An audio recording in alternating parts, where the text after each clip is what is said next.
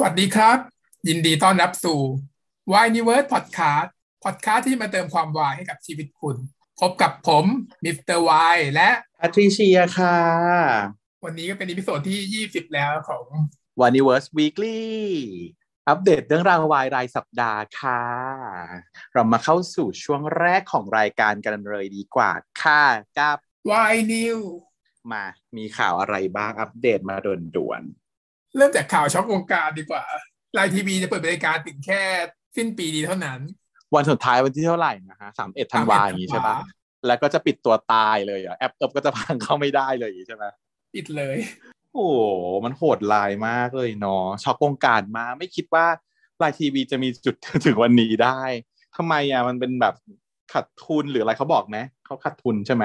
ก็ได้ขาดทุนแล้วมันก็คือผลประกอบการไม่เป็นไปตามที่คาดหมายอืมแต่ก็งงอยู่ว่า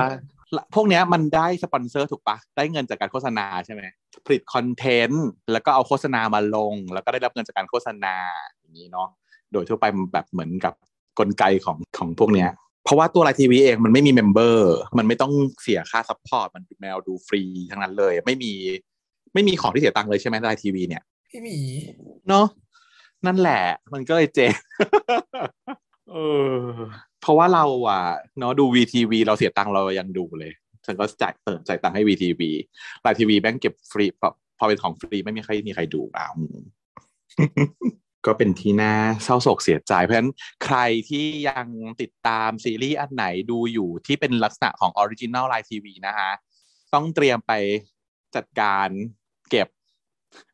เก็บให้ดีจะทำยังไงจะดูให้ครบให้จบให้หมดเช็คลิสต์ดูว่าอะไรที่แบบดองดองดองดองดองไว้แล้วบอกว่าเดี๋ยวค่อยดูเดี๋ยวค่อยดูอ่ะต้องรีบไปเคลียร์นะ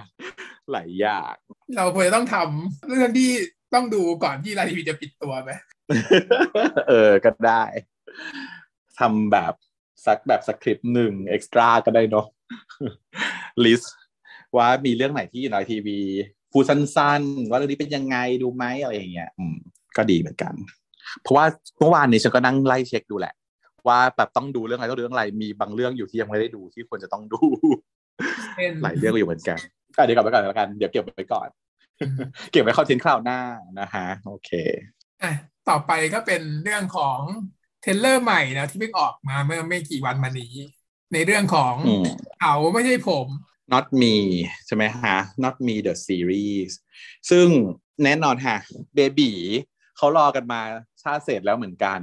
เพราะจริงๆแล้ว Not Me เนี่ยมันก็คือไลน์อัพมาพร้อมๆกับแค่เพื่อนขับเพื่อนเนาะเป็นแก๊งเดียวกันพร้อมกับใครคืออองชองเตแล้วก็เบเกอร์บอยส์มันมาล็อตนี้เรื่องอื่นเขาออกกันหมดแล้ว เอาแต่เหลืออองชองเตเนาะก็ยังไม่มาเหมือนกันก็ Not Me มาก่อนแล้วมันเป็นการคืนจอของออฟการไง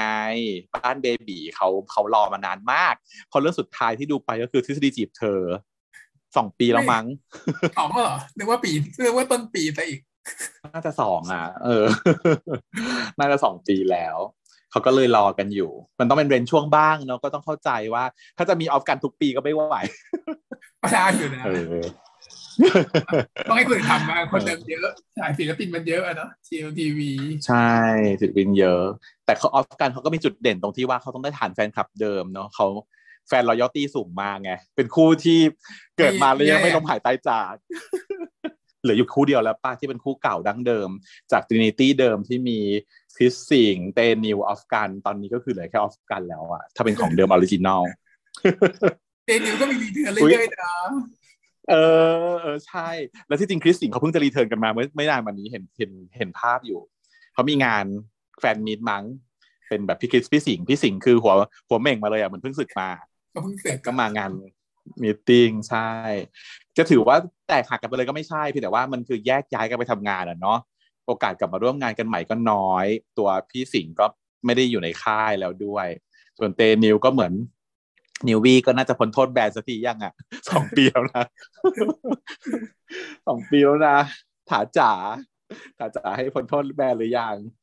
ก็น่าจะมีพอเห็นเขาเห็นช่วงเนี้ยเห็นเขามีกระแสเตนิวกลับมาใหม่เหมือนกันนะเธอใช่ไหมหลายหลายหลายอีเวนต์มีรายการที่แบบไปออกกับพี่บุ๊กโกะกับพี่เจนนี่รอบหนึ่งแล้วก็เหมือนจะมีอะไรรีเทิร์นอยู่อีกก็รอดูคอนเทนต์ของเตนิวอยู่แต่แน่นอนสำหรับ ตอนนี้ก็มาที่ออฟกันค่ะ Not Me เป็นยังไงเป็นเรื่องราวแนวดักดาร์กนิดนึงนะมีวัยรุ่นที่รักการแข่งรถอะไรอย่างเงี้ยมีเรื่องกันมากมายสุดท้ายมีคนหนึ่งเกิดโดนทำร้ายอืมไม่รู้ตายหรือว่าบาดเจ็บแต่ว่าคนนี้มีฝาแฝดอยู่มันก็แฝงโดยการน้องกันเนี่ยก็เลยต้องมาสืบหาว่าใครทำร้ายพี่แล้วก็ได้มาเจอกับพี่ออฟในเรื่องนี้แล้วก็มีความสัมพันธ์กันออกแนวแบบชองเร่อเป็นเป็นยังไงสืบหาฆาตกรไหมไม่ก็ได้เป็นแนวตีเรียกว่าแนวอะไรอ่ะเหมือนฮ่องกงอะไรอย่างงี้ไหมมาเฟียฮ่องกงมาเฟียหน่อยเออเออฟิลมาเฟียหน่อยอืมแอบไปอ่านนิดๆมันบอกว่าเหมือนกับตีความประเทศไทยในยุคที่ต้องการการเปลี่ยนแปลงอ่ะฟิลนั้นฉันไม่รู้ว่ามันจะแสดงออกมาในสเกลไหนอ่ะนะไม่รู้ขนาดไหนแต่ว่าเท่าที่อ่านดูเหมือนกับไอ้พวกเนี้ยมันต้องการกะเอ่อแบบให้มันหลุดพ้นจากการกดขี่ของนายทุนนายหน้าพวกนี้มันก็เป็นเหมือนแบบปฏิปฏิวัติกบฏหน่อยอะไรฟิลประมาณนั้นน่ะแต่ไม่รู้สเกลขนาดไหนเออแต่ว่ามีดาราเยอะนะทุกคนเข้าร่วมงานกันมากมายทั้งออฟการไปแล้วใช่ไหมก็มีเฟิร์สก็เล่น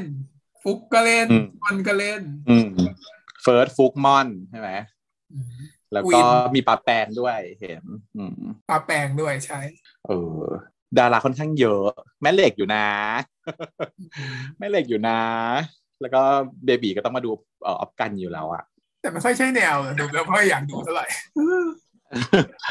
มันมืดๆคือพอดูจากแบบทีเซอร์แล้วว่า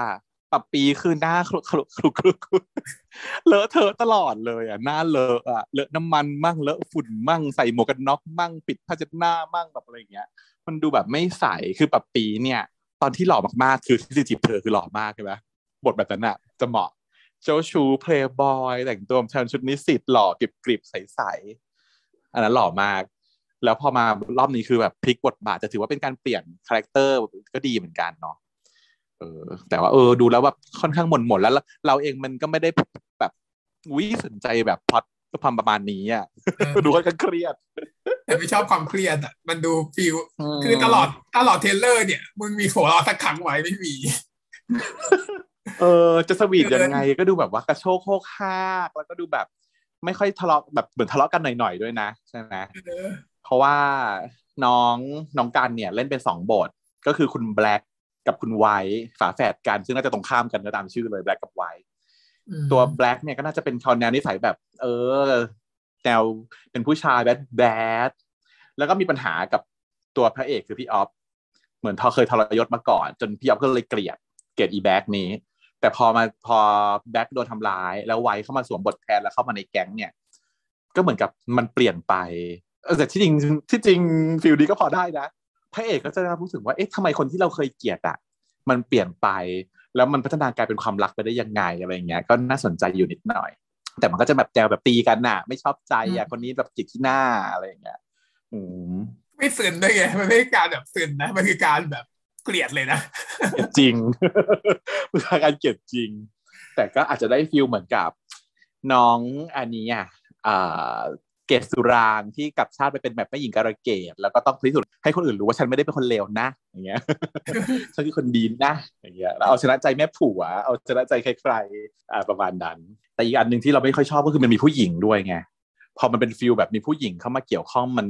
เราไม่ค่อยชอบเรื่องที่มีผู้หญิงเป็นตัวร้ายอย่างที่เราบอก ผู้หญิงเป็นคนเป็นตัวร้ายเป็นคนในแก๊งเฉยๆหรือเปล่าเป็นตัวร้ายก็ไม่แน่ใจอ่ะแต่ดูจากดูจากเทรลเลอร์มาแล้วก็คือผู้หญิงเนี่ยก็เคยมีความสัมพันธ์กับแบล็กใช่ไหมแบล็กเคยมีแฟนผู้หญิงแล้วแบล็กโดนทำใครทำร้ายก็ไม่รู้ผู้หญิงก็เป็นหนึ่งในคนที่อยู่ในเป็นลิสต์ในคนที่ต้องสงสัยอยู่เหมือนกันประมาณนั้นแล้วก็อาจจะเป็นตัวที่ทำให้เกิดปัญหาด้วยอีกหรือเปล่าอ่ะไม่รู้ว่าคนพวกนี้คงชอบผู้หญิงกันอยู่แล้วด้วยอีกแนวแบดหลายสิ่งหลายอย่างมีความอึดอัดตั้งแต่ดูเทรลเลอร์แล้วอ่ะนึกออกไหม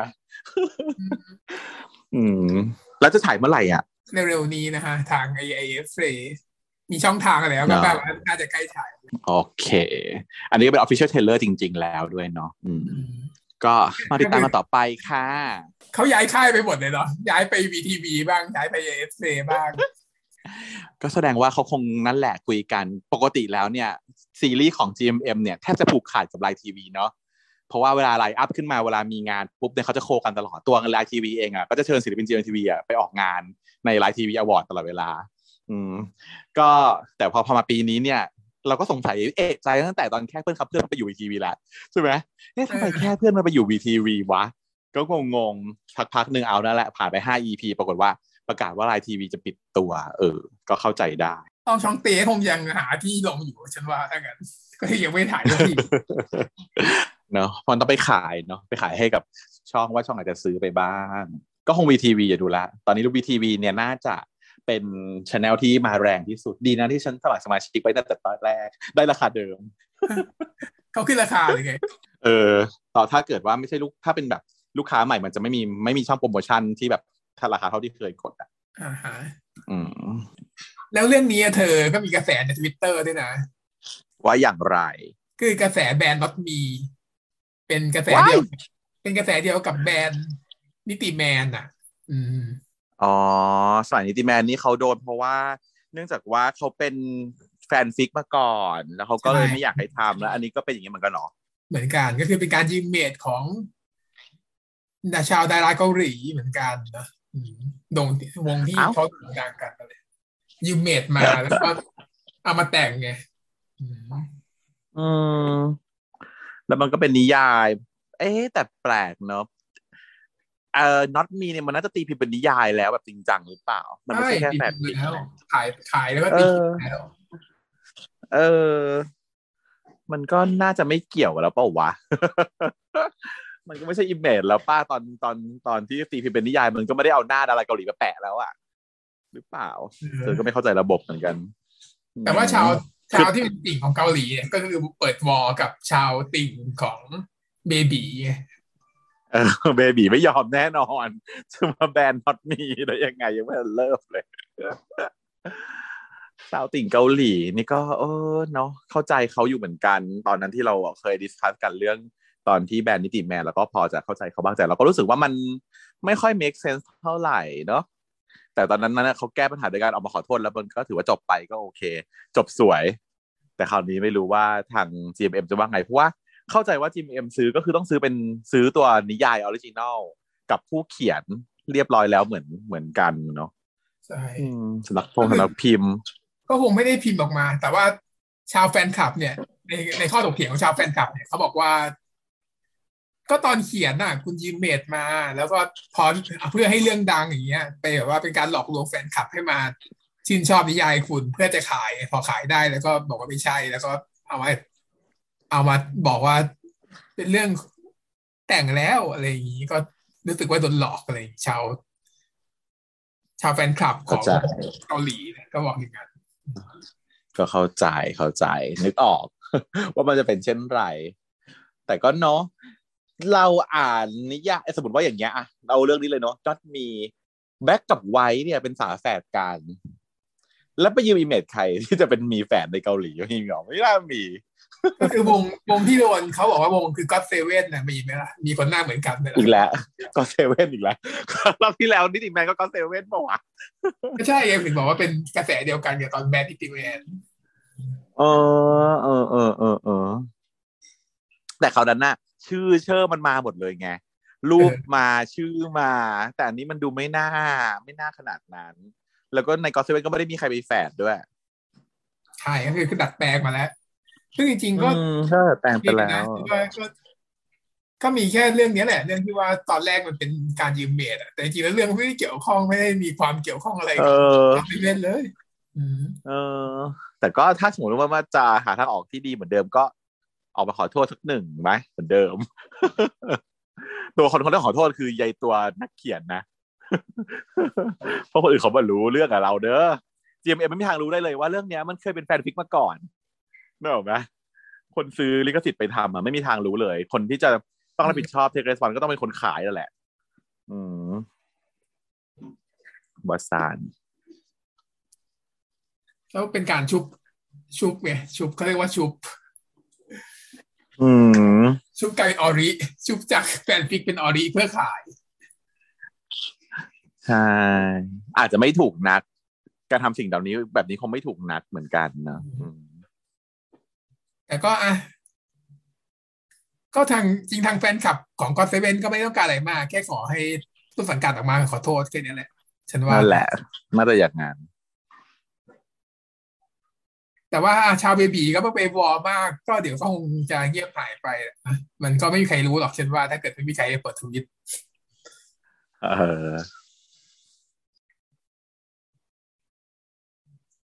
เพราะไงเราก็คงต้องติดตามดูอยู่ดี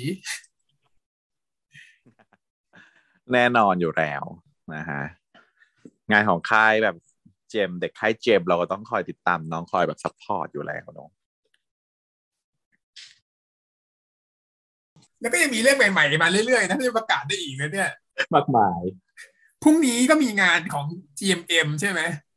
วันที่หนึ่งพรุ่งนี้เนี่ยจะมีงาน จี เอ็ม เอ็ม ด้วยประกาศอีกเพิ่มมาอีกล้านเรื่องหรือเปล่า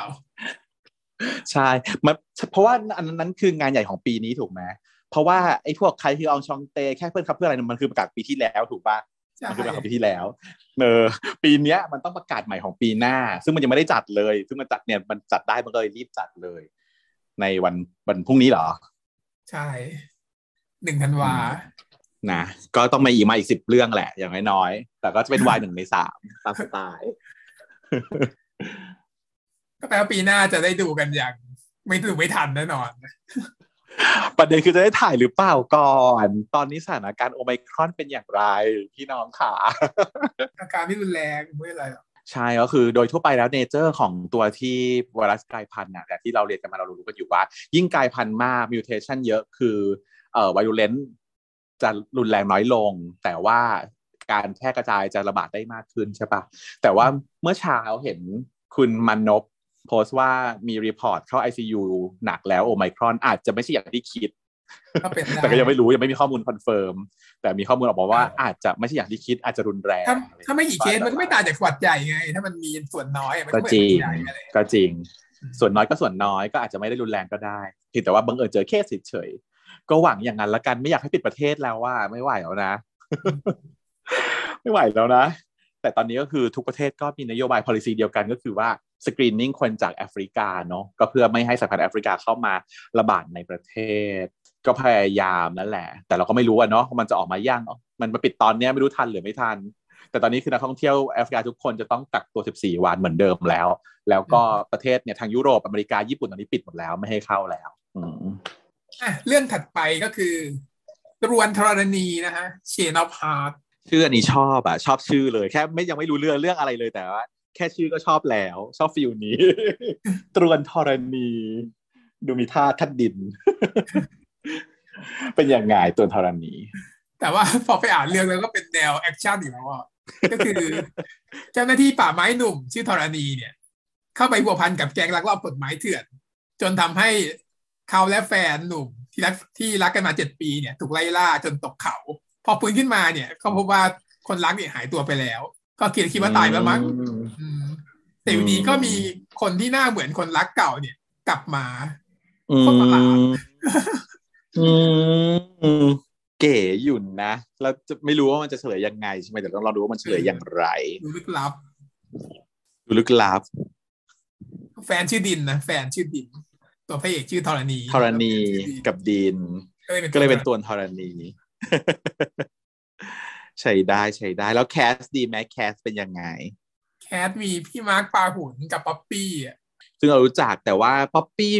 จะได้รับบทเด่นเลยเหรอถ้าป๊อปปี้บทเด่นนี่ฉันฉันแบบฉันพลีสมากเลยนะเชิดชูเลยนะเพราะว่าด้วยความที่ว่าป๊อปปี้เนี่ยอยู่ค่ายมันดี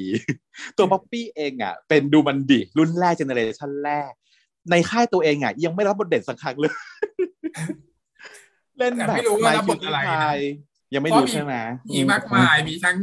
พี่คัทธนวัฒน์บูมระวีวิทย์ต้นน้ำธาราทิพย์ไฮสรุนทรเนี่ยรู้สึกว่าที่เหลือเท่าที่ได้ยินชื่อเหมือนเป็นหน้าใหม่แต่พอเรารู้จักชื่อมันมีอยู่สองคนก็คือมาร์คปาหุ่นใช่ไหมซึ่งเราก็เชียร์น้องแหละเอาสักทีเถอะให้มันดังๆสักทีน้องมาร์คแล้วก็เดินหลายเรื่องแล้วเคยพระเอกก็เคยเป็นแล้วพระรองก็เป็นแล้วตัวประกอบก็เป็นแล้วเพราะฉะนั้นเนี่ยเอาสักทีอยากให้ดังเนาะหน้าตาหล่ออยู่เราก็ชอบจะดังได้ต้องมีคู่ที่ใช่เนาะจริงมันต้องหาให้เจอนั่นแหละประเด็นถ้าได้ก็คือได้รอรอบนี้เห็นดูจากรูปฟิตติ้งเองเนี่ยมันยืนกันสี่คนไม่มีป๊อปปี้ ไม่สงสัยว่าเล่นเกิดอะไรวะเออมีสี่ตัวไม่รู้ว่าใครเป็นใครบ้างเนาะยังไม่ยังไม่ระบุตัวเราก็ไม่รู้แต่ว่ามีข่าวบอกว่าเป็นการกลับมาของพี่ตุ้ยเกียรติกมลด้วยนะ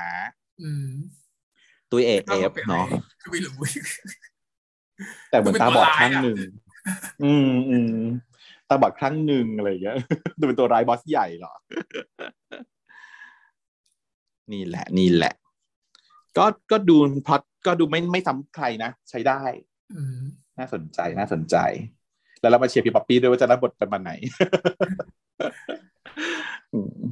งานนอกใช่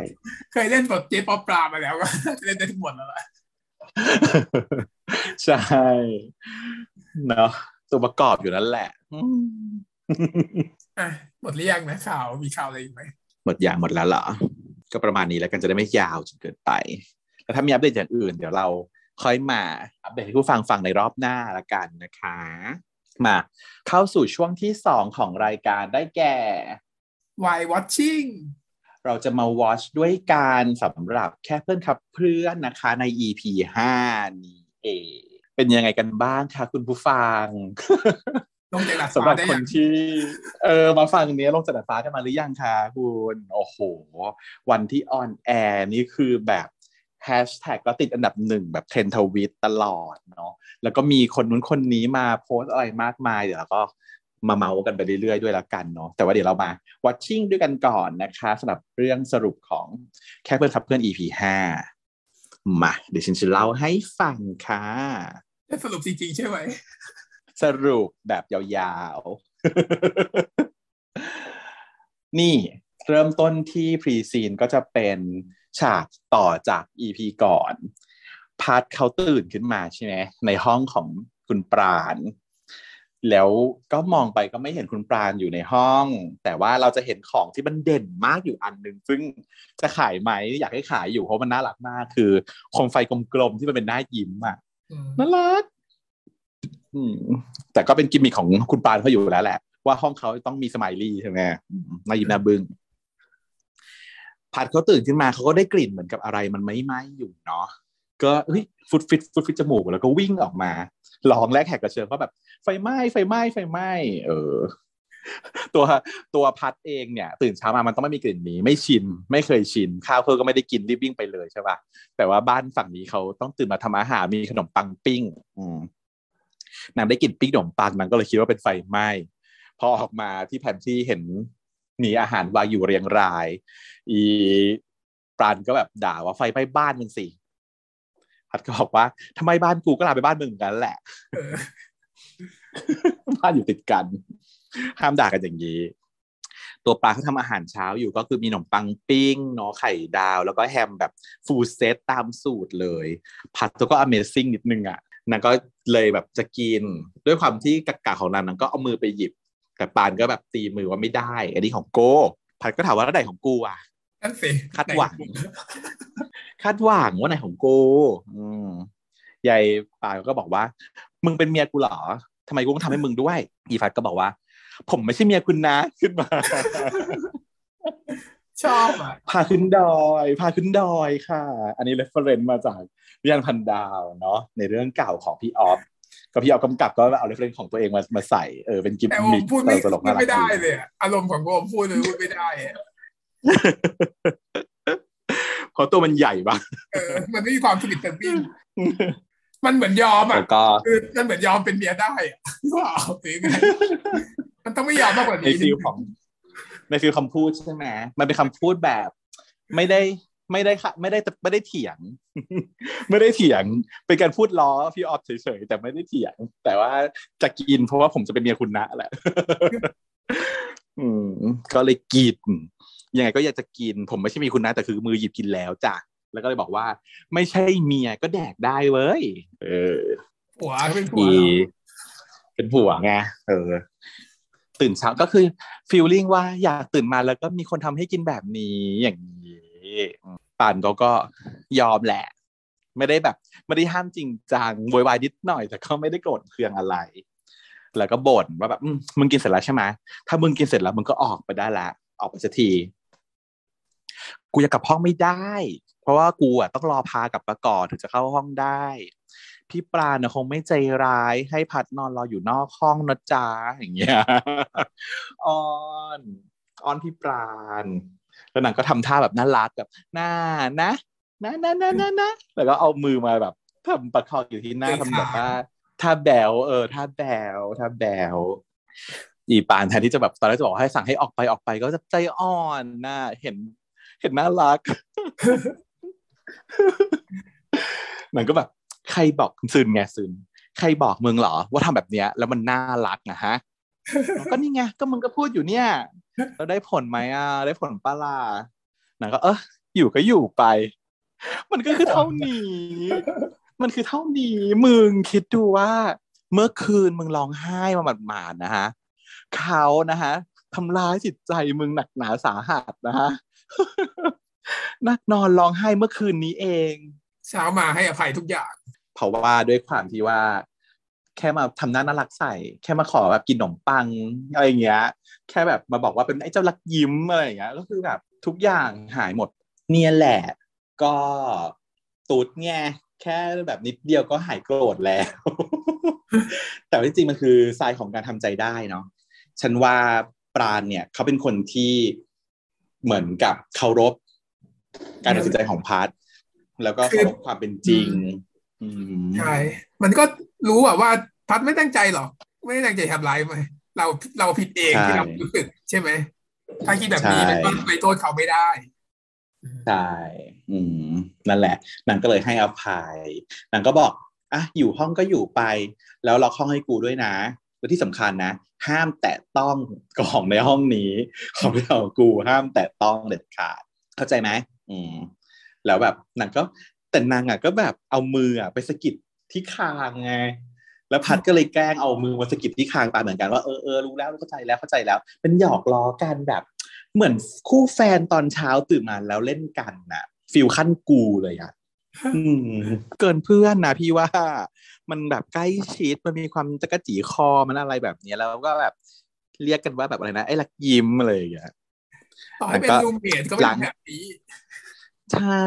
มันไม่ใช่แค่เพื่อนกับเพื่อนแล้วแหละแบบเนี้ยแต่เราก็รู้อยู่แล้วแหละว่าน้องปลาเขาคิดเกินนั้นแต่พัดนะสิไม่ควรถ้าเธอคิดกับอิงไม่ควรทำแบบนี้กับปลาเนาะมันทำให้เราคิดมากนะฮะอ่อยอ่ะในมันคือการอ่อยอืมในศูนย์วิจารณ์ในช่องศูนย์วิจารณ์เนี่ยพี่โจอ่ะเขาบอกว่าตอนแรกเขาดูเรื่องเนี้ยเขาไม่ค่อยอินพอเขาไม่รู้ว่าจะเอาตัวเองอ่ะไปแทนตรงไหนคือฟีลพัดกับปลามันมันมันก้ำกึ่งมันไม่ค่อยมีความรู้สึกร่วมมาตลอดในช่วง สามถึงสี่ อี พี ต้นน่ะเนาะจนมากระทั่ง อี พี ที่แล้วอ่ะนางก็รู้แล้วว่าฉันก็คือปราณเนี่ยแหละคือทุกคนต้องเป็นปราณเดี๋ยวแหละใช่ไหม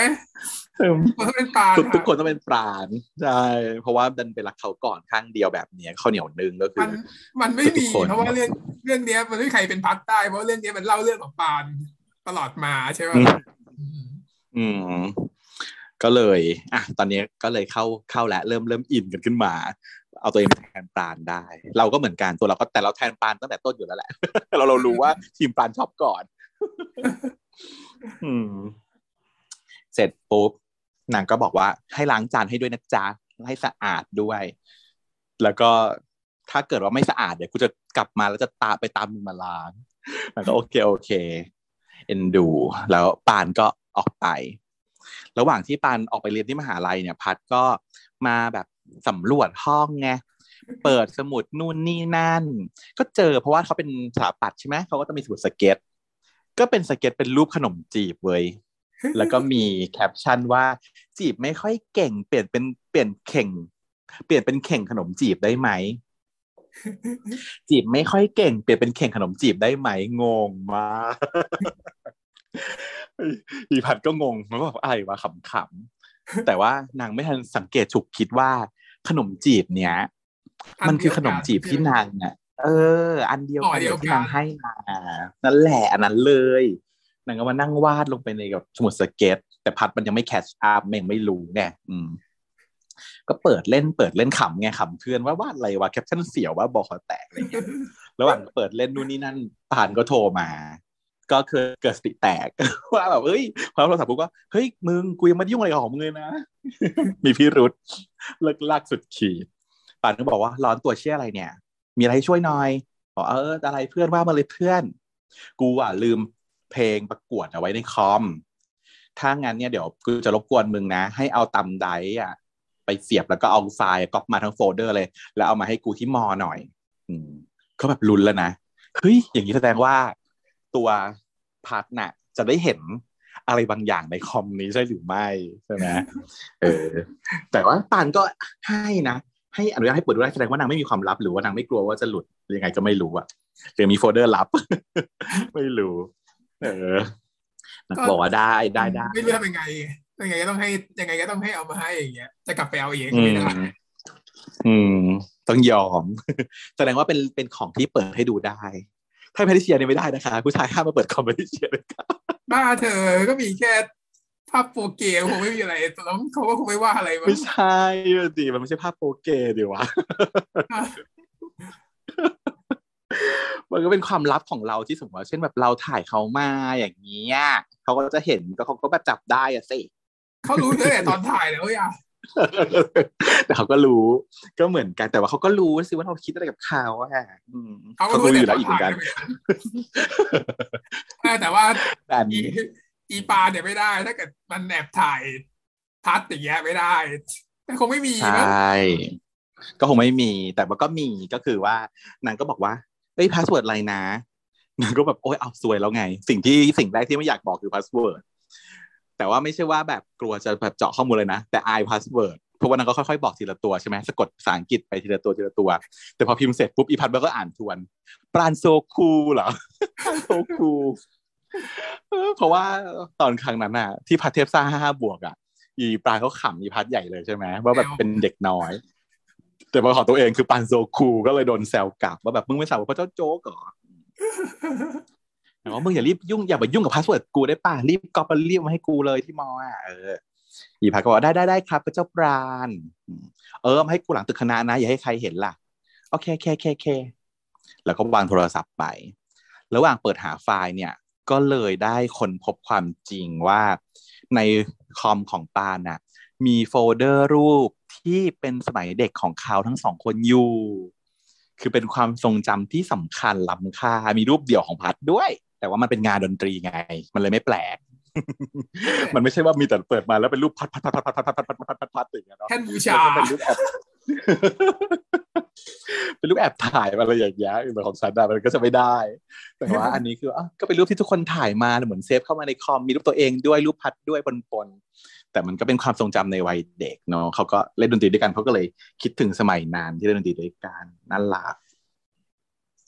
แล้วพัดก็เอาไฟล์มาให้ในที่สุดระหว่างที่เดินมาตึงตึกคณะอ่ะคือจะไม่เปลี่ยนเสื้อเลยนะเอาเสื้อตัวเดิม ใส่เสื้อเฟรนด์อันเฟรนด์น่ะมาที่ใส่นอนเมื่อคืนเดินผ่านหน้าคณะไปอีเพื่อนอีคุณวัยเขาก็เห็นว่าเอ้ยนั่นมันไอ้พัดใช่เหรอวะใช่กูว่าใช่เพื่อนสองคนบอกเอ้ยไม่น่าใช่มันจะมาทำไมที่นี่เฮ้ยแต่กูว่าใช่เดินตามไปดู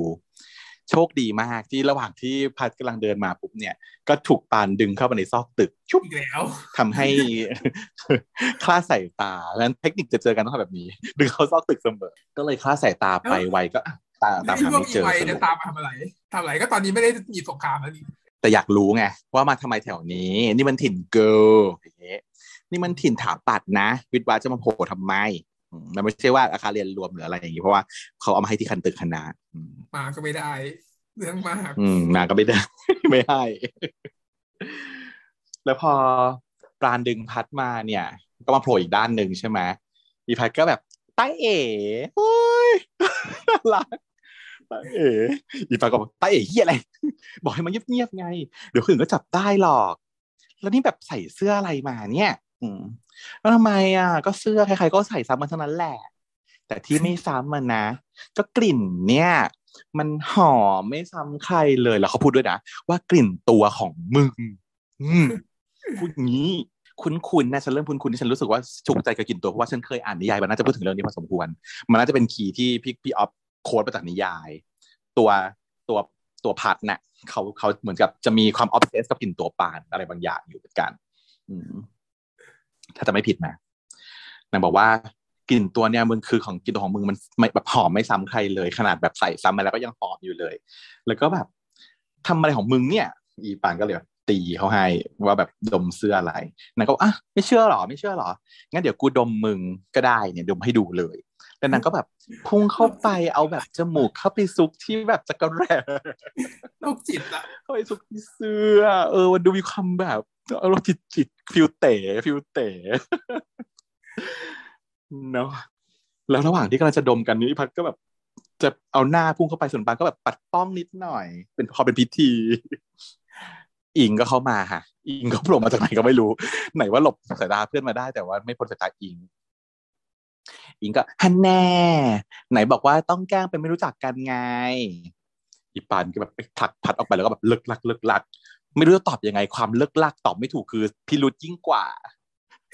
เนาะเลยก็บอกว่าถามพัดเลยถามพัดเลย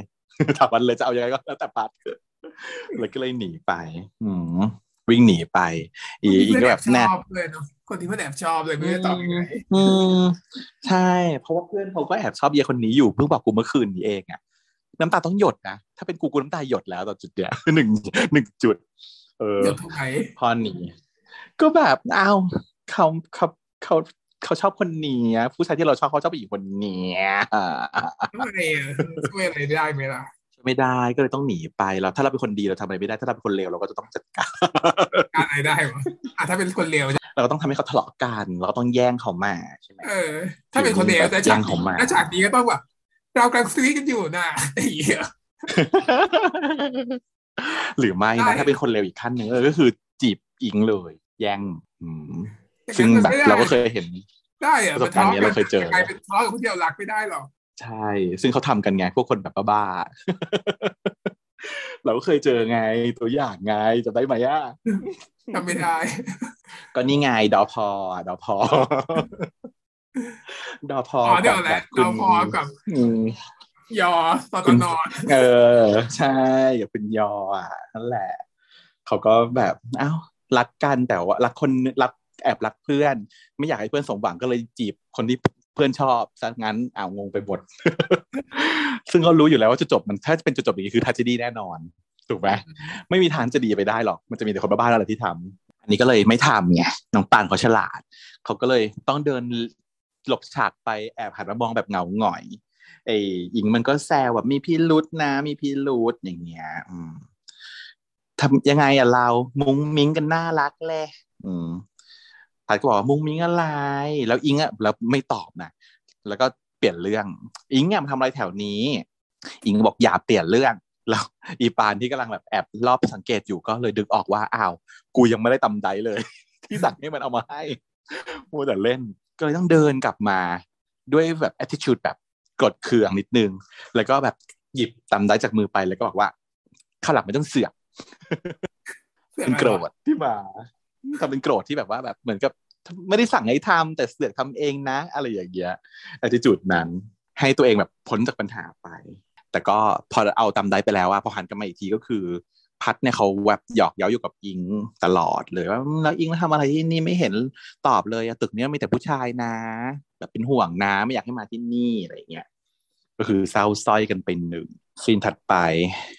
เป็นซีนที่ไม่รู้จะมีทำไมก็คือซีนที่พัดน่ะพาอิงไปกินบะหมี่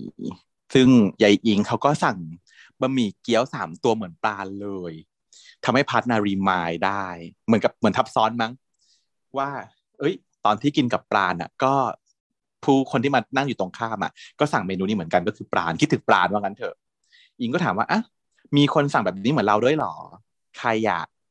ปลาก็แบบไม่บอกไม่บอกพอไปสั่งก๋วยเตี๋ยวเนี่ยอีเฮียร้านก๋วยเตี๋ยวก็ถามปลาว่านั่นใครอ่ะแฟนหรือเปล่าพัดบอกว่าเปล่าแต่ว่าถ้าเป็นแล้วจะบอกนะเออนางก็เหมือนกับก็คิดกับอิงจริงๆอ่ะแหละเทคแคร์อิงดีแล้วก็พอกินแล้วก็เหมือนกินข้าวเรียบร้อยแบบมีวางฟอร์มซึ่งอิงก็มันก็ผิดสังเกตนะมันก็ยังถามเลยว่าเออทำไมแบบแกแบบกินข้าวแบบดูเรียบร้อยขึ้นเยอะเลยเนาะแบบเปลี่ยนไปอะไรอย่างเงี้ยนางก็บอกว่าเออโตขึ้นแล้วมั้งอะไรอย่างเงี้ยมันก็ต้องเปลี่ยนไปบ้างสิวะ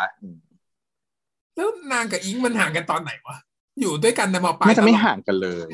ถูกถูกแต่ทำไมไม่จีบ แล้วจะมาอะไรกันตอนนี้ตอนที่ตอนที่ปานกลับมามันต้องมีอะไรบางอย่างที่ทริกเกอร์ตัวพัดอ่ะเนาะงงพอสมควรมันไม่ได้ห่างกันเนาะ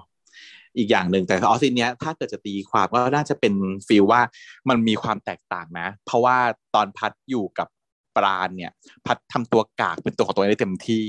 ในขณะที่ตอนอยู่กับอิงเหมือนจะพอจะจีบเขาอ่ะมันก็ต้องมานั่งเก๊กวางฟอร์มอย่างนี้ใช่ปะอาจจะสื่อแบบดีได้ส่วนหนึ่งหลังจากนั้นเนี่ย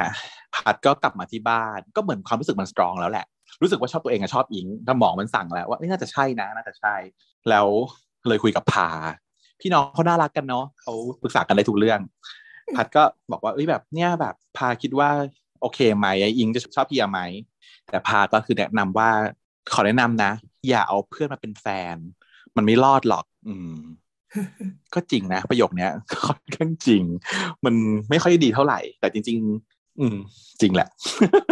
แต่คนที่มันเริ่มจากเพื่อนแล้วเป็นแฟนมันก็ดีใช่ไหมฉันว่าฉันก็ฉันก็รู้สึกว่าการเป็นเพื่อนกันก่อนแล้วพอเป็นแฟนมันก็รู้จักกันมาตั้งแต่ตอนเป็นเพื่อนไง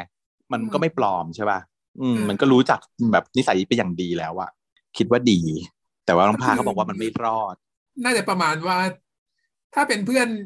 แล้วไม่ได้รักเป็นแฟนแต่แรกอะแต่ก็เป็นเพื่อนมาตลอดจะคิดว่าเป็นแฟนขึ้นมามันคงคุยไม่ได้ละมั้งอืมอืมอ่านั้นแต่แต่พาเขาก็บอกว่าแต่ถ้าเป็นคนเนี้ยถ้าเป็นพี่อิงอะพาเชียนะอืมเพราะว่ารู้สึกว่าพี่อิงอะเขาแบบเท่แล้วก็มีอะไรที่ไม่เหมือนผู้หญิงคนอื่นพาชอบพาก็เลยเชียร์ว่าถ้าเชียร์ถ้าคนเนี้ยโอเคลุยแต่เชียร์ต้องเช็คนะว่าเขามีแฟนหรือเปล่าไม่งั้นเดี๋ยวก็หน้าทิ่มอีกไปจีบเขาแล้วเขามีแฟนแล้วเนี่ยเออบอกอ้าวแล้วทำยังไงอ่ะเชียร์จะเช็คได้ยังไงอ่ะพาเอาอย่างนี้คือเชียร์กูเนี่ยนะเก่งทุกเรื่องเลยนะยกเว้นเรื่องแบบเนี้ยห่วยแตกมากเอาเอาเป็นว่าเดี๋ยวเชียร์ไปชวนพี่อิงไปเดทนะแล้วเดี๋ยวกูรูพาเนี่ยจะเช็คให้ว่าเขาอ่ะมีใจหรือเปล่าก็จะตัดเข้าสู่ซีนเดทเนาะเพื่อเป็นการเช็คว่าพี่อิงเนี่ยมีใจให้คุณพัดหรือเปล่าตอนแรกก็นึกว่าจะมาเดทกับสองคนแล้วพาจะเช็คยังไงปรากฏว่าพามาด้วยเลยเออนั่งเช็คด้วยเลยเนาะก็ได้นะก็ก็น้องมาด้วยมันเป็นเดทแรกที่เหมือนที่พาเพื่อนมาอย่างเงี้ยก็ได้ใช่ใช่พอได้พอได้ไม่ได้ไม่ได้ต้องสองต่อสองจะได้ไม่ขัดเกินมากด้วยเนาะไม่ไม่โป๊ะมากอืมแต่ยายยายยายพัดน่ะเขาก็ทำเกมบุกพอสมควรเอ่อแบบถ่ายรูปให้อิงก็แบบว่าโพสท่าถ่ายรูปจั๊กแจ๊กกับขนมตามสไตล์ผู้หญิงนะเนาะน่ารักแม้สวยแม้โอ้ยทำไมน่ารักไม่มีใครมาจีบเราเลยล่ะอะไรแบบฟิลประมาณนี้ก็คุยกันกุ๊กกิ๊กอืมซึ่งไอ้พามันไปห้องห้องน้ำมาแล้วมันก็มานั่งมาแบบแหมกระซิบใส่เฮียว่าแค่เข้าห้องน้ำแป๊บเดียวนี่เดินเกมลุกหนักเลยนะบุกจังเลยนะอีพัดบอกเออเหอะรีบเช็คให้เฮียได้ละก็ตัดมาสิ่งที่พาจะให้เช็คเนี่ยก็บอกลิสต์มาเป็นข้อๆให้เราลองเช็คตัวเองดูว่าคนคนนั้นน่ะเขาชอบเราไหมข้อหนึ่งถ้าเขามีใจเมื่อร่างกายสัมผัสกันเขาจะมีอาการอ่าจริงไหมไอ้มีจริง ถ้าชอบอ่ะมันจะมีไฟช็อตเลยแหละสำหรับซันนะหรอเออฉันไม่รู้จักความรู้สึกนั้นอ่ะฉันไม่เคยชอบ สงสารนะเป็นความรู้สึกที่ดีอยู่นะมันแฮปปี้มันมันมันแปลกอ่ะฉันก็เคยเป็นตอนสมัยแบบเด็กๆการที่เราเข้าใกล้ใครบางคนแล้วมือถ้าแบบมือเผลอไปโดนแล้วมันมันช็อตอ่ะมันเหมือนเหมือนไฟช็อตสปาร์กอย่างนั้นนะอย่างนั้นเลยขนจะลุกแบบแปลกๆจักจี๋แล้วก็ช็อตๆฟิลนั้น เขาก็เลยลองทำอีอีอีพัดก็เอามือไปแตะแต่ถ้าสถานการณ์แบบที่พัดทำอ่ะไม่ช็อตนะถ้าเป็นฉันคงไม่ช็อตมันมันมันไม่โรแมนติกมันเออแล้วมันใช่มันไกลไปหน่อยด้วยอ่ะมันเหมือนกับแค่มือบังเอิญชนกัน yeah. ตอนตักอาหาร แค่เนี้ยมันมันไม่ได้มันต้องเหมือนกับอันนี้เต๋อโอเอ๋วที่เต๋อสั่งให้โอเอ๋วเอาเข่าไปชนน่ะอันนั้นน่ะอันนั้นน่ะอินทิเมทกว่าอันนั้นน่ะมีโอกาสช็อตได้ หรืออย่างสถานการณ์ที่ฉันฉันโดนนะที่มันจะช็อตนะก็คือการส่องตาออฟโทโมส่องตาพ่อออฟโทโมอ่ะใครไม่รู้ฟังฟังนิดนึงใครไม่มีประสบการณ์แบบนี้ยากเนาะต้องเรียนแพทย์เท่านั้นคือเป็นอย่างนี้คุณผู้ฟังขาการตรวจตาเนี่ยในลูกตาเนี่ยมันจะมีข้างในใช่ไหมคะที่ต้องดูก็คือจอประสาทตามันจะมีเครื่องมืออยู่อันนึงซึ่งเป็นคล้ายๆเหมือนแว่นขยายอ่ะจะต้องส่อง ไปเข้าไปดูผ่านรูม่านตาเข้าไปดูข้างในลูกตาเพราะฉะนั้นมันจะเป็นกล้องที่ถือขนาดที่มือจับได้แล้วก็เป็นรูแล้วเวลาส่องอ่ะหน้าตาเราอ่ะต้องชนอยู่ที่ตัวตัวอุปกรณ์นี้คือเหมือนแว่นขยายนะแล้วก็ตัวอีตัวแว่นเนี่ยก็ต้องไปส่องจี้อยู่ที่ตาของอีกคนนึงเพราะฉะนั้นเวลาคุณครูสอนให้ส่องตาเนี่ยเขาจะสอนว่าอ่ะหมอให้หมอเอาตาเนี่ยตาข้างขวานะส่องที่กล้องแล้วเอากล้องเนี่ยไปจ่อที่ตาข้างขวาของคนไข้มันก็แปลว่าน่าจะไม่ชนกันถูกไหมคะตาขวากับตาขวาชนกันโดยมีการกลั้นระหว่างกลางด้วยตัวกล้องจมูกเรามันก็จะออกไปทางอื่นจมูกคนไข้ก็จะหันไปทางอื่นแต่ถ้าส่องผิดน่ะเอาตาขวาของเราอ่ะไปส่องตาซ้ายคนไข้อ่ะมันก็จะกลายเป็นว่าจมูกเรากับจมูกคนไข้อ่ะมันจะชนกันอืมทีนี้มันก็จะต้องนักเรียนแพทย์ใช่ไหมฮะขึ้นปีสี่ฝึกใช้เครื่องมืออันเนี้ยออฟเทอร์โมเนี่ยเป็นครั้งแรกมันก็จะเงอะเงอะงะงะเก๊ะเก๊ะกลางกลางทำไม่เป็นใช่ป่ะแล้วมันก็ต้องจับคู่กันไม่ได้ดูคนไข้หรอกก็ดูกันเองเออแล้วฉันน่ะอยู่ขึ้นวอร์ดไออ่ะกับคนที่ฉันแบบแอบชอบใช่ไหม แล้วก็จับคู่กันเออจับคู่กันแบบนี้แล้วก็ด้วยความโง่ๆคือฉันไม่ได้ทำผิดนะฉันทำถูกแต่อีกผู้ชายอ่ะมันทำไม่ถูก มันก็เลยแบบเข้าใกล้มากแต่ยังไม่ถึงกับหอมนะไม่ได้ว่าจมูกชนกันนะแค่แบบแค่แบบแค่มันใกล้มากๆแล้วมันก็แบบตัวแบบไหล่ชิดกันมือมันแบบบังเอิญโดนกันมือเราโดนหน้าอกเขาอะไรอย่างเงี้ยช็อตละฉันช็อตเลยแบบปุ๊บแบบไม่ถ่ายแบบขนลุกสู้เปรี้ยวๆก็เลยแบบอุ๊ยจริงๆนะไม่ได้ชอบผู้ชายคนนี้มากเท่าไหร่ด้วยนะเป็นแบบเบอร์สามเบอร์สี่เป็นแค่ผู้ชายเบอร์สามเบอร์สี่ของฉันแต่ว่าพอแบบเจอเหตุการณ์เนี้ยเราก็เลยรู้เลยว่าอ๋อยเนี่ยแหละมันคือสิ่งที่น้องพาเขาแนะนำก็คือว่าเวลาร่างกายมันโดนกันนะมันจะเกิดความมีอาการอะไรบางอย่างเกิดขึ้นกับคนที่แบบมีแนวโน้มทูทูชอบไม่ใช่ว่าชอบแต่ว่าก็คือต้องชอบอ่ะไม่ต้องเบอร์หนึ่งเพราะว่านิดหน่อยก็ยังใช่ไม่ต้องเบอร์หนึ่งก็ได้ใช่แต่ถ้าเป็นคนที่ไม่ชอบหรือถ้าเป็นเพื่อนนะมันจะไม่เป็นไรเลยต่อให้จะบุกคนกันก็ไม่เป็นไรเวลากูดูคนอื่นดูไปอีจอยก็ไม่เป็นไรเฉยๆไม่สปาร์คไม่ช็อตไม่เหี้ยอะไรทั้งสิ้นประมาณนั้นนะฮะข้อหนึ่งเป็นอย่างนี้ปรากฏว่าพัดเขาเอามือไปชนตอนตักอาหารใช่ไหมไออิงก็ไม่ได้รู้สึกรู้สาอะไรใดๆเลยเหมือนเฟลพัดก็หันไปมองน้องอีกอ่ะข้อสองข้อสองสายตามันโกหกกันไม่ได้หรอกก็คือให้ทำการจ้องตาเนาะจ้องตายากกว่าเดิมอีกถามว่ายากกว่าเดิมแต่จริงๆอ่ะก็ใช่อีกข้อนี้ก็ถูกเพราะว่าสายตามันจะโกหกกันไม่ได้คือเราจะไม่สามารถสบตามองจ้องกับคนที่เราชอบตรงๆได้นานเว้ยอันนี้มุกนี้ก็เคยใช้มาแล้วใน Why Universe ใช่ไหม Why Universe เขาก็เคยทำทดสอบว่าจ้องตากันได้มานานสุดเท่าไหร่ถ้าใครหลบตาก่อนคนนั้นก็คือคนที่ชอบอีกฝ่ายหนึ่งนั่นแหละเพราะว่าเราไม่สามารถแต่ถ้าเกิดว่าเป็นคนเฉยๆกันจะแข่งการแข่งจ้องตากันอย่างเงี้ยมันจะไม่เป็นไรเว้ยแต่ถ้าชอบอ่ะมันจะไม่ได้อีกอันอีกหลักฐานนึงเกิดอะไรขึ้นจะหลบตาไม่ได้เพราะมันยังไงเขินเขินเขินคืออะไรวะเขินก็คือไม่สามารถมองตาต่อได้แล้วอ่ะจะตายอ่ะไม่เข้าใจเลยอ่ะอธิบายไม่เข้าใจเลยแต่นิวอ่ะคือเต็มเลยแล้วจะเป็นไงจ้องต่อจะเป็นยังไงต้องต่อจะตายอืมมันไม่ได้มันทนไม่ได้มันไม่ได้มันอืมมันจะสั่นมันจะหวั่นมันจะหวิวมันจะแบบไม่ไหวอะไรอย่างงี้ไงเธอไปดูสิว่าเกมต้องตาพี่เตแพ้นิวทุกรอบไม่เคยทู่ได้เลยใช่ไปดูแข่งต้องตายกันกี่ล้านรอบพี่เตหลบตลอดสู้ไม่ได้นั่นแหละมันคือเป็นหลักฐานหนึ่งนะข้อนี้ฉันก็เป็นอย่างนั้นฉันก็มองสบตากับคนที่ชอบไม่ได้เหมือนกันแม้ว่าฉันจะก้าวเกลี้ยกล่อมขนาดเนี้ยชอบแอบถ่ายนะชอบมากแต่ว่าถ้าสบตาตรงๆทำไม่ได้เขินเหมือนกันตายเหมือนกันซึ่งโกหกกันไม่ได้หรอกจริงแต่ว่าพัดเขาก็มองตาอิงไปมองกันไปมองกันมาส่งสายตาแบบหวานเยิ้มซึ่งจะดูตลกตัวอิงมันรู้สึกว่าอ่ะฉันมีอะไรติดหน้าหรอต้องรีบเอากระจกขึ้นมาดูโอ้ฉันมีอะไรติดหน้าแน่ๆเลยอย่างคนอย่างนี้อ้าวเฟลไปอีกหนึ่งจนกระทั่งถึงข้อสามข้อสามก็คือเขาจะอยากรู้ว่าเราอ่ะมีแฟนหรือยังเพราะว่าถ้าเขาเป็นหนึ่งในตัวที่จะมาเป็นช้อยของเราเขาก็อยากรู้ว่าเขามีคู่แข่งไหมใช่ไหม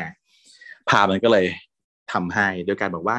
เออเนี่ยพี่อิงได้ข่าวว่าพี่พัฒน์น่ะเป็นแบบประธานรุ่นนั้นดังมากเลยอ่ะไม่รู้ว่าจริงหรือเปล่าอยู่มหาลัยอ่ะพี่พี่พัฒน์มีแบบคนมาจีบไหมฮอตไหมอะไรอย่างเงี้ยอีอิงตอบไม่รู้อ่ะ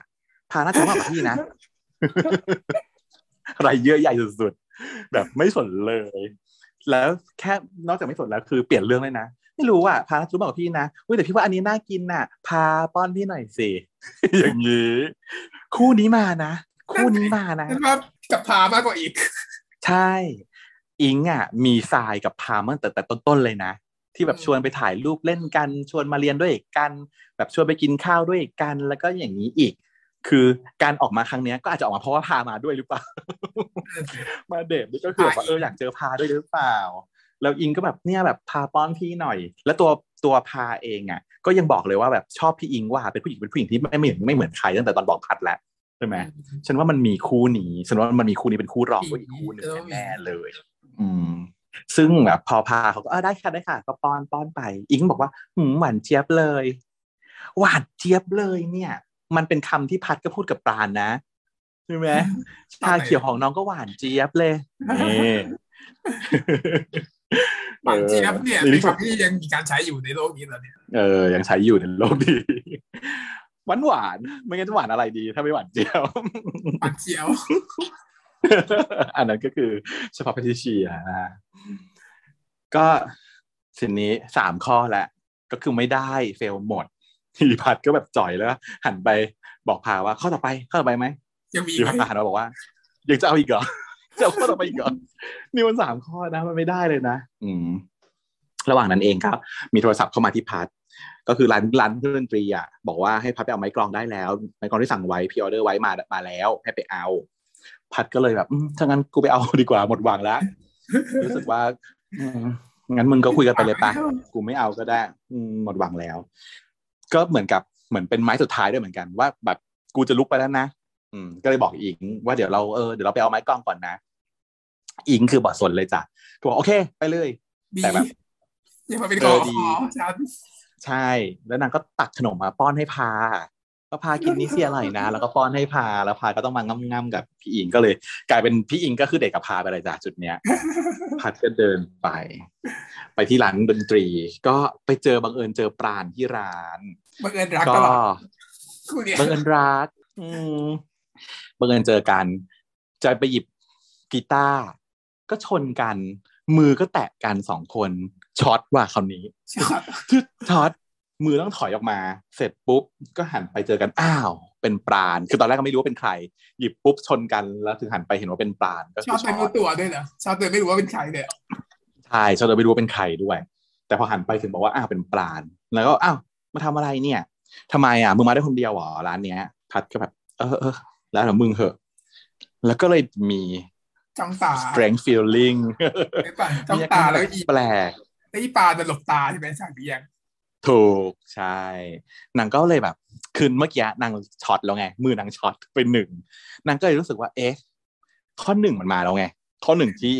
ที่พาบอกว่าพอโดนตัวกันแล้วจะมีอาการนางก็เลยอันที่สองคือนางก็เลยหันไปมองแล้วสบตาปรากฏว่าพอสบตาปุ๊บพัดมันหลบเออไม่ใช่ปราณมันหลบตาแล้วพัดก็หลบด้วยอืมหลบกันไปหลบกันมาก็คือมีความแปลกๆ strength feeling เกิดแบบบางอย่างระหว่างกันสองคนละเสร็จปุ๊บเข้าข้อสามก็คือยังไม่ทันได้คุยอะไรนะแต่ปราณน่ะรับโทรศัพท์ตัวพัดก็รู้สึกแบบอยากรู้ว่าแบบใครวะใครเป็นคนโทรมาวะมีความแบบรู้สึกกับพี่ปลายสายว่าอีคนปลายสายนั้นน่ะมันเป็นใครทำไมต้องซื้อข้าวอะไรไปฝากมันทำไมจะต้องแบบเอ้ยคุยหัวเราะต่อเธอกระซิบกับมันด้วยเพราะว่าตัวตัวปราณเขาเหมือนสนิทกับคนปลายสายมากแล้วบอกว่าอยากกินอะไรไหมเดี๋ยวซื้อไปฝากเลยเสร็จปุ๊บนางก็เลยประชดคุณพัดน่ะว่าอารมณ์ดีนะมึงคุยกับใครอ่ะแฟนเหรอตึงนี่คือข้อสามใช่ไหมว่าตัวเขาอ่ะก็อยากรู้ว่าปราณอ่ะมีแฟนหรือเปล่าปราณก็ตอบว่าเสือกคิดไปคิดมาปรากฏว่าครบสามข้อเรียบร้อยแต่ว่าเป็นทางกูเองแทนที่จะเช็คว่าคนนั้นชอบกูไหมกลายเป็นว่าเหมือนรู้ตัวว่าอ้าวเราชอบคนนี้เหรออืมพอเริ่มรู้ตัวก็คือยังรับไม่ได้เลยหนี เดินหนีออกมาจากร้านอืมแล้วพอกำลังจะออกปุ๊บเนี่ยมันก็บังเอิญอีกเกิดความแบบเดินชนกันไงแล้วหลีกทางก็หลีกไปทางเดียวกันอีกก็เลยชนกันอีกซ้ายขวาซ้ายขวาเหมือนใจตรงกันสามรอบอ่ะมันไม่พ้นออกไปไม่ได้จนอีปลายมันแบบมึงตั้งใจกวนตีนปะเนี่ยกวนตีนกูเหรออืมแล้วเสียงในหัวก็ดังขึ้นมาเป็นข้อที่สี่ที่พาพูดเอาไว้ว่าถ้ายังไม่แน่ใจมีข้อสี่อยู่ข้อสี่คือเมื่ออยู่ใกล้กันมันจะไม่เป็นตัวของตัวเองมันจะโลกแบบแปลกเออก็คือใช่เลยตอนนี้คือนางกำลังโลกมากอีวัตแบบกำลังโลกแบบอย่างหนักนางก็คิดได้ครบถ้วนแล้วกูครบสี่ข้อละเกิดความสับสนก็เลยผลักอีปานออกไปว่าแบบมึงหลบไปแล้วก็เดินหนีออกจากร้านไปเลยอืมก็เป็นเหมือนจุดพุทธิปัญญาเริ่มรู้ตัวแต่ว่ายังไม่ยังไม่ตัดสินใจรู้ตัวแต่ยังไม่ยอมรับตัดมาที่ปราณเนี่ยก็คืออยู่ที่ห้องเนาะมาอยู่ที่ห้องนางก็นึกถึงแหละเหตุการณ์วันนี้จริงๆแล้วนางอ่ะก็ไปเจอนะไปเจออิงกับพัดอยู่ด้วยกันที่ร้านนางเห็นแต่นางทำใจไงแล้วนางก็ไปหยิบขนมปังมาจะกินไปเปิดอันนี้เขาดีเนาะเธอเก็บขนมปังอย่างนี้ปะฉันไม่กินขนมปังอ้าวเป็นคนไม่กินแบบว่าเบรดเหรอดีอ่ะนางแกะออกมาจากห่อแล้วนางก็ใส่ไปในแบบซูเปอร์แวร์ใช่ไหมเก็บแบบสุญญากาศเป็นคนเนี่ยคือเป็นการโชว์ว่าอีนี่คือคนโคตรมีระเบียบเรียบร้อยในชีวิตเลยเพราะว่ากูไม่ทำนะเนี่ยสิ่งที่กูไม่ได้ทำขนมปังมีถุงอยู่แล้วขนมปังมีถุงอยู่แล้วมีใส่ตอกอะไรอีกมันก็มีถุงแล้วก็มัดปากถุงได้ก็มีล็อกได้อะไรอยู่แล้วเนอะปะคือมันก็จะแห้งไปตามเวลาบ้างแต่ว่าเราก็กินหมดทันมันก็จะแค่แห้งเฉพาะแผ่นหลังๆแผ่นสุดท้ายสามแผ่นสุดท้ายแค่นั้นแหละที่มันจะแข็งหน่อยแต่มันไม่ใช่แข็งกินไม่ได้แต่ด้วยความเป็นปราณอะไม่ได้เลยไงทุกแผ่นต้องนิ่มควอลิตี้ต้องดีน้ำต้องเก็บสุญญากาศแกะออกจากถุงเมื่อวางไว้เรียงไว้ในกล่องมึงก็กินทุกวันด้วยนะไม่ไม่ทำแต่แข็งหรอกมึงกินทุกวันย่อยใช่ฉันก็เลยชอบฉากนี้มากฉันรู้สึกว่าเขาทำเขาทำดีเทลให้เราเห็นว่านี่มันเป็นอย่างนี้คนที่มันเป็นเรียบร้อยมันเป็นอย่างนี้จริงละเอียดมีคนในกองที่เป็นแบบนี้จริงอะถึงจะถามว่าทำละเอียดได้แค่นี้จริงไม่งั้นนึกไม่ออกนะเพราะตัวเราเราไม่ทำไงเออเสร็จปุ๊บนางก็จะเอามากินนางก็ไปหยิบเอ่อนมบีบมาตาหมีบีบหรือมะลิบีบก็ไม่รู้เพราะไม่ไม่ไม่มีสปอนเซอร์เลยไม่หันออกมาไม่สปอนเหรอสปอนเหรอมะลิบีบมะลิเหรอมะลิเหรอโชว์โชว์อยู่นะฉันเห็นมันออกหลายรอบอ่ะคิดว่าถ้าจะสปอนเออไม่แน่ใจเพราะว่าที่เขาดูกันเหมือนแบบที่พี่พี่ออฟเขาดูกันเขาเขาไม่ได้พูดว่าสปอนน่ะแล้วเขายังแซวว่าเอ๊ะทำไมแบบ อี พี เนี้ยมันไม่มีไทยอินแต่ประเด็นคือฉันคิดว่าหรือเขาแซวว่านั่นแหละนั่นไทยอินแหละแต่ไทยอันไทยอินเนียนดีมั้งไม่แน่ใจเหมือนกันถ้าถ้ามันมีสปอนแสดงว่าไทยอินเนียนแต่ตัวฉันเองฉันคิดว่ามันเนียนอยู่นะมันเป็นของสำคัญของเรื่องเลยอ่ะทำดีมากก็นมข้นหวานหมดเพราะว่าอีพัดกินหมดเดียวแล้วก็มีกระดาษโน้ตแปะไว้ตรงบนบนหลอดนมข้นหวานว่าเดี๋ยวซื้อคืนให้นะด้วยน้ำเสียงอ่อนโยนได้ยินกล้องมาในหัวเป็นน้ำเสียงแบบอ่อนโยนว่าเดี๋ยวซื้อคืนให้นะแบบอ่อนโยนไม่ใช่คนตีนปานเขาก็ยิ้มแล้วก็แบบกินขนมปังเปล่าจ้ะลูกจ๋าหวานอ่ะหวานแล้วเขาหวานพอแล้วคือเขาใช้เขาใช้การมองหลอดนมแล้วกินขนมปังคิดถึงหน้าผู้ชายแล้วก็กินได้ทุกอย่างหวานแล้วแล้วที่ห้าคือนางพยายามจะเปิดฝาเห็นปะอีนันนนท์น่ะพยายามจะเปิดฝาแต่เปิดไม่ออกแล้วก็ทำมันไม่เปิดเนียนๆไปตลกดีอ่ะฉากนี้มันดูจริงมากแล้วก็เอาหลอดนมมาวางไว้มานั่งวาดรูปเหมือนตอนที่วาดรูปขนมจีบไงคราวนี้ก็วาดหลอดนมพร้อมกระดาษโน้ตที่แปะไว้แล้วก็พอนึกออกว่าไอ้เหี้ยคนที่เราแบบชอบคือคนนี้แล้วเขาก็ทำดีขนาดกับเราขนาดนี้แต่เสร็จแล้ววันเนี้ยไปเจอเห็นเขาไปเดทกับอีผู้หญิงที่เขาชอบมากก็เลยหงุดหงิดก็เลยกาทิ้งไม่ร้องไห้แต่กลายเป็นซีนงับขนมปังที่แสนน่ารักที่ทุกคนแคปเอามาเป็นภาพหน้าจอคุณขาเห็นหรือเปล่าเป็นรูปนั้นนนที่กำลังเคี้ยวขนมปังแบบครึ่งแผ่นแล้วมันที่เหลือมันล้นออกมาจากปากน่ารักมากน่ารักมากๆเดี๋ยวไปโหลดกันเลยรูปนั้นนนรูปง่ำขนมปังนี่โคตรน่ารักเลยอืมเป็นเป็นหนึ่งในมีมของช่วงนี้อืมจะแดกมึงคือเขาเขาเออฟิลด้วยด้วยไว้ไหนฟิลฟิลแบบไอ้แก้มตุ๋ยอะไรวะไม่เกี่ยวข้องกับเรื่องเลย ประมาณนั้นประมาณว่าก็คือแบบรู้สึกหงุดหงิดแล้วก็เลยกินขนมปังเปล่าๆแม่งกินเข้าไปเหอะไม่ต้องมีดอกนมข้นหวานอะไรอย่างเงี้ยกูไม่เอาหรอกนมข้นหวานจากมึงอ่ะกูกินขนมปังเปล่าก็ได้แล้วก็เคี้ยวเหมือนไอ้เต้าไอ้เต้าไอ้เต้าแฮมสเตอร์อ่ะแล้วก็งำงำงำงำเข้าไปอย่างเงี้ยแล้วก็หน้าแบบว่าบอดจอยนิดนึงแต่ว่ามันเป็นความบอดจอยที่ accept มันไม่ได้โกรธเคืองมันไม่ได้โกรธพัดแบบไม่มีเหตุผลมันไม่ได้โวยวายมันไม่ได้ร้องไห้แต่มันแบบไอ้บ้าเซ็งอ่ะหงิดหงิดหงุดหงิดนิดนิดประมาณนั้นส่วนฝั่งพัดคือถามคุยกับกรเพราะว่าตอนนี้ได้ไปแล้วสี่ข้อใช่ไหมจากจากน้องพาค่อนข้างโดนไปแล้วแต่ว่าเอ้ยขออีกสักหน่อยก็เลยถามกรว่ามึงคนเราอ่ะมันจะใจเต้นเวลาอยู่กับใครได้บ้างวะคือยังพยายามปฏิเสธตัวเองอยู่คิดว่าถ้าเป็นอย่างอื่นก็ได้ใจเต้นได้นางก็บอกว่าก็อยู่กับผีไงอยู่กับผีก็ใจเต้นเหมือนกันคิดได้ไงวะโอ๊ยเสียเดี๋ยวเวลาว่ะแต่นางก็บอกแกแล้วเออเอออ่ะพูดดีๆเลยก็ได้มันก็ต้องใจเต้นกับคนที่เราชอบดีวะแต่เอาจริงมึงอันเนี้ยมันวัดไม่ได้หรอกถ้ามึงจะวัดนะมันมีอย่างหนึ่งที่วัดได้อีพายก็ถามอะไรวะก่อนก็บอกว่าถ้ามึงหึงเขาอ่ะก็แปลว่ามึงชอบเขาไงอันนี้เป็นประโยคแรกของอีกรที่พูดดีตั้งแต่เปิดเรื่องมา เข้าสู่ อี พี ห้าเพิ่งพูดเป็นมนุษย์ปนาเพิ่งเป็นพูดเป็นคนก็ตอนนี้โอเคถ้าหึงแปลว่าชอบเขาไงอันนี้คือชัวร์แน่นอนถ้าหึงเขาคือต้องชอบเขาแน่ถูกไหมนางก็เลยมาพิสูจน์ค่ะตอนนี้เป็นช่วงแห่งการพิสูจน์ก็ตัดไปที่ห้องปราณปราณก็อยู่ในห้องกำลังแบบเล่นดนตรีแต่งเพลงอยู่พัดก็มาเคาะห้องรัวๆปึ้งปึ้งปึ้งปึ้งปึ้งปึ้งปานอยู่ป้าปานอยู่ป้าบกเวกนางก็แบบยูยูยูมีอะไรแล้วก็ไปเปิดประตูก็เจอไอ้เจ้าลูกหมายักษ์เนี่ยก็บอกว่าขอเข้าห้องได้ป่ะปานก็แบบโอ้ยเราหี่อ่ะเป็นแบบเพลียใจเอ้ยผู้ชายคนนี้ไม่มาอีกแล้วมึงจะมาบ่อยไปแล้วนะไม่ให้เข้าอ่ะยังไม่ให้เข้าก็กูจะมาเอาหูฟังง่ะหูฟังที่กูให้มึงไปอ่ะกูต้องใช้แล้วนางว่าอ้าวหรอแต่เดี๋ยวกูหาให้ละกันเพราะว่ากูเอาไปไว้ไหนเราไม่รู้อ่ะอืมอยู่ไหนเราไม่รู้แต่เดี๋ยวเดี๋ยวหาให้นางก็แบบไม่เป็นไรเดี๋ยวกูหาเองแล้วก็พุ่งเข้ามาในห้องเลยหาเจอได้ไงวะอีอีปานก็เนเนียนน้ำมึงอ่ะแต่ก็ไม่ไม่ว่านะด่าว่าเนียนน้ำมึงอ่ะแต่ก็ปิดประตูแล้วก็ตัวเองก็ลงมานั่งแต่งเล่นดนตรีแต่งดนตรีต่อก็ปล่อยให้พัดเขาหาพัดก็ถามว่ามึงแดกอะไรยังปานก็เออแดกแล้วแดกแล้วไม่มีอะไรคือตัวปานนั้นไม่ได้มีไม่ได้มีพิรุธอะไรใดๆเลยอืมตัวพัดสิตอนนี้เขามาด้วยความรู้สึกแบบพรุงพร่านงุนงานอยากพิสูจน์ตัวเองใช่ไหมนางก็พยายามไปหาหลักฐานอะไรก็ได้ที่จะทำให้หลักรู้ว่าตัวเองอ่ะหึงหรือเปล่า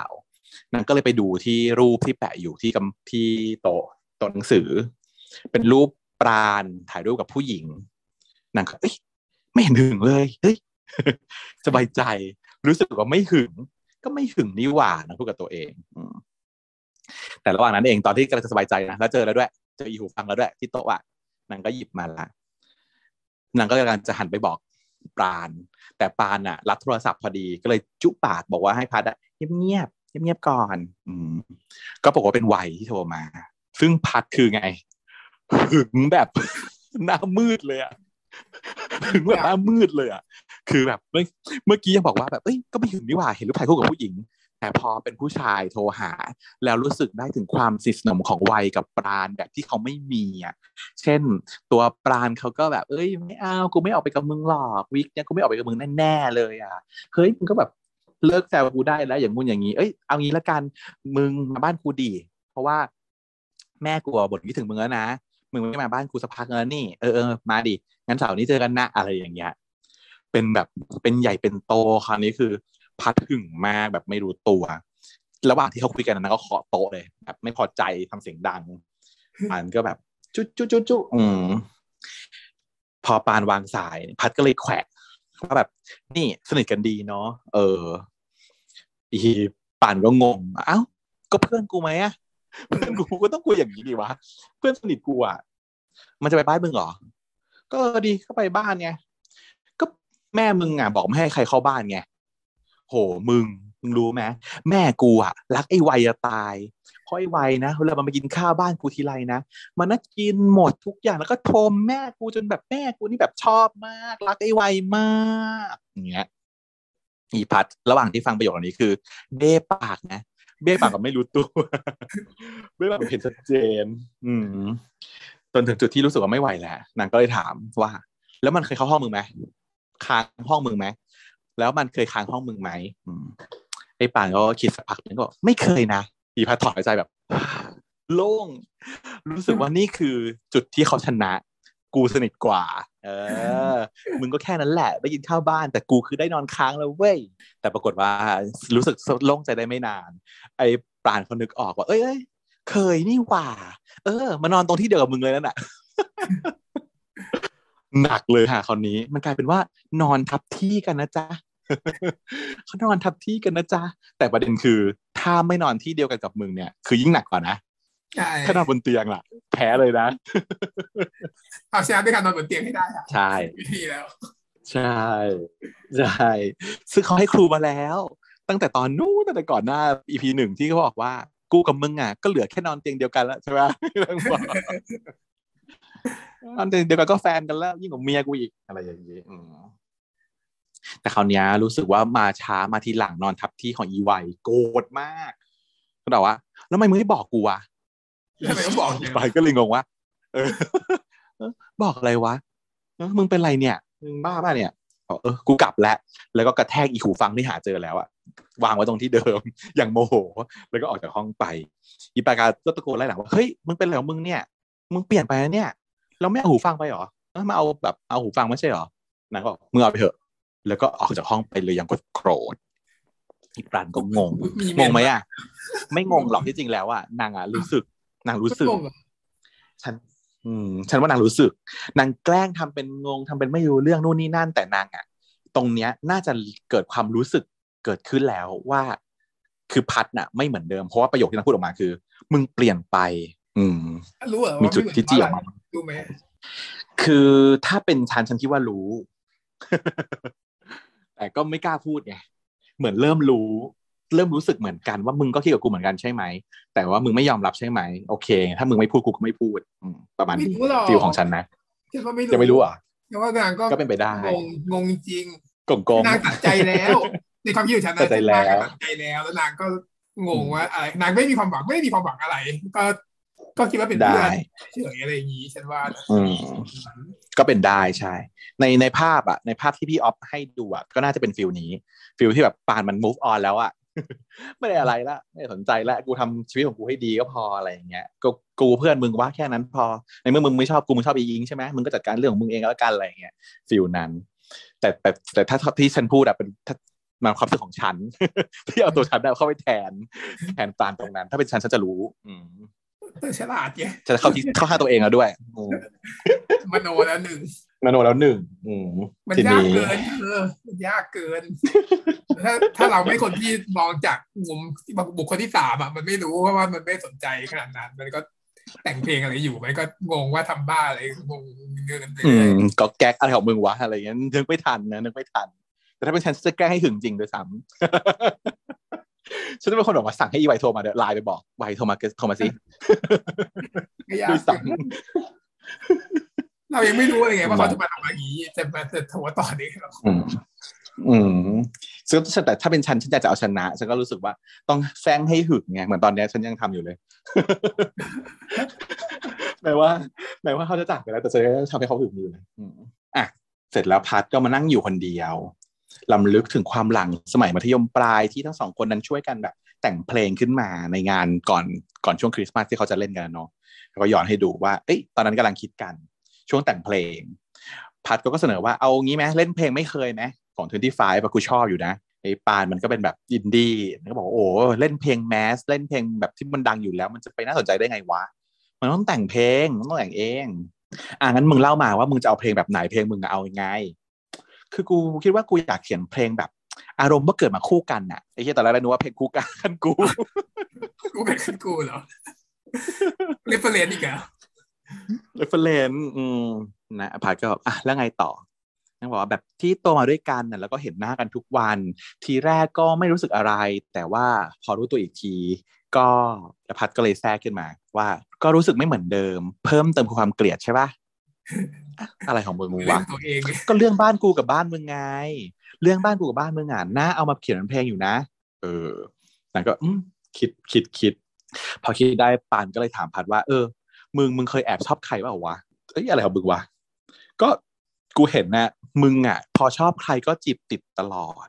กูก็แค่อยากรู้อ่ะว่ามึงเคยแอบชอบใครหรือเปล่าแบบที่ไม่ไม่ไม่ไม่สมหวังอ่ะพัดก็บอกว่าไม่นะกูไม่ได้จีบติดตลอดขนาดนั้นนะบางทีกูก็วันๆเหมือนกันน่ะที่จะจีบพอคำมันขึ้นมาปุ๊บนะอีปานแบบเฮ้ยเดี๋ยวนะแป๊บนึงเมื่อกี้มึงพูดแบบวันๆนะเออแล้วก็เขียนคำว่าวันๆลงไปเออผัดมันก็มันคืออะไรเออกูชอบนะคำที่มึงพูดเมื่อกี้คำว่าวันๆมันมีความรู้สึกที่แบบไม่รู้ว่าจะสุขหรือว่าจะทุกข์ดีมันมันมีความกลัวที่จะรู้สึกไปมากกว่านี้อ่ะเออจะลุยก็กลัวอกหักจะถอยก็กลัวจะเสียดายมันหวั่นหวั่นกล้ากล้ากลัวกลัวเออไม่รู้นะแต่แต่กูชอบคำนี้เออนั่นก็เลยแบบเหมือนได้ไอเดียในการแต่งเพลงโดยใช้คำว่าหวั่นหวั่นพัดก็เอาดินสอมาเขียนชื่อตัวเองลงไปในสมุดของที่ปานเขาจดคำว่าหวั่นหวั่นเมื่อกี้แหละแล้วก็โอเคไอเดียเนี้ยกูซื้อแล้วให้เครดิตกูด้วยนะครึ่งนึงเพราะว่ากูเป็นคนคิดคำนี้ไอ้แบบว่าครึ่งบ้าอะไรวะมึงเซ็นชื่อเต็มหน้าขนาดนี้ไม่ใช่ครึ่งแล้วมั้งมันเองนั่นก็คือรีมายด์ไปว่าอ่านางเคยแต่งเพลงด้วยกันเพลงหนึ่งระหว่างที่คิดเนี่ยก็สับสนพัดก็มองสร้อยคอของอิงไปด้วยเนาะไอ้สร้อยคอที่ตัวพีที่อิงให้มาจนพาเขากลับมาเห็นพัดกำลังนั่งซึมๆแล้วก็มองสร้อยอยู่ก็เลยถามว่าเป็นไรน้อยเรื่องพี่อิงหรอโอ้แต่แบบพาชอบมากเลยนะพี่อิงเนี่ยเขาไม่เหมือนคนอื่นเลยจริงๆก็นั่นแหละที่เช็คกันมามันไม่เข้าสักข้อเลยไงพาแต่พาบอกว่าถ้าเป็นพาพาลุยนะถ้าเพราะถ้าเป็นคนอื่นนี่นะบอกเลยลังเลอะไรอีกชอบเขามาตั้งแต่ม.ปลายแล้ว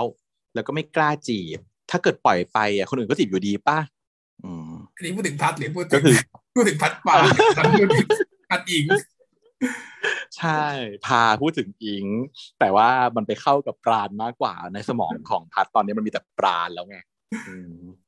แล้วก็มันก็เป็นซิมโบลิกนะตอนนี้พาพูดถึงอิงใช่ไหมเอ่อพาก็ป้อนขนมจีบเข้าปากไอ้พัดแหละพัดก็ไม่กินใส่หน้าไม่กินไม่กินไม่กินแล้วจนสุดท้ายคือแบบพามันก็แบบหึเป็นไรอ่ะหรือว่าเฮียชอบคนอื่นแล้วเออแล้วตอนนั้นถึงกินขนมจีบเข้าไปแล้วก็พาก็หรอพาก็บอกว่าเปล่าเปล่าเปล่าเปล่าเปล่าเปล่าแต่คือเมื่อกี้คือกินขนมจีบไปแล้วนะตอนที่บอกว่าให้เชียร์จีบอิงก็คือไม่กินนะสายหน้าสายหน้าแต่เขาบอกว่าชอบคนอื่นแล้วคือกินแล้วนะขนมจีบอ่ะเกี่ยวกันได้เลยเนี่ยก็ประมาณนี้สุดท้ายด้วยความตัดสินใจยังไงก็ไม่รู้แหละมันถึงวันแข่งละทางทีมของสถาปัตย์เขาก็มากันสี่คนใส่เสื้อแบบเสื้อผ้าร่มแบบสีสันมีสีส้มสีเขียวสีน้ำเงินน่ารักเสื้อกันฝนเออเสื้อกันฝนใช่ใช่ฟีลแบบเสื้อกันฝนผ้าร่มอ่ะนางก็แบบเฮ้ยขอโทษนะมึงสุดท้ายแล้วว่ากูแต่งเพลงไม่เสร็จที่ที่อีไวมันเร่งๆให้แต่งเพลงแต่งเพลงแต่สุดว่าแต่งไม่เสร็จเนาะแต่ไวก็บอกไม่เป็นไรถึงเพลงที่เราจะใช้เนี่ยเป็นเพลงเก่าของมึงแต่ก็เป็นเพลงใหม่ของพวกกูนะขอแค่มันไม่ล้มก็พอแล้วล่ะอืมโอเคงั้นเดี๋ยวกูเอาเอาลิสต์เพลงไปให้เขาก่อนนะแล้วปราณก็ไปหาผู้จัดงานที่หลังเวทีเอาเนื้อเพลงไปให้ก็ไปบังเอิญเจอกันกับคุณพัทอีกในชุดเอี่ยมเสื้อกล้ามคนละคอนเซ็ปต์คอนเซ็ปต์ถาปัดนี่เขาแบบใส่เสื้อกันฝนมาสีสีส่วนคอนเซ็ปต์แก๊งวิทวานี่เป็นเสื้อกล้ามชุดเอี่ยมน่ารักมากคือผู้ชายที่ตัวโตขนาดนี้ใส่ชุดเอี่ยมกับเสื้อกล้ามทำไมโคตรน่ารักเลยวะก็อลังการมากอ่ะแล้วดูมันดูไม่ธรรมดามันดูพร้อมขึ้นเวทีคอนเสิร์ตจริงอืมแต่ว่าตำแหน่งของของตัวพาร์ทเป็นมือกลองด้วยเนาะมันไม่เด่น อยู่ข้างหลังเวทีหลังๆหน่อยก็ถามว่าเป็นไงมึงพร้อมเปล่าไม่พร้อมก็ต้องพร้อมแล้วว่ะเออแล้วอิงอ่ะปานเขาก็ถามพาร์ทพาร์ทก็ขมวดคิ้วถามไม่วะก็ก็อยากรู้อยากรู้ไปทำไมอ่ะก็เขาก็ต้องมาดูมึงเปล่าวะก็คือมึงจีบเขาอยู่อ่ะอืมทั้งสองคนนี้ก็คือแบบพูดคุยกันแต่ระหว่างที่กำลังคุยกันอยู่เนี้ยวายก็เข้ามาแทรกคือเห็นไม่ได้เลย เห็นคุยกันไม่ได้เลยก็คือกลัวจะตีกันเขาคิดว่าจะตีกันแบบมาช่วยเพื่อนแบบเฮ้ยมีอะไรวะวะมีอะไรกับเพื่อนกูวะเออเขามาแทรกแต่ปานเขาแบบโอบไหลวายไว้บอกไม่มีอะไรไม่มีอะไรแล้วก็โอบไหลแล้วก็พากันออกไปฟิลให้ฟิลแบบ พาผัวดีผัวน้อยอ่ะ ไม่เป็นไรไม่มีอะไรจ้าไม่มีอะไรจ้าแล้วก็พาหนีไปอืมแต่ว่าในเนี้ยมันอยู่ในสายตาของพัดแล้วไงตอนนี้พัดเขามองแต่ปราณแล้วอ่ะการที่ปราณเนี่ยไปโอบไหล่ไวการที่ปราณอ่ะเอาป้ายคล้องคอไปคล้องให้ป้ายเชื่อนะไปคล้องคอให้เสร็จแล้วก็เป่ากระหม่อมมันก็เหมือนจะจุ๊บหน้าผากแล้วว่าเป่าเพี้ยงอย่างเงี้ยมันมามองดูเหมือนจุ๊บเหม่งไงพัดก็คือออกอาการเริ่มแบบไม่พอใจแล้วก็เริ่มหึงอืมหึงมากเลยเพราะว่าตัวของวัยเนี่ยเท่ากับเป็นคู่แข่งที่แบบมาแรงแซงทางโค้งทำไมถึงมีการจุ๊บกันด้วยอ่ะก็คือเป็นเป็นเป่ากระหม่อมเฉยๆเห็นเป็นจุ๊บเหม่งใช่แต่เห็นเหมือนจุ๊บเหม่งแบบแต่ด้วยความแบบลมเพชรหึงนะแค่เป่ากระหม่อมก็หึงแล้วคือมันก็ใกล้ถูกไหมล่ะแค่เป่ากระหม่อมมันก็ใกล้เหมือนจะจุ๊บเหม่งอยู่แล้วอะแล้ววัยอะก็คือหล่อไงประเด็นหล่อแล้วก็สนิทฉากนี้เป็นรู้สึกว่าเออต้องเอาเที่ยวเอาจิมมี่มาเล่นเพราะอย่างนี้เลยเกี่ยวอืมใช่มันต้องเป็นคู่แข่งที่พัดต้องหึงได้ต้องสมน้ำสมเนื้ออย่างที่เราเคยบอกต้องเหมือนกับเหมือนกับว่าจะต้องดีพอที่ปราณเขาจะเลือกอ่ะเพราะว่าตัวพัดเองเขายังบอกอยู่เลยว่าเฮ้ยมึงถ้าหาแฟนหาให้ดีเท่าครึ่งหนึ่งของกูเหอะใช่ไหมมันก็มีความเซลล์อยู่หน่อยแหละว่าตัวเองก็คือดีพอสมควรนั้นคนที่จะมาแข่งได้อ่ะจะต้องดีให้ได้แบบอย่างน้อยเท่าหรือว่าเจ็ดฉิวอืมซึ่งจิมมี่คือได้นะฮะในบทวัยเนี่ยก็เลยหึง เสร็จปุ๊บฉากก็จะตัดมาตรงนี้เลยพัดเล่นเสร็จแล้ว ซึ่งฉากเนี้ยถูกถูกแก๊งเพื่อนของพี่ออฟอะผู้กำกับอะชี้ใส่นะบอกว่าฉากในใน อี พี เนี้ยไม่มีอะไรจะด่าเลยด่าเขาด่าเซนิฟินเดียวว่ามันเกิดความไม่คอนติเนียในความแบบอยู่ๆก็แบบตึ้งแล้วก็จบเลยอะไรเงี้ยแบบน่าจะสักวักนึงน่ะให้ร้องวักจบสักประโยคนึงก็ยังดีแบบไม่กองสักหนึ่งครั้งก็ยังดีอันนี้มันตึ้งแล้วจบเลยแต่ว่าพี่ออฟเขาก็บอกว่าที่เขาจริงๆแล้วเขาถ่ายซีนน่ะยาวมีหลายซีนที่ไม่ได้ถูกใช้ใน อี พี นี้แต่ว่าเขาพยายามจะเลือกคัดออกคัดสิ่งที่คนไม่ต้องการดูแล้วออกไปพี่ออฟบอกว่าอยากดูเหรออยากดูเหรอว่าวงสถาเอ่อชีวิตบ้ามาเล่นเพลงอะไรอยากดูเหรอมันก็ไม่มีใครอยากดูหรอกแต่ว่ามันแบบเออถ้าความสมบูรณ์มากกว่านี้อาจจะแบบสักหนึ่งวรรคน่ะ ให้มันไม่ใช่ว่าชิ่งแล้วจบออกมาอย่างนี้พอผัดเล่นเสร็จมันก็ลงมาใช่ไหมลงมาอยู่ที่ข้างล่างเรามาคุยยืนคุยกับอิงอยู่อิงเขามาถ่ายรูปให้แล้วก็อิงก็บอกว่าอุ้ยแกเมื่อกี้ตอนแกตีกองนะสาวๆข้างฉันกรี๊ดใหญ่เลยแล้วแกกรี๊ดเราหรือเปล่าผัดก็ถามอิงอิงก็ใส่หน้าเลยบอกไม่บอกถามอืมเดาเองละกันแต่ว่าต่อไปเป็นคิวของสถาปัตย์พอดี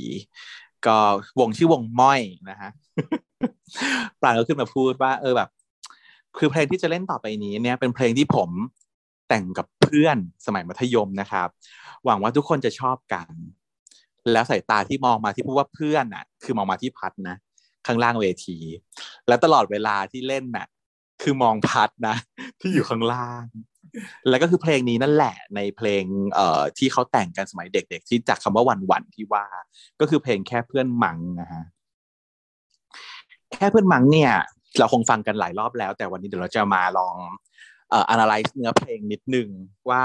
มันออกมายังไงเป็นความรู้สึกของปราณณตอนนั้นที่เขาแต่งอยู่กับพัดนะเอ่อจริงๆแล้วตอนที่พัดน่ะอยู่ข้างล่างเวทีแล้วฟังปราณน่ะตอนแรกอินนะยิ้มตบมือแล้วก็ยิ้มให้กำลังใจยืนอยู่ข้างอิงอิงเขาถามว่าใช่เพลงที่เอ่อเล่นกันตอนวันคริสต์มาสเปล่าผัดก็พยักหน้าช้าๆบอกว่าใช่อิงก็บอกว่าเพราะนะเพราะดีนะเนี่ยเพลงนี้อืมเนื้อหาของมันก็คือยังไงฮะไม่คิดอะไรมั้งที่เธอพูดมาแบบนั้นทำไมต้องไหวหวั่นต้องเก็บไปคิดมากมายที่เธอทำลงไปมันต้องแปลว่าไงเป็นคำถามที่มันยังค้างในใจ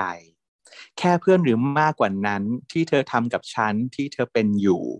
รู้ไหมทำให้ใจสั่นๆรู้ไหมฉันเริ่มหวั่นๆเพราะถ้าเธอไม่คิดกับฉันก็อย่าทำอะไรที่ฉันต้องคิดแบบนั้นเพราะเพื่อนกันเขาไม่ทำแบบนี้หรือเปล่าว่าถัดไปก็จะเป็นแบบฉันควรจะต้องถอยหรือควรเข้าไปใกล้เธอเวลาที่ได้เจอต้องยิ้มหรือต้องทำยังไงใจนึงก็อยากทักอีกใจก็ห้ามเอาไว้ไม่พร้อมจะเสียใจไม่พร้อมจะต้องเสียเธอ แล้วก็วนซ้ำแบบนี้ก็เป็นเพลงที่แสดงถึงความหวั่นหวั่นจริงๆไหวหวั่นเนาะทั้งนั้นจริงๆแล้วว่าเพลงนี้มันมีคำว่าหวั่นหวั่นแค่วรรคเดียวเองนะ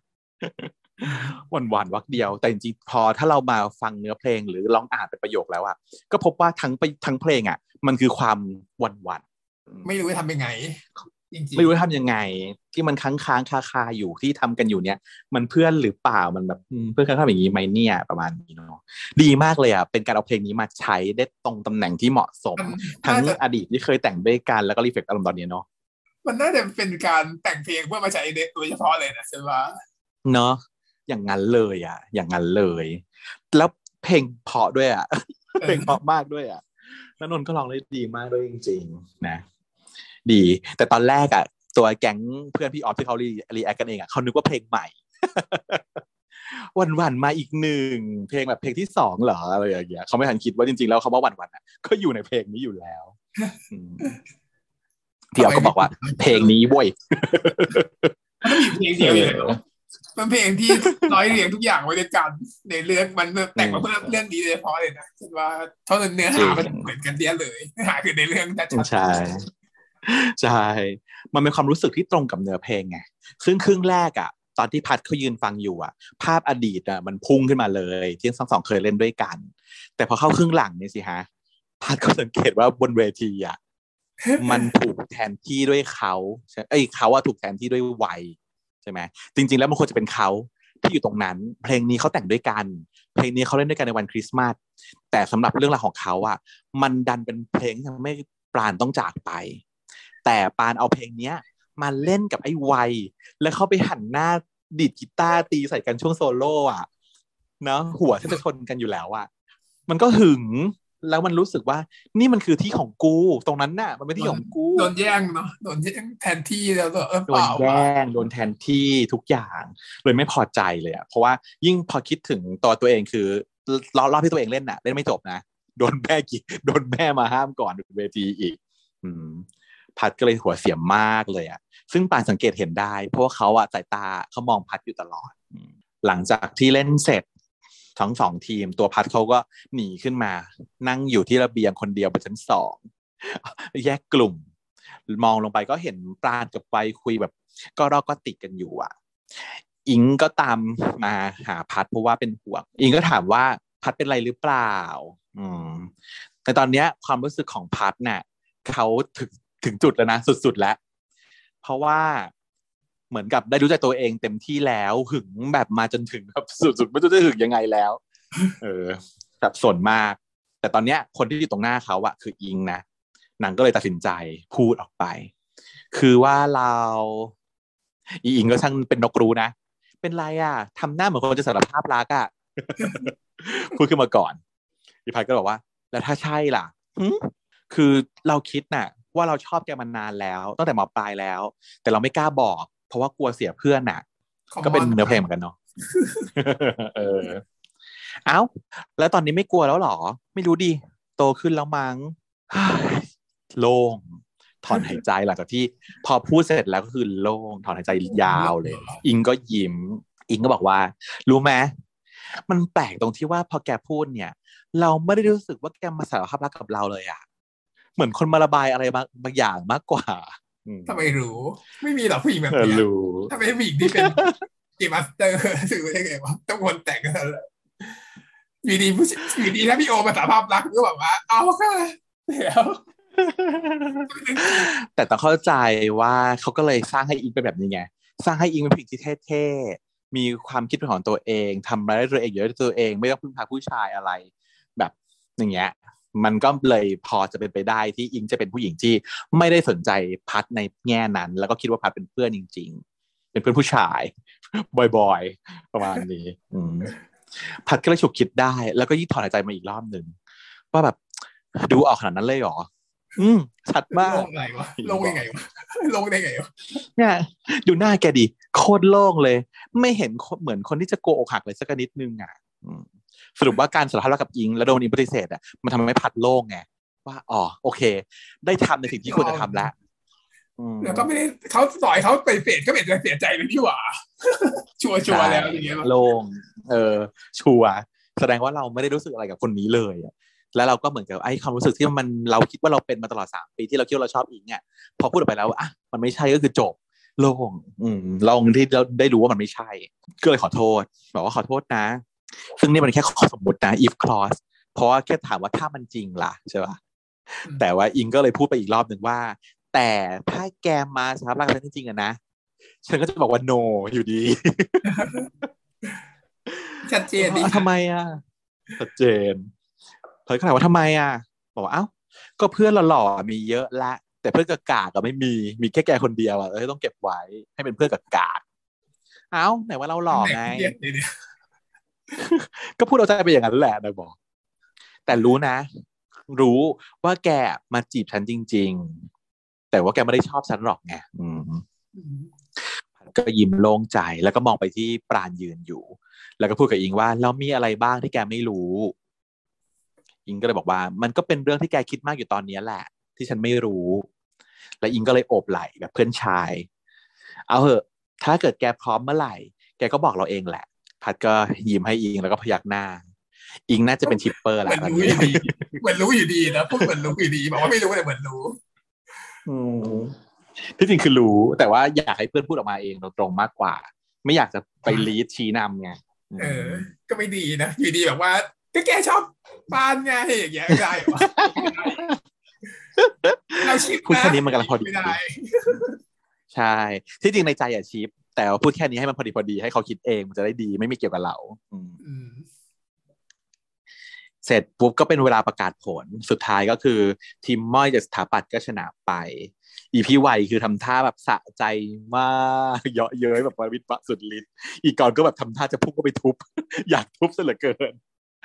ส่วนอีพัดคือหึงมากหน้าคือหึงไม่ได้สนใจคนแพ้ชนะอะไรใดๆแต่ว่าพอเขาแฮปปี้ดีด้ากระโดดกอดกันก็แบบหึงแบบลมตีขึ้นหน้าแล้วแต่อดทนไว้อยู่แล้วก็ดึงดึงกรไว้แล้วกรไว้คู่กรไว้จะได้ไหมเนี่ยกูก่อนไว้มันยังไม่ได้สักทีเลยอ่ะมันยังยังไม่รู้ว่าจะไปถึงจุดนั้นได้ยังไงเลยอ่ะเนาะมันดูไกลมากก็คืออีพาร์ตต้องแบบว่าฮะกูต้องแบบว่าหาคนมากันอีอีไว้อีกอนละกันอีฉันเดาแล้วเอาคนที่เกลียดที่สุดไปกันแล้วก็ไม่ก็แบบให้ไปกันด้วยให้กันโดยการไปทะเลาะกันอะไรอย่างงี้แล้วไปแปลกไปรักกันเองอะไรอย่างงี้เออเป็นไปได้อยู่เหมือนกันแต่ว่าการที่มันอย่างที่บอกกันเนอะคนอุกรกับไวอ่ะก็เป็นหนึ่งใน strong feeling นะ เป็นหนึ่งในการไม่เฉยอ่ะเป็นความไม่เฉยจริงที่ร้านเหล้าเนาะที่น้องไวก็ทำงานอยู่ถาปัดแก๊งถาปัดเขาก็ไปฉลองกันอย่างสุขสนานอีวิทบาก็เจอไปก็รู้อยู่แล้วว่าร้านนี้เขาอยู่อ่ะจะเจอไปทำไมวะ หาเรื่อง หาเรื่องแต่พอไปถึงปุ๊บพอเห็นหน้าอีไวเขาเฮฮาอยู่ก็แบบเปลี่ยนร้านเถอะอีกรบอกแต่ว่าไวก็คือไม่ปล่อยโอกาสรีบรีบพุ่งเข้ามากวนตีนบอกว่าจะไปไหนล่ะครับมาพี่ๆเชิญพี่ๆเข้ามาในนั่งในร้านก่อนนะครับเดี๋ยวผมจะจัดโต๊ะให้ในในเลยนะครับจะได้แบบพี่ๆจะได้ไม่ต้องได้ยินเสียงเวลาพวกผมเฮกันหรือฉลองกันอะไรแบบประมาณนี้ก็จะต่อยกันอยู่แล้วก็จะมีเรื่องแต่พัดแบบหยุดก่อนไวด้วยความแบบนิ่งคือหงุดหงิดมากแล้วก็บอกว่าวันเนี้ยกูเซ็งมากพอละแล้วก็ดึงเพื่อนออกไปแล้วก็ปลายตามามองปราณด้วยความโกรธเป็นสายตาแห่งความโกรธมามองอีปราณด้วยความโกรธซึ่งปราณคืองงหน้าตาคือแบบเอออะไรของมึงเอออะไรอ่ะไม่เข้าใจว่าแบบโดนโกรธเรื่องอะไรเพราะยังไงการแพ้ชนะมันเขาต้องแข่งกันอยู่แล้วต้องมีแพ้ชนะอยู่แล้วแล้วปกติอ่ะพัดไม่เคยเป็นแบบนี้ไงพัดไม่เคยขี้แพ้ชนตีพัดไม่เคยไม่ยอมรับความพ่ายแพ้ของตัวเองแต่ครั้งนี้มันแปลกไปเออแล้วมันโกรธเรื่องอะไรจนพวกนั้นเขาก็ฉลองกันจนดึกดื่นเนาะพัดก็มานั่งหงุดหงิดอยู่คนเดียวแล้วไม่ได้อยู่กับเพื่อนแล้วซึ่งตอนนี้พี่ออฟเขาบอกว่าเขาถ่ายแล้วนะถ่ายซีนที่มาฝั่งพัดอะไปเมากับเพื่อนแต่พี่ออฟก็บอกว่าคนไม่ได้อยากรู้อะว่าพัดไปเมาอย่างไรเอ็นอัพสุดท้ายก็คือพัดเมาแล้วมาอยู่ที่หน้าหอคือพัดเมาหลังก็เลยตัดออกหมดเลยมาถึงฉากนี้เลยว่าพัดมานั่งอยู่ใต้คอนโดแล้วก็หงุดหงิดอยู่คนเดียวเปิดดูโซเชียลมีเดียก็เห็นว่าปราณก็ฉลองอยู่กับไวแบบสนุกสนานกอดกันแบบหน้าแก้มแนบอะไรอย่างเงี้ยก็คือโกรธแล้วมันตีกันไปหมดเลยความรู้สึกแบบปวดหัวเหนื่อยล้าหงุดหงิดหึงอะไรอย่างเงี้ยจนก็แบบกุมขมับเลยอ่ะไม่สามารถสงบสติอารมณ์ได้แต่ในมืออ่ะยังมีของที่เขาซื้อมาอยู่ ของที่ทำให้เขามานั่งรออยู่ตรงเนี้ยในถุงกระดาษสีน้ำตาลอันนั้นมันคือนมข้นหวานเนาะที่ซื้อมานางก็มองมองของที่นางซื้อมาว่าจะทำยังไงดีแต่ตอนนี้คือเมานะเมาแล้วระหว่างที่กำลังกึ่มๆอยู่อะวัยก็ขับรถมอเตอร์ไซค์มาส่งปราณที่กำลังเมาๆกึ่มๆเหมือนกันมาคือทั้งสามคนคือเมาหมดนะฮะที่จริงไม่ควรนะฮะเมาไม่ขับนะแต่นี่อาจจะแบบนิดหน่อยข้ามจากซอยมานิดเดียวอะไรเงี้ยก็เลยมาถึงพัดซึ่งนั่งรออยู่คือไม่พอใจมากเพราะเห็นปานเป็นคนพามาส่งใช่ปะก็ลุกขึ้นแบบอาดๆเดินเข้าไปเลยอะแล้วก็เข้าสู่ซีนที่เป็นเป็นแบบซีน of the day ก็คือมันนี่ดีคือเรียกปราณเห็นปราณลงมอเตอร์ไซค์มากับไวเรียกปราณว่ามันนี่ดีสั้นๆนิ่งๆเข้มๆแต่ว่ามันคืออะไรฮะมันคือฟิลผัวหึงโหดเป็นผัวโหดมีบ้าผัวโหดทุกคนอาจจะได้อยากได้ฟีลลิ่งนี้สักครั้งนะอยากให้มีคนมาเรียกว่ามันใช่ใช่ก็คือแบบพี่โจคือแบบตายเลยพี่โจโจ้ร่วมกับคือตายเลยบอกว่าแบบอยากให้พัดเล่นแบบนี้มั่งอ่ะมีคนมาเล่นแบบนี้บ้างไหมได้ไหมเออมานี่ดิแค่นี้พอละอืมไวก็เลยพอได้ยินก็คือนึกว่าเรียกกูไงพุ่งเข้าไปจะมีเรื่องแต่ว่าป่านเขาห้ามไว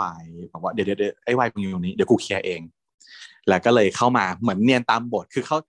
ปราณน่ะเข้าใจว่าพัดมาแกล้งทำให้มันเนียนๆให้มันมีความทะเลาะกันสร้างสตอรี่ใช่ปะนั่นก็เลยเข้าไปแล้วก็แบบทำไมวะมึงแข่งแพ้แล้วพานเหรอเออต่างพยายามคีบบทแต่ก็ส่งสัญญาณว่าเฮ้ยหยุดเถอะมันมันเมานะอืมพูดเบาๆสิบกระซิบอ่ะว่าเฮ้ยมึงหยุดพัดก็ยิ้มหยอว่าไอ้เพลงไม่ห่วยนั่นนะกูจะพานทำไมเออซึ่งตัวปราณเขาก็รู้สึกว่าเอ๊ะคำพูดนี้ไม่รู้ว่าเป็นคำพูดแกล้งหรือว่าเป็นพูดจริงแต่รู้สึกเจ็บ เจ็บจริงเหมือนกันเพราะว่ามาบอกว่าเพลงที่เราแต่งด้วยกันมันเป็นเพลงที่ห่วยปานก็บอกมึงกลับไปก่อนไปมึงเมาแล้วมึงอย่ามางี่เง่าตอนนี้กระซิบนะกระซิบพูดพัดก็แบบไม่สนใจเดินเข้าแบบเดินเข้าชนเดินเข้าชนปานก็ไม่ยอมให้เขาไปเข้าใกล้ไวไงกระชากคอเสื้อแล้วกระซิบว่าแบบมึงเป็นไรวะอย่ามางี่เง่าตอนนี้ได้ไหมอืมแต่พัดแล้วเขาตอบมาแบบเสียงดังเลยนะทำไมทำไมกูจะงี่เง่าไม่ได้กลัวมันรู้เหรอเออว่างี้ซึ่งปานเขาก็ตกใจเนาะมันไม่ปกติแล้ว ไม่ใช่แค่ว่าแกล้งตามบท แต่เป็นการที่ว่าพัดมันเมาจริงอืมจะโป๊ะแตกแล้วเนี่ยนางก็ไอ้พัดปานเขาขึ้นเสียงแต่พัดเขาก็แบบหลุดคำออกมาเยอะเลยว่าทำไมแค่มันมากเหรอ แค่มันมากเหรอแล้วคือยิ้มนะยิ้มน่ากลัวมากยิ้มแบบหึงมากหึงโหดมากตะหวาดซึ่งไวเขาก็ทนอยู่ไม่ได้แล้วเดินเข้ามาช่วยปานบอกว่าเฮ้ยรู้สึกอะไรกับเพื่อนกูวะแล้วมึงเสือกไล่พัดก็ตะหวาดเสียงดังมานี่เรื่องของกูกับมัน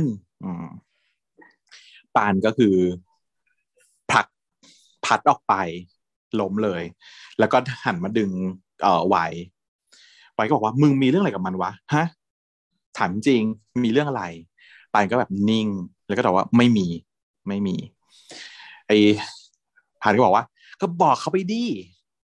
อืมปานก็ยังแบบเออจะให้บอกอะไรวะงงเออพัดก็คือท้าทายอยู่ไว้ว่ามึงอยากรู้เหรอมึงอยากรู้เหรอซึ่งแบบไม่ได้อีอีปานก็แบบตะโกนใส่พัดว่าแบบมึงเป็นเหี้ยอะไรซึ่งพัดก็แบบทำไมกูจะพูดไม่ได้กูจะพูดความรู้สึกของทั้งสองคนมันคือแบบปะทุถึงขีดสุดแหละจนจนไวอ่ะเข้ามาต่อยพัดอย่างแรงปึ้งมึงออกไปดิมึงมายุ่งเหี้ยอะไรกับเพื่อนกูแต่พัดแม่งไม่ยอมแม่งพุ่งเข้ามาต่อยไวกลับจนปานต้องมาดึงกอดอ่ะกอดพัดเอาไว้บอกแบบไอ้เหี้ยพัดมึงหยุดมึงหยุดแล้วก็ถึงบอกว่าให้ไวหยุดด้วยให้ไวกลับไปก่อนแต่ไวไม่ยอมไวจะมาสู้ไอ้ปานก็พูดย้ำว่ากูบอกให้กลับไปก่อนไงมึงแน่ใจนะว่ามึงไม่มีอะไรกับมันอันนี้ก็พูดเหมือนกับถึงเหมือนกันนะมึงแน่ใจนะว่ามึงไม่มีอะไรกับมันกูบอกว่าไม่มีก็คือไม่มีคือปานเสียงแข็งตาขวางมากจนในที่สุดคือไวต้องยอมแล้วพอไวกลับไปแล้วอะปานนึงหันมามองอยู่ว่าคือพัดนะก็คือโดนล้มอยู่จากที่ที่ปานผลักไปแววตาคือค่อนข้างผิดหวัง มันรู้สึกแบบควบคุมอะไรไม่ได้เนาะแล้วก็เดินหนีไปเลยพัดเพิ่งได้สติลุกขึ้นมาได้ก็รีบขึ้นมาหยิบเช็คถุงกระดาษที่ถือนมข้นหวานมานี่คือจุดประสงค์ที่รอเขาอะมานั่งรอเขาว่าถือแบบซื้อนมมาคืนแต่ว่าพอเห็นแล้วว่าพอหึงแล้วมันมันพังหมดเลยอะด้วยความหึงบวกความเมาเนาะพอตั้งสติได้ก็เลยถึงต้องรีบไปจัดการควบคุมอารมณ์ตัวเองโดยการอะไรอาบน้ำ ได้เซอร์วิสหนึ่งฉากอาบน้ำแล้วนี่หัวเย็นลงหนึ่งฉากแล้วก็ขึงตามไปงอเนาะฉากนี้ถือว่าเป็นฉากที่การแสดงของทั้งสามคนมันพุ่งมาจนถึงจุดที่แบบพีคมากจริงๆเนาะเราก็จะเห็นว่ามีคนทวิตฉากนี้เยอะแล้วตัวน้องเองอ่ะน้องจิมมี่อ่ะเนาะคุณหมอจิมมี่ของเราก็โพสต์ว่าเนี่ยฉากเนี้ยคือฉากปลดล็อกของตัวเขาที่ทำให้เขาแสดงได้ในรีแอคชั่นพี่อ๊อฟเล่าให้ฟังว่าฉากเนี้ยถ่ายไปทั้งหมดหกเทค โดยที่เออโดยที่ณนนท์กับโอมอ่ะได้ทุกเทค ได้แต่เทคแรกแต่คนที่มีปัญหาก็คือจิมมี่ด้วยความที่จิมมี่เนี่ยเป็นคนที่ใหม่กับการแสดงเนาะเรื่องนี้เป็นเรื่องแรกของจิมมี่นะเล่นในขนาดนี้ถือว่าไม่ธรรมดานะเก่งมากนะแต่ว่าพี่อ๊อฟบอกว่ากว่ามันจะมาถึงจุดฉากนี้ได้มันไม่ใช่ครั้งเดียวได้นะหกรอบที่อ๊อฟแก้ใหม่แก้ใหม่แก้ใหม่แก้ที่จิมมี่คนเดียวอารมณ์มันยากซึ่งอารมณ์มันยากในคนคือเนื่องจากว่าบอกว่าจิมมี่อ่ะทำกันบ้านมาดีมากแต่จิมมี่เตรียมตัวมาแล้วไงเตรียมตัวมาว่าอ้าวสามสองหนึ่งซีนนี้พูดอันนี้สามสองหนึ่งพอผ่านคนซีนนี้ถึงคิวเราคิวเราพูดสิ่งนี้เราจะพูดอันนี้เข้าไปตอนนี้อะไรอย่างเงี้ยซึ่งพอถ่ายออกมาแล้วอ่ะพี่อ๊อฟบอกว่ามันไม่ได้ไม่ได้มันเป็นทุนยนต์ไม่มีฟีลลิ่งใช่มันดูเออมันมันดูลุกคือถึงแม้ว่าน้องจะมีฟีลลิ่งมีอะไรทุกอย่างทำตามบทได้ถูกต้องมันจะแค่เหมือนเรื่องอื่นๆมึงเนอะไหมเหมือนเรื่องอื่นๆเหมือนซีนต่อสู้เหมือนซีนทะเลาะของเรื่องอื่นๆที่มันเคยมีมาแต่ถ้าเราดูซีนนี้จริงๆแล้วอะเราจะเห็นว่ามันไม่ใช่แบบนั้นเพราะว่าในที่สุดนะคัทที่พี่อ๊อฟเอาให้มันผ่านออกมาได้อะคือไม่ตรงบท สิ่งที่พูดทั้งหมดที่จิมมี่พูดอะไม่ได้อยู่ในบทเป็นจิมมี่อิมโพไวส์จากความรู้สึกที่อยู่ตรงนั้นนะตรงนั้นหน้างานพี่อ๊อฟบอกว่าไม่เอาไม่เอาตามบทเลยไม่ต้องคิดตามบทเลยแค่สวมตัวเองลงไปแล้วไปยืนอยู่ตรงนั้นเพื่อเราคนที่เราห่วงคนที่เราแคร์อยู่ตรงนั้นเกิดซิทูเอชั่นแบบนี้เราจะทำยังไงกับเหตุการณ์ที่อยู่ตรงหน้าให้คุณกระโจนลงไปตรงนั้นสุดท้ายถึงได้ออกมาเป็นฉากนี้นะเพราะบทมันบทมันอาจจะไม่ได้เข้ากับตัวเองเลยต้องเปลี่ยนบทใหม่เองให้อินกับไว้เองถูกต้องเออถูกต้องเออคือบทที่ให้มามันแค่ต้องการความรู้สึกนี้ของตัวละครแต่ว่าคำพูดออกมามันไม่เข้าปากไงแล้วพูดไปมันก็อาจจะไม่ใช่เพราะฉะนั้นเนี่ยไอ้คำพูดอย่างนี้นะเช่นคำพูดว่าเอ่อมึงมึงแน่ใจนะว่ามึงกับมันไม่ได้มีอะไรกันคำพูดเนี้ยไม่มีในบทนั่นน่ะสิจะมีความรู้สึกงงอยู่ว่ามันฉันได้แต่ยังถามอยู่เลยว่าแล้วแล้วมีอะไรการใช่มีอะไรการมึงใช่มีอะไรการถ้าเกิดเป็นแต่ความรู้สึกตอนนั้นนะที่ที่จิมมี่ตีความก็คือว่าน่าจะเป็นความแบบห่วงเพื่อนไหมความรู้สึกของเรานะเพราะว่าเขาไม่ยังไม่เฉลยจิมมี่ยังไม่ได้มาบอกว่าคิดคิดอะไรยังไงถึงพูดนี้ออกไปแต่ว่าพี่อ๊อฟอะเลือกเอาอันนี้มาใช้อืมแสดงว่าพี่อ๊อฟอาจจะตีความว่าจิมมี่ก็เป็นหนึ่งในคู่แข่งปะเป็นหนึ่งในคนที่รักและห่วงใยปราณปะอืมหรือเปล่าอันนี้ก็ไม่รู้เหมือนกันยังไม่รู้แต่หลังจากที่ซีนนี้ออกมาปุ๊บเนี่ยจิมมี่คือดีใจมากแล้วก็ได้เข้าใจถึงการแสดงที่แท้จริงว่าอ๋อมันเป็นอย่างนี้นี่เองมันไม่ใช่สิ่งที่เขาคิดแน่นอนว่าจิมมี่เป็นหมอเว้ยมึงเข้าใจป่ะ จิมมี่เป็นหมอจิมมี่ใช้หัวแบบเดียวกับเราโรนเนี่ยเออเป็นการแสดงแบบมาแล้วจ้าบทมาแล้วต่อให้แสดงดีแค่ไหนต่อให้รู้ว่าจะต้องรู้สึกอย่างไรมันเป็นการท่องบทมาท่องความจำมาแล้วก็เข้าใจความรู้สึกจากการอ่านเข้าใจป่ะเออแล้วก็พอพอเทรแบบพอเทรแบบที่เรารู้สึกว่าเนี่ยแหละคือการแสดงที่ดีสุดของเราโปรเฟสชันแนลอ่ะมันมันจะขาดไม่ได้ในการการที่หมอแสดงบทมันจะมีความโปรเฟสชันแนลออกมาแล้วมันจะไม่ได้ฟีลลิ่งมันจะแบบไม่มีฟีลลิ่งเยอะอะไรเลยในการแบบว่าแสดงบทบาทของหมอถ้าเกิดใช่ไหมใช่ต่อให้เรารู้สึกว่าเราได้ดีแค่ไหนมันก็ไม่ใช่เลย ไม่ใช่สิ่งที่ร่วมกับเขาอยากได้จริงๆเพราะนักแสดงก็เลย อ่ะต้องเข้าใจว่าเขาต้องเก่งจริงเนาะมันไม่ใช่ง่ายมันไม่ใช่เรื่องง่ายๆที่จะทำได้มันต้องใส่การฝึกฝนตัวฝีมือของอนนท์เองก็ไม่ใช่เป็นแบบนี้ตั้งแต่แรกมันก็ต้องดูไล่ดูจากแรกมาเรื่อยๆโอมพัฒนาไปเรื่อยๆพัฒนามาเรื่อยๆโอมก็เราไปเทียบกับไม่เหมือนกับเรื่องแรกแต่โอมเนี่ยต้องเทียบกับเรื่องไหนชื่อเรื่องอะไรนะเฟรมบุ๊กอ่ะเออรักออกเดินไงอืมแต่จริงเรื่องนั้นมันก็แรงโอเคอยู่นะแต่ว่ามันก็ดูออกว่าฝีมือมันต่างไปเยอะถูกถึงบอกไงว่าไอ้ที่ที่บอกว่าแสดงดีอ่ะก็คือแสดงดีแต่อาจจะไม่ได้ดีในในตาผู้กำกับก็ได้แต่ว่าณตอนนั้นมันได้แค่นั้นผู้กำกับทำได้แค่นี้อันเนี้ยเป็นความเก่งของผู้กำกับแล้วด้วยต้องให้เครดิตผู้กำกับในทีมเขาก็ถามว่าพี่ออฟบรีฟยังไงพี่ออฟบรีฟน้องยังไงให้ได้อันนี้มาจะบอกว่าเปล่าก็บีฟปกติทั่วไปนี่แหละแล้วก็คือทำให้แล้วก็สุดท้ายคือไม่ให้เอาบท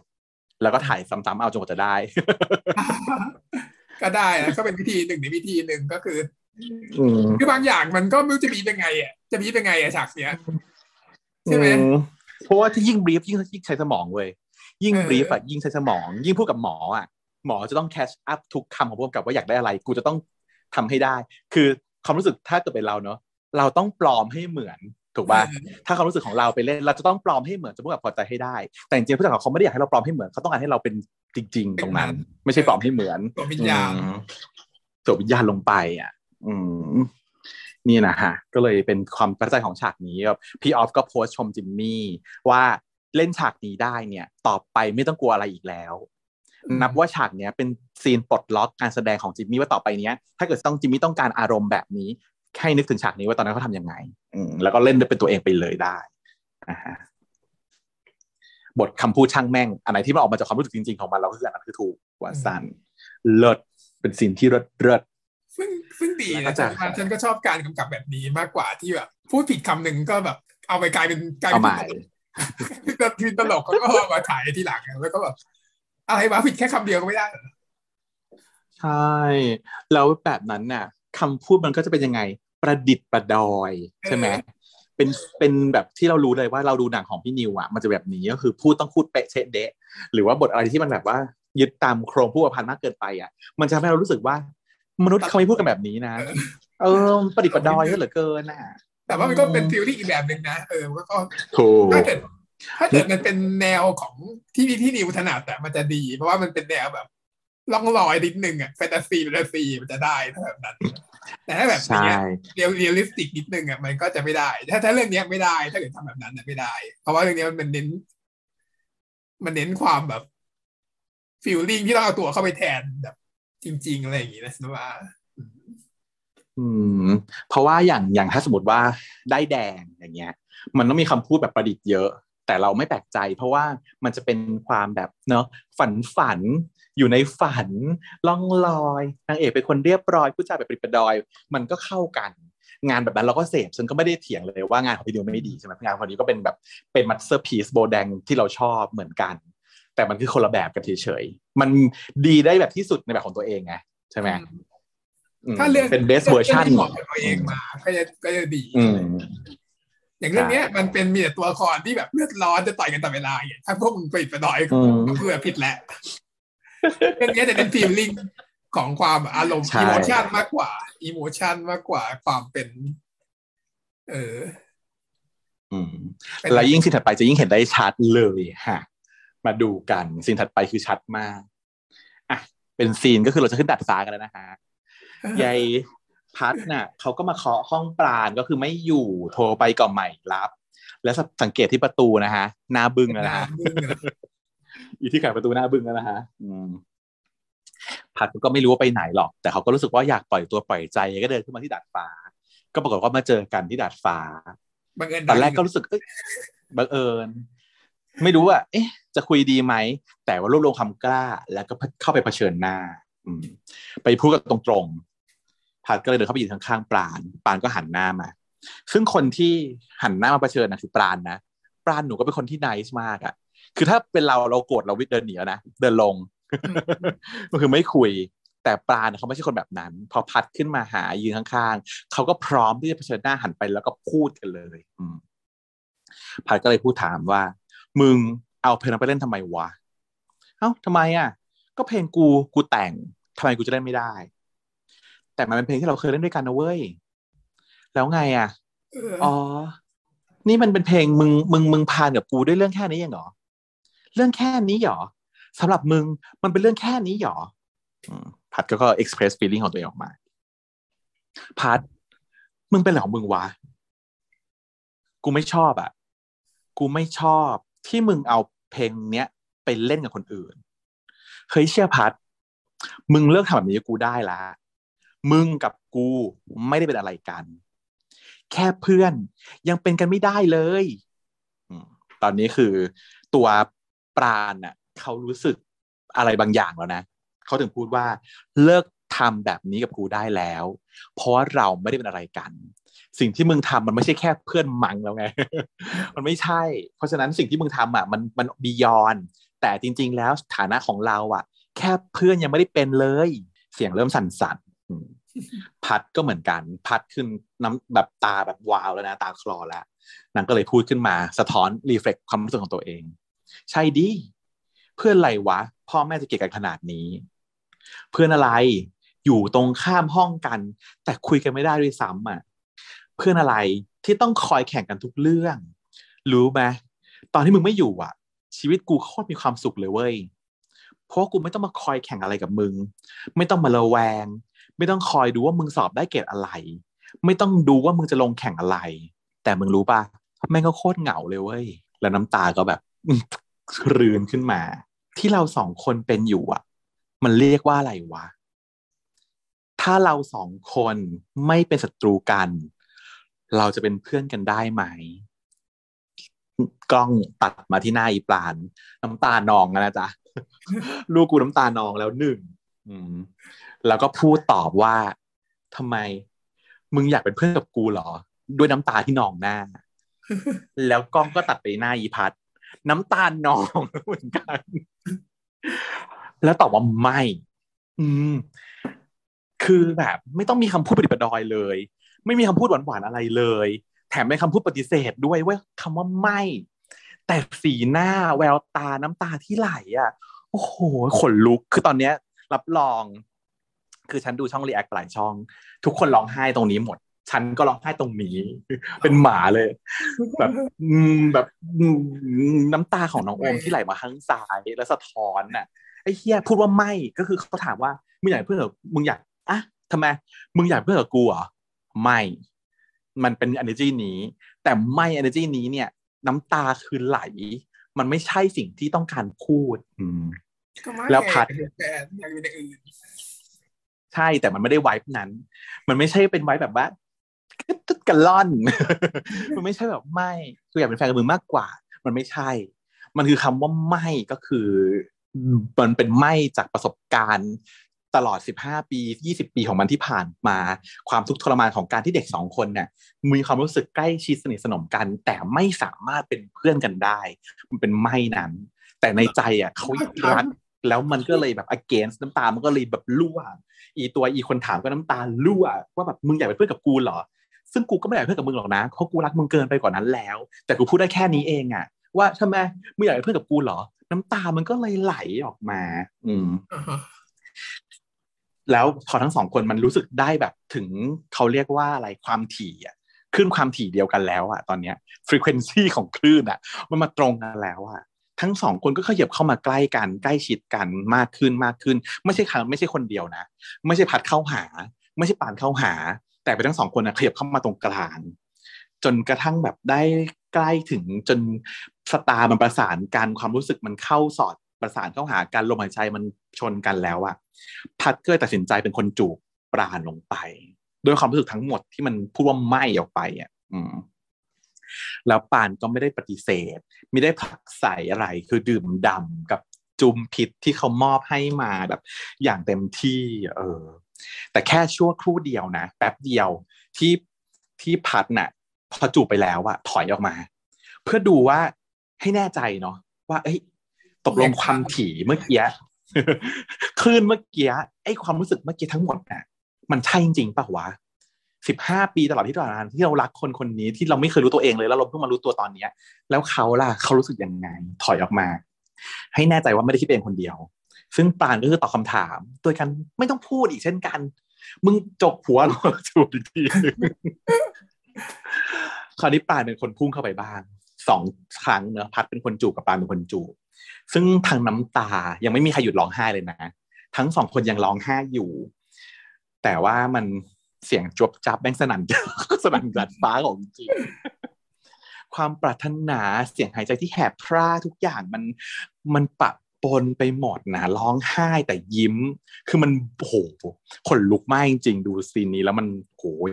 ทั้งณนนท์ทั้งโอมมันคือเรียกว่าเข้าสู่เบอร์หนึ่งอ่ะเบอร์หนึ่งไปเลยอ่ะในซีนนี้นะให้จริงๆอืมมันยิ้มมันร้องไห้มันจูบกันด้วยความดีไซเนอร์อ่ะมันมันไม่ใช่จูบแบบเอ้ยอบอุ่นเหมือนหวานแต่มันเป็นความรู้สึกสิบห้าปีที่ข้างเหมือนเขื่อนแตก มันปุ่งปุ่งปุ่งปุ่งปุ่งปุ่งมันมีลัสด้วยในนั้นมันมีดีไซเนอร์ด้วยในนั้นมันมีความปรารถนาด้วยในนั้นแต่มันไม่ใช่เซ็กชวลแต่มันเป็นความอบอุ่นด้วยอีกปนเข้ามาอีก ทำยังไงอ่ะมันเป็นความรู้สึกปฏิเสธด้วยอีกพูดว่าไม่อีกน้ำตาคือไหลด้วยอีกแต่ยิ้มด้วยอีกแบบโอ้โหจะเป็นลมนะคนละฟีลลิ่งกันนะไอ้พัดเนี่ยมันยิ้มแต่ว่าหลังจากจูบแล้วเนี่ยพัดมันยิ้มแต่ว่าหลังจากจูบแล้วปานเนี่ยเราก็ยัง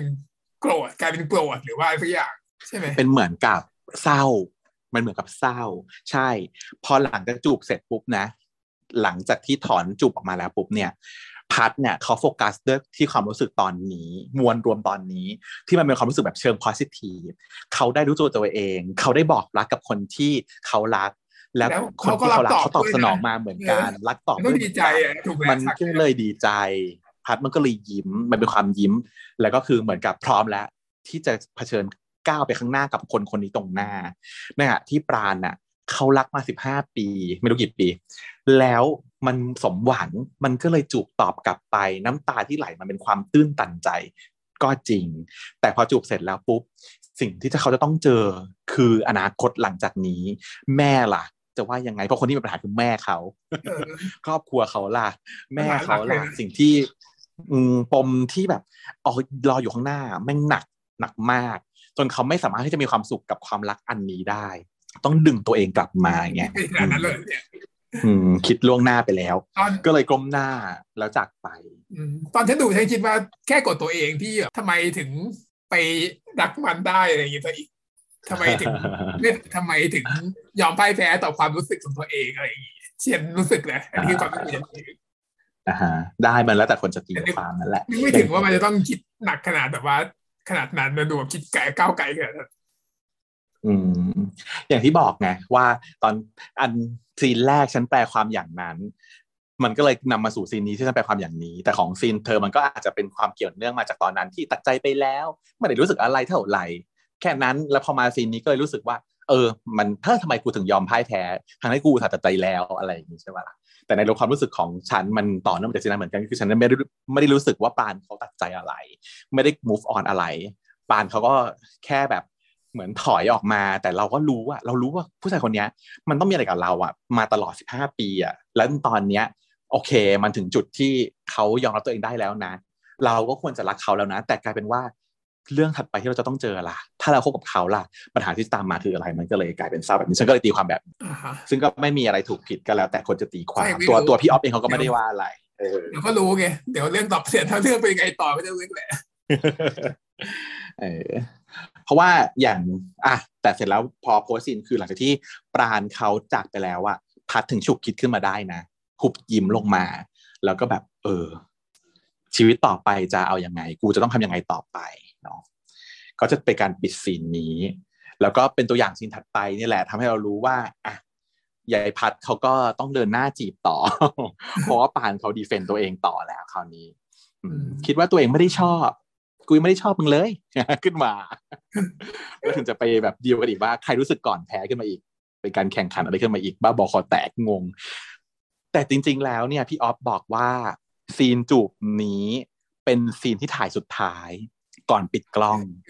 เป็นซีนท้ายสุดอืมเพราะว่ามันคือไคลแม็กซ์แบบที่เขาต้องเก็บเอาไว้เป็นสุดท้ายเขาต้องการให้ตัวละครอ่ะรู้เรื่องทั้งหมดแล้วถ่ายไปก็รู้เรื่องไปเรื่อยๆใช่ปะให้รู้ประมวลผลทั้งหมดแล้วจะได้เอามาใช้กับซีนนี้ว่า คนคนนี้รู้ต้องรู้สึกอย่างไรตอนนี้เพราะว่าตัวละครมันต้องรู้ใช่ไหมล่ะคนถ่ายอ่ะตอนที่ถ่ายอาจจะยังไม่รู้แต่ตัวละครมันต้องรู้อยู่แล้วประสบการณ์สิบห้าปีของนางที่เฉลยในอดีตมาคืออะไร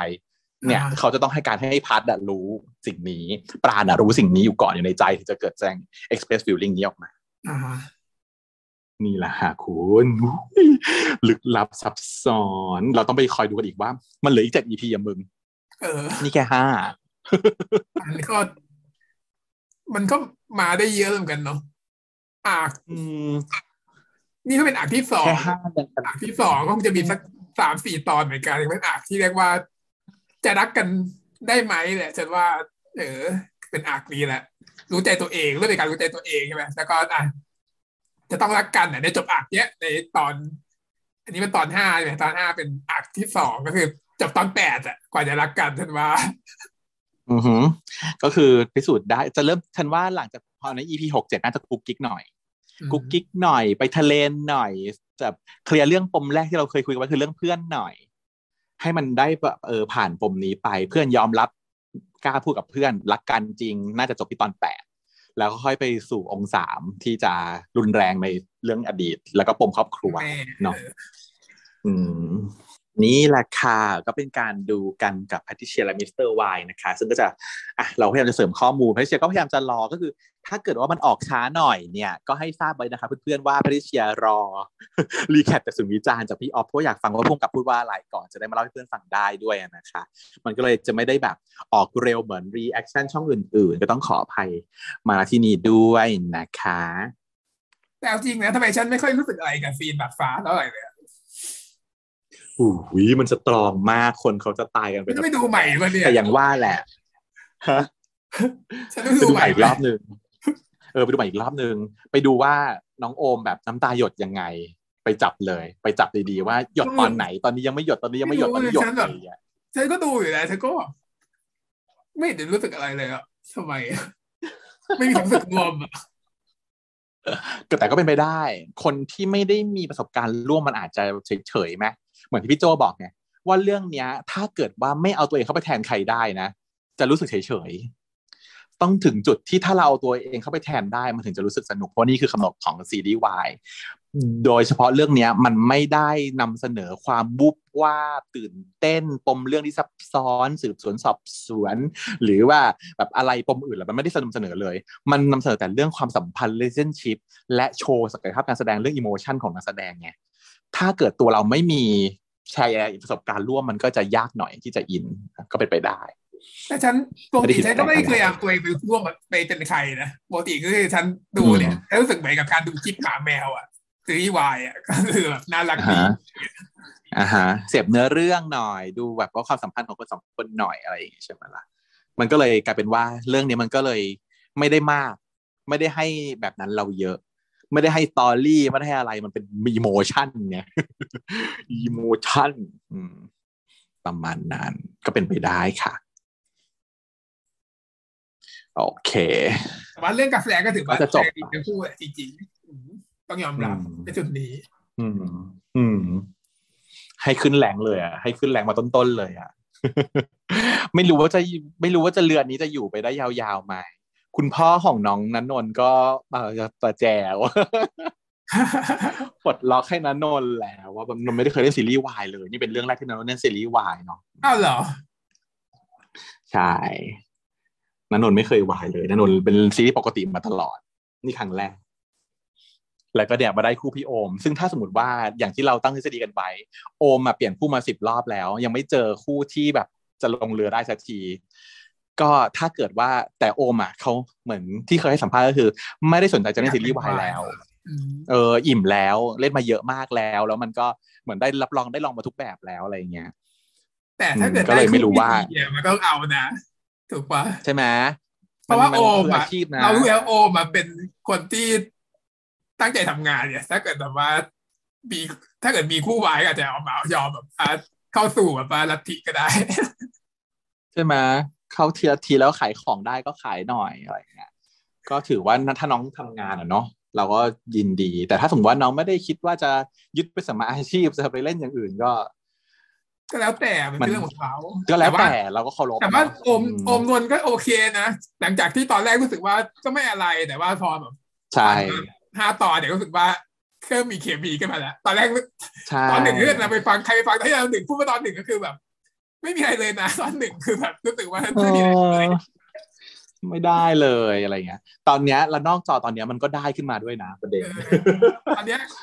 ตอนเนี้ยเทปทัพเทปตาห้าบวชทวิตทุกวันทวิตทุกวันทวิตนนทุกวันใช่พัดห้าห้าบวกทวิตทุกวันแล้วก็แบบรักนนทุกวันบอกทุกวันเลยยังไงกันนะแต่ก็อย่างว่าเราก็เห็นแหละว่ามันมันเป็นมันเป็นงานมันยังไม่เชิงมันยังไม่ได้เรายังไม่รู้สึกถึงความเรียวเรียวอย่างนั้นแต่เราก็อยู่หวังว่าถ้าน้องเจอคู่ที่ดีแล้วน้องได้เอ่อทำงานเนี้ยก็มันก็เป็นข้อเป็นเรื่องที่ดีกับน้องอ่ะจะเกิดขึ้นกับน้องมันก็ทำให้แฟนคลับได้มีอะไรทำเนี้ยใช่ก็ลองดูละกันเพราะว่าเนี่ยถามว่าน้องไปเล่นแบบซีรีส์ชายหญิงมาตั้งหลายเรื่องแล้วว่ามันไม่เปรี้ยงนะเธออืมมันไม่ได้มันไม่เปรี้ยงเนี่ยแหละมันต้องอย่างนี้ค่ะเราก็สนับสนุนน้องกันต่อไปนะคะทีนี้เรามาเข้าสู่ช่วงถัดไปของรายการก็คือ Why Review เราจะมารีวิวอะไรคะวันนี้เราจะมารีวิวใบหมี่ส่งร้อนเสิร์ฟร้านเพื่อนคงงงเลยค่ะว่าอยู่ๆทำไมมาอยู่ในช่องรีวิวเฉยเพราะว่าเรายังวอทชิ่งไม่จบเลยแต่จริงๆแล้วว่าตัวซีรีส์มันจบไปนานแล้วใช่ไหมคะแล้วเราก็รู้สึกว่าโอ๊ยไม่เสร็จสักทีแล้วเราวอทชิ่งเนี่ยเออแค่เพิ่งคำเตือนมันก็จะยาวมากแล้วแล้วเราก็เลยตอนแรกเราจะรอให้เอาเออตอนไหนที่วอทชิ่งแค่เพื่อนสั้นๆจะได้เอาแค่ใบมีขึ้นมาเติมได้ปรากฏว่าไม่สั้นสักทีไม่มีวันยาวตลอดเลยเราเลยอ่ะโบโยนมาเลยค่ะมาอยู่ในรีวิวกันเลยนะฮะเราจะรวบ อี พี จบคือ อี พี สิบ สิบเอ็ดเอามาอยู่ในช่วงรีวิวแล้วก็พูดคุยกันเกี่ยวกับเรื่องนิยายด้วยนะฮะมาเดี๋ยวเรามาเล่าแต่ว่าจะขอเป็นแบบคร่าวๆก็แล้วกันเนาะคร่าวๆมันก็ไม่มีอะไรด้วยแหละแต่ละตอนเดี๋ยวสิบ สิบเอ็ดเนี่ยก็จะพูดได้ในห้าวิด้วยซ้ำใช่มันค่อนข้างจะพล็อตมันจะหลวมๆเนาะก็ทำให้เรารู้สึกแบบไม่ค่อยรู้เรื่องแล้วก็เฟลรู้สึกเฟลเฟลหน่อยว่าโอ้โหมันอุตส่าห์ปูมาดีหลายอย่างแมททีเรียลเขาดีแล้วก็กล้องภาพสวยทุกอย่างดีหมดแต่ว่ามาจบแบบบ้งๆไงก็ไม่รู้ว่ามันแปลกๆเออเดี๋ยวเรามาลองฟังดูก่อนว่าในซีรีส์มันจบยังไงแล้วเดี๋ยวเราจะเล่าในนิยายให้ฟังว่ามันเป็นยังไงก็สำหรับ อี พี สิบเนี่ยเอกก็จะมาบอกความรู้สึกจริงๆกับวีทว่ามันรู้สึกดีๆกับพี่เอื้อนะแต่ว่าเขาคิดในหัวว่าคิดว่ามันเป็นพี่ชายน้องชายแต่ว่าพอเอาเข้าจริงๆแล้วก็เออมันไม่ใช่เขาก็รู้แหละแต่ว่ามันไม่ง่ายเลยนะที่จะทำให้แบบคนอื่นมันเข้าใจเราหรือว่าการใช้ชีวิตในชีวิตคู่อ่ะเขามองไม่เห็นภาพของเขาไงคิดมากแต่วิทย์ก็บอกว่าเออคิดมากเขาคิดเยอะไงไม่ใช่ว่าจะทำตามใจอะไรก็ได้นะอะไรอย่างเงี้ยแต่ว่าวิทย์แต่เขาให้กำลังใจบอกว่าเชื่อว่าแม่นวลต้องเข้าใจมึงนะเออแล้วที่มึงแขนเจ็บเนี่ยเป็นเพราะว่าตกลงว่ามึงแบบโดนพี่เอื้อคิสใช่ไหมแล้วมึงก็เลยเออต่อยเขาอย่างนี้เหรออืม เออนางก็บอกว่าเฮ้ยรู้ได้ไงวะเออก็ก็เพราะว่าอีอีวิทมันก็ฟังมาจากเชฟเปรมนั่นแหละเพราะว่าพี่เอื้อเขาเล่าให้เปรมฟังหมดละใช่ไหมสุดท้ายอยู่ๆภาพซีนก็ตัดไปเลยกลายเป็นการแข่งเรือโปรเชฟซึ่งยายเออเอกก็แพ้นะฮะแม่ก็ต้องมาปลอบว่าแบบเออไม่เป็นไรหรอกลูกแม่ภูมิใจอย่างงู้นอย่างนี้แต่ว่าคือแพ้สรุปว่าไม่ชนะคนชนะก็คือเชฟวิภพนั่นเองส่วนฝั่งทางเอ่อของที่เชฟเอื้อแข่งกับอีฟแล้วก็แข่งกับเชฟหมูก็คือเอื้อก็แพ้เหมือนกันต่างคนต่างแพ้พี่เอื้อก็แพ้พี่เอกก็แพ้เนาะเชฟหมูก็ชนะได้ที่หนึ่งก็ดีใจใช่ไหมเขาก็มาบอกหนูนาว่าแบบเนี่ยต่อไปพี่จะดูแลหนูนาได้แล้วนะพี่แบบทำตามความฝันพี่ได้แล้วพี่มีเวลาให้หนูพี่จะดีกับหนูจะไม่ทำเสียหนูเสียใจอะไรอย่างเงี้ยแต่หนูนาก็บอกว่าเออมันสายไปแล้วเราเลิกกันแล้วเราคงไม่กลับไปอีกก็สรุปว่าเลิกกันแล้วพี่เอื้อเขาก็มายินดีกับเชฟหมูนะว่าแบบยินดีด้วยจริงๆที่เชฟได้สิ่งที่ต้องการอะไรอย่างเงี้ยแต่ว่าแอบเหมือนเย้ยหยัน ว่าแบบแบบชนะก็จริง แต่ว่าสูญเสียคนที่ตัวเองรักไปส่วนพี่เอกเขาก็มายินดีกับพี่วิภพว่ายินดีด้วยจริงๆนะครับพี่วิภพก็แบบอยู่ก็แบบแสดงความร้ายออกมาว่าแบบ คนอย่างผมไม่มีทางแพชชั่นก็จะกระจอกอย่างเธอหรอกอย่างนี้อย่างนี้ขึ้นมาแบบเอ้าทำไมพี่บอกเราพูดอย่างนี้เลยเหรอตอนแรกยังทำตัวแบบตีสนิททำตัวเป็นคนดีอะไรอยู่เลยแล้วไม่อยู่ก็มาแบบเปลี่ยนบทเปลี่ยนคาแรคเตอร์เฉยงงงงงงเสร็จแล้ววิภพก็เปิดเผยให้เห็นว่าเขาอะรู้จักกับเชฟหมูเดินควงกันไปสองคนงงไปอีกยังไงคู่กันเหรอเอองงไปหมดอะไรยังไงก็ไม่รู้งงมากเหมือนจะแบบหลอกล่อให้เรารู้ว่าไอ้คู่แบบอะไรหรือคู่นี้คู่กันหรอหรือยังไงก็ไม่มีอะไรเอ่อถัดไปก็จะเป็นซีนของการขอโทษของพี่พี่พี่เอื้อพี่เอื้อเนี่ยมายืนคุยกับอีฟถามว่าโอเคไหมพออีฟก็แพ้เหมือนกันเนาะเอื้อเนี่ยเป็นคนก่อนตัวเองเสมอเลยนะไม่เคยเปลี่ยนเลยแล้วก็อีฟก็อยู่ก็พูดยกตัวอย่างขึ้นมาว่าเอื้อเอื้อเอื้อเคยฟังเรื่องลิงกำลิงกำถั่วไหม ดูแบบเคยรู้กลางปองมากอะ แล้วก็ดูประหลาดมากอยู่ก็เล่าเรื่องลิงกำถั่วขึ้นมาใช่ไหมนั่นก็เล่าว่าแบบเนี้ยมันมีลิงอยู่ตัวหนึ่งซึ่งมันก็ชอบกินถั่วแล้วมันก็เนี่ยเห็นชาวบ้านก็เลยเอาดักมันโดยเอากระบอกมาใส่มือแคบๆปากคางแคบๆใส่ถั่วไว้ข้างในลิงมันอยากได้ถั่วมันก็ล้วงมือเข้าไปพอที่จะมือเข้าไปได้แต่พอมันกำถั่วปุ๊บมันก็ติดมือมันก็เอาไม่ออกอืมที่จริงคือง่ายมากถ้าเกิดมันปล่อยถั่วมันก็จะเอามือออกได้ไม่เจ็บใช่ป่ะแต่ถ้ามันยังกำถั่วไว้อ่ะมันก็เอาไม่ออกกระแทกกับกล่องนั้นมันก็โดนชาวบ้านจับได้แล้วก็ต้องเจ็บตัวก็เป็นอยากจะสอนให้รู้ว่าเราควรจะปล่อยวางในสิ่งที่แบบไม่ใช่ของเราหรือว่าไม่แบบเออมันไม่มันต้องเจ็บปวดในการแลกมามันไม่จำเป็นว่าสั้นเอื้อก็เลยแบบขอโทษนะอีฟถ้าผมกล้าพูดตั้งแต่แรกเรื่องมันคงไม่เป็นแบบนี้ก็คือชีอีฟมาเป็นลิงกำถั่วที่เอื้อคือถั่วถั่วดำตัวอย่างนี้เหรอไม่รู้ก็คิดว่าเป็นแบบนี้ไปไม่ใช่แบบให้ให้ให้สติอะไรอย่างนี้เหรอไม่เกี่ยวก็คงฟิลนั้นแหละสอนใครมันตั้งสติได้แล้วมันสอนตัวเองเหรอถ้างั้นใช่สอนตัวเองของตัวเองพี่ก็แบบว่าขอโทษนะอีฟอีฟบอกไม่เป็นไรหรอกเราผิดด้วยกันทั้งคู่นั่นแหละอีฟก็บอกว่าเออก็โอเคไม่ไม่ติดใจอะไรเอื้อก็บอกขอบคุณนะที่เข้าใจผมร้านอิ่มเอื้อนั้นต้อนรับเสมอจ้ะขอบคุณนะเอื้อหวังว่าเราจะได้เจอกันอีกจบก็ไม่ได้เจอถัดไปถัดไปเป็นซีนเอกบ้างเอกก็คือหยิบแม่แม่ก็ลำลึกรูปเอกตอนเด็กๆว่าชอบช่วยทำอาหารแล้วก็นึกถึงตอนที่คุณเชฟมาขออนุญาตให้ลงแข่งเดอะเชฟแล้วแม่ได้บอกว่าคุณเชฟต้องสัญญานะสัญญากับแม่ก่อนว่าจะดูแลเอกเป็นอย่างดีซึ่งคุณเชฟก็สัญญาเรียบร้อยแล้วเลยแบบแล้วบอกคุณเชฟว่าถ้าคุณเชฟมั่นใจแม่คงห้ามไม่ได้ก็คือเหมือนที่จริงแล้วอ่ะคนที่มาขอแม่ขออนุญาตแม่ให้อ่ะก็คือพี่เอื้อเนี่ยแหละแล้วก็แม่ก็มาเช็ดผมให้เอกเด็กน้อยของแม่ตัวโตแล้วนะครับยิ่งโตยิ่งเก่งเก่งเหมือนพ่อขยันเหมือนยายก็คือชื่นชมลูกตัวเองแล้วลูกก็บอกว่าแต่อดทนเหมือนแม่อ่าชอบซีนนี้ที่ชอบสุดคือซีนนี้แต่ตลอดทั้งหมดที่ผ่านมาในใน อี พี สิบคือชอบซีนนี้ซีนเดียวก็คือที่ที่แม่มันปลอบลูกแล้วมันก็เช็ดผมมันก็ชมว่าเออลูกเนี่ยยิ่งโตยิ่งเก่งนะเก่งเหมือนพ่อแล้วก็ขยันเหมือนยายแล้วลูกก็เลยพูดข้อดีของตัวเองอีกคำหนึ่งว่าแต่ผมว่าอดทนเหมือนแม่แล้วก็เอกก็บอกว่าผมขอตัวไปเก็บผ้าเช็ดตัวก่อนนะครับแล้วแม่ก็เรียกว่าแม่รอฟังอยู่นะลูกฟังอะไรเออเอกก็แบบว่าเอ๊ะแม่แบบต้องการให้พูดอะไรจะคำเอาจะให้คำเอาเอกก็เลยจะบอกว่าคือว่าเอกคุณเชฟใช่ไหมแม่ก็ถามเลยเออแม่รู้อยู่แล้วก็เลยยอมรับว่าใช่เอกรู้สึกดีกับพี่เอื้อแบบไม่ใช่พี่น้องมันเป็นความรู้สึกที่เอกอยู่ข้างๆพี่เอื้อเหมือนที่เอกมีแม่อยู่ข้างๆก็คือไม่ใช่พี่น้องแต่เป็นแม่ไม่เข้าใจบทแล้วแม่ก็เลยกอดลูกลูกแม่ตัวแล้วจริงๆไม่เป็นไรนะลูก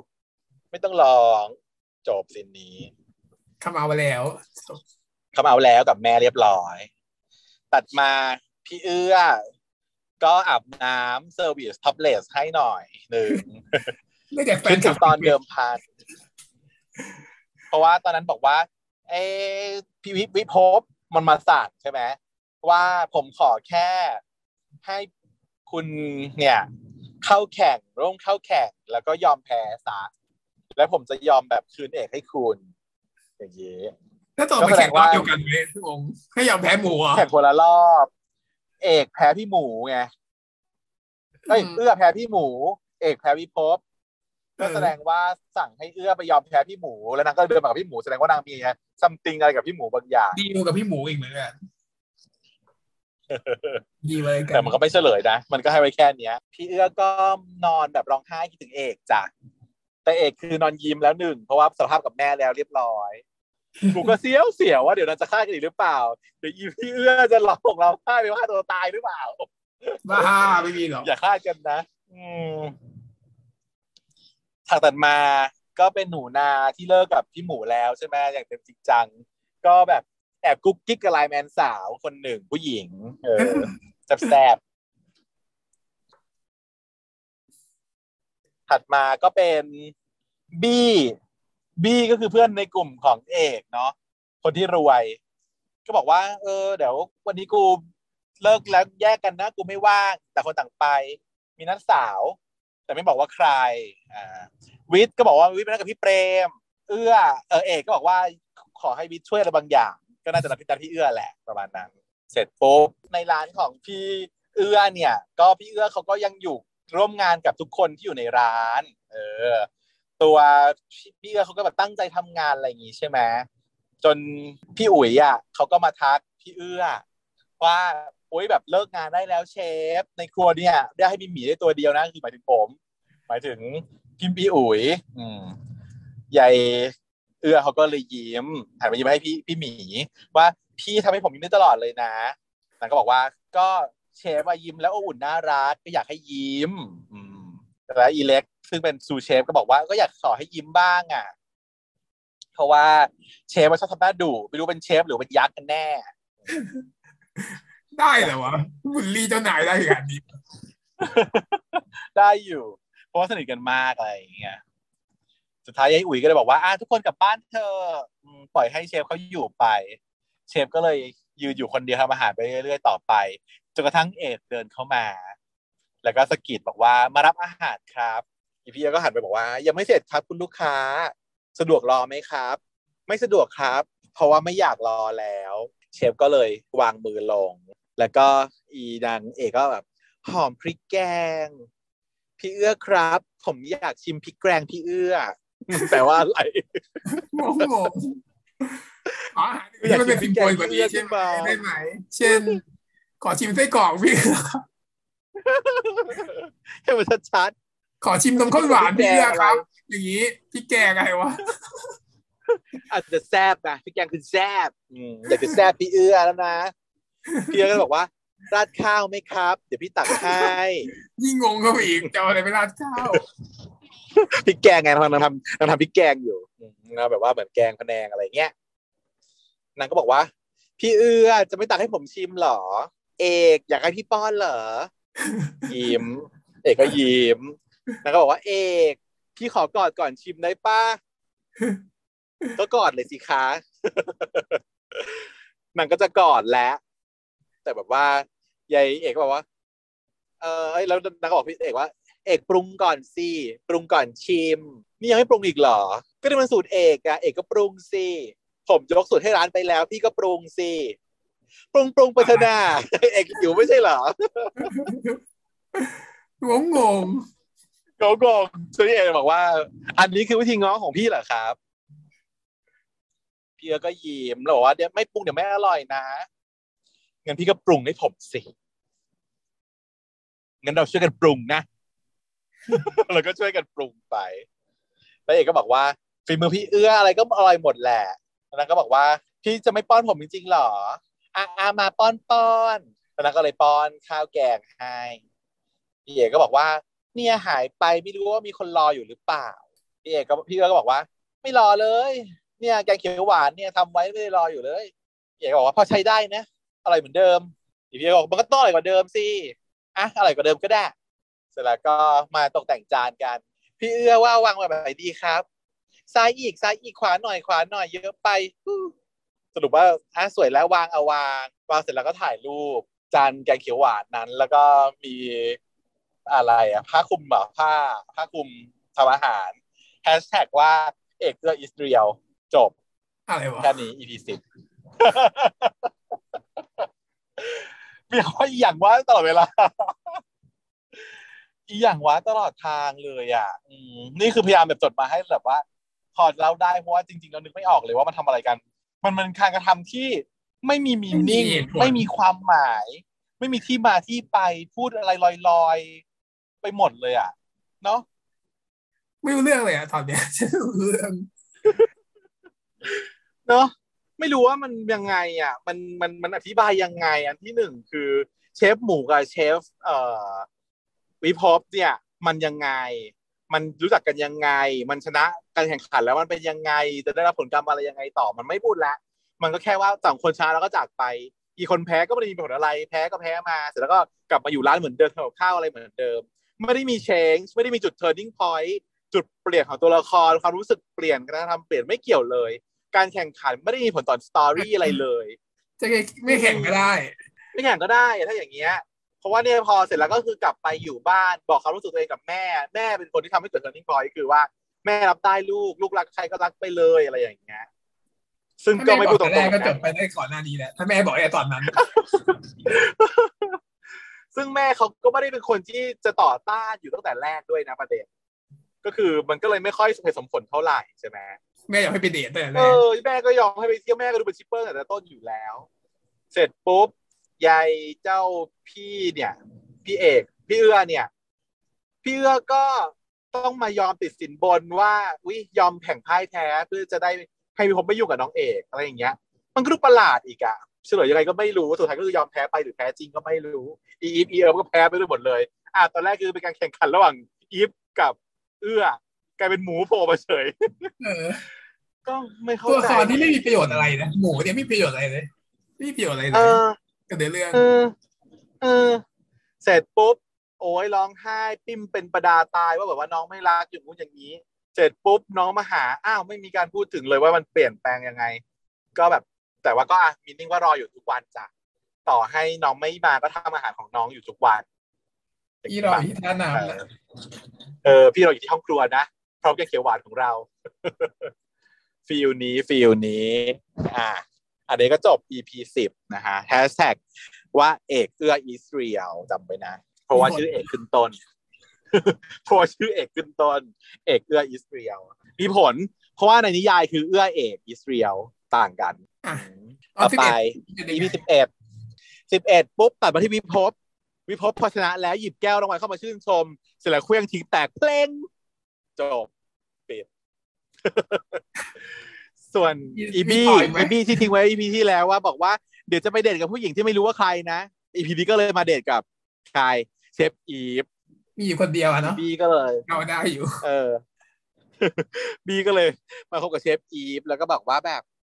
เนาะคือทุกคนรู้ว่ากูว่าแล้วตัวละครมันหมดแล้วอ่ะมันไม่ดูจะมาเพิ่มผู้หญิงคนใหม่มันไม่ได้แล้วผู้หญิงคนนี้แหละแล้วไปเจอกันตอนเจอกันตอนไหนนะหรือเจอกันตอนที่มาเชียร์แข่งทำอาหารมั้งเดาว่าอย่างนั้นนางก็แบบจีบพี่อีฟว่าพี่อีฟครับเดี๋ยวเรากินข้าวเสร็จเราไปขึ้นเฮลิคอปเตอร์นะวนดูรอบกรุงเทพนะเสร็จแล้วก็ขี่เออไปที่ไปดูพระจันทร์กันอะไรอย่างงี้ดูเป็นแนวเวอร์เพราะว่ามันรวยมากความรวยกับความรวยประชดกันก็ตลกน่ารักน่ารักตัดมาที่เปรมวิทย์นะก็ไปใส่อีอย่างว้าอีกก็คือไม่รู้อยู่ที่ไหนกันไม่รู้แหละแต่นอนอยู่ด้วยกันเนาะเปรมก็มาปลุกวิทย์วิทย์ก็งองแงบอกขอต่ออีกห้าขอต่ออีกห้านาทีบ้านเชฟวิทย์ก็ดึงเปรมลงมาที่เตียงแล้วก็แบบยายเอ่อทำปากเหม็นหน้าตามสไตล์ปากเหม็นใส่แล้วก็ชวนอาบน้ำด้วยกันเนาะแล้วเสร็จแล้วน้ำไม่ไหลวิทย์ก็เลยแก้ผ้าเดินออกมาแบบว่าเยายูอ่ะยั่วยวนยั่วยวนพี่เปรมแต่ว่าพอออกมาแล้วแบบเขานึกนึกว่าพี่เปรมแกล้งไงเออก็เลยเดินออกมายั่วยวนพี่เปรมแต่พอเดินออกมาปุ๊บเจอแม่บ้านทำความสะอาดอยู่เป็นแม่บ้านแม่บ้านพม่าชาวพม่าพูดไม่ชัดทำหน้าแบบกระหายก็คือเห็นกระหายอยากแบบอยากกินน้องวิทย์ขึ้นมาอีกงงงงมากไปฉากเซอร์วิสแล้วครับเซอร์วิสเซอร์วิสเสร็จปุ๊บตัดไปที่ร้านอิ่มเอื้อยายเปรมเขาก็มาลาออกแล้วอืมพี่เอื้อก็บอกว่าถ้ามึงไม่อยู่อ่ะกูทุบห้องขนมให้หมดเลยถ้าเพราะว่าถ้าไม่มีมึงแล้วห้องนั้นมันก็ว่างเปล่าไม่มีความหมายใด แต่ยังไงก็ตามนะร้านมึงต้องส่งขนมไปร้านกูทุกวันนะต่อให้มึงไม่อยู่แล้วก็ตามก็นางก็ไปเปิดร้านของตัวเองว่าซาดเนาะโดนอีมิดแดกจนเจ๊งกันจนว่าเออเสร็จปุ๊บปีวิทย์ก็วิ่งตามมามาหาพี่เปรมที่กำลังนั่งคุยอยู่กับพี่เอื้อนางก็แบบสวีทกันจนแบบเอ้ยพี่เอื้อก็บอกว่าเออคลั่งรักกันเหลือเกินอะไรอย่างเงี้ยอืมแล้วก็ยอมแบบถอยไปเพื่อไม่ให้เป็นกขขแล้วน้องก็พี่เปรมผมคิดถึงพี่เปรมจังเลยพี่เปรมไม่คิดถึงผมเหรอถ้าพี่ไม่ตอบกันจะจูบนะอะไรอย่างเงี้ยแล้วก็คิดถึงสิแล้วทำไมไม่กลับบ้านมาทำไมที่นี่นางก็บอกว่าเออก็ถ้ากลับบ้านผมก็นั่งรอคนเดียวผมเหงาอ่ะเหงาอะไรแล้วขนมเต็มบ้านเลยอ่ะโอ้ก็กินคนเดียวไม่เหมือนกินกับพี่อะครับสมมติอย่างนี้ก็มีคือนางย้ายอยู่ด้วยกันแล้วท่านเองอ่าสวีทแล้วก็รันนางก็เลยพากันมาที่เข้ามาที่ร้านมีขนมอีกอีวิกก็แบบหอมมะพร้าวน่ากินมากเลยครับอีปีเป่งบอกว่าหายใจด้วยเพราะว่าโมแต่แบบจะกินไม่หายใจเนี่ยเดี๋ยวเจ็บเดี๋ยวก็ตายหรอกพี่ไม่อยากโดดเดี่ยวนะพี่อยากขึ้นคานพี่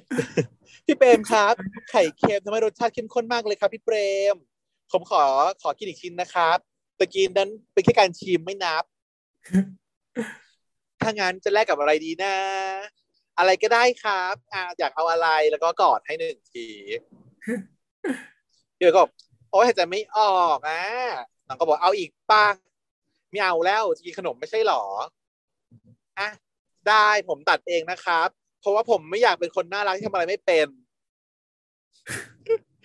อีกว่าเป็นไรของเธอเนี่ยเปล่าครับผมมีความสุขผมก็เลยแสดงให้เห็นว่าผมมีความสุขอีเบมก็เลยสอนว่าถ้าใจเรามีความสุขก็ไม่ต้องแสดงเป็นตัวเองในแบบที่ตัวเองอยากเป็นความสุขของวิทย์คือการได้กินขนมอร่อยส่วนความสุขของพี่ก็คือการได้เห็นคนกินขนมมีความสุขแต่ความสุขของผมมันไม่ใช่แค่นั้นนะครับพี่เบมครับแล้วก็ให้อาปากแล้วน้องก็ป้อนขนมกันพอป้อนขนมเสร็จปุ๊บพี่เปรมก็แบบเข่าซูดมาหวานขึ้นครับพี่เปรมแค่ผมป้อนก็หมดแรงเลยเหรอครับอย่างนี้ อี เค เอ หรือเปล่าแนวแบบว่าเอ้ยโดนป้อนแล้วเข่าอ่อนเสร็จแล้วก็เรียนจบแล้วสี่ปีทุกคนก็เรียนจบก็พี่เอื้อเขามาหาเอกที่มหาวิทยาลัย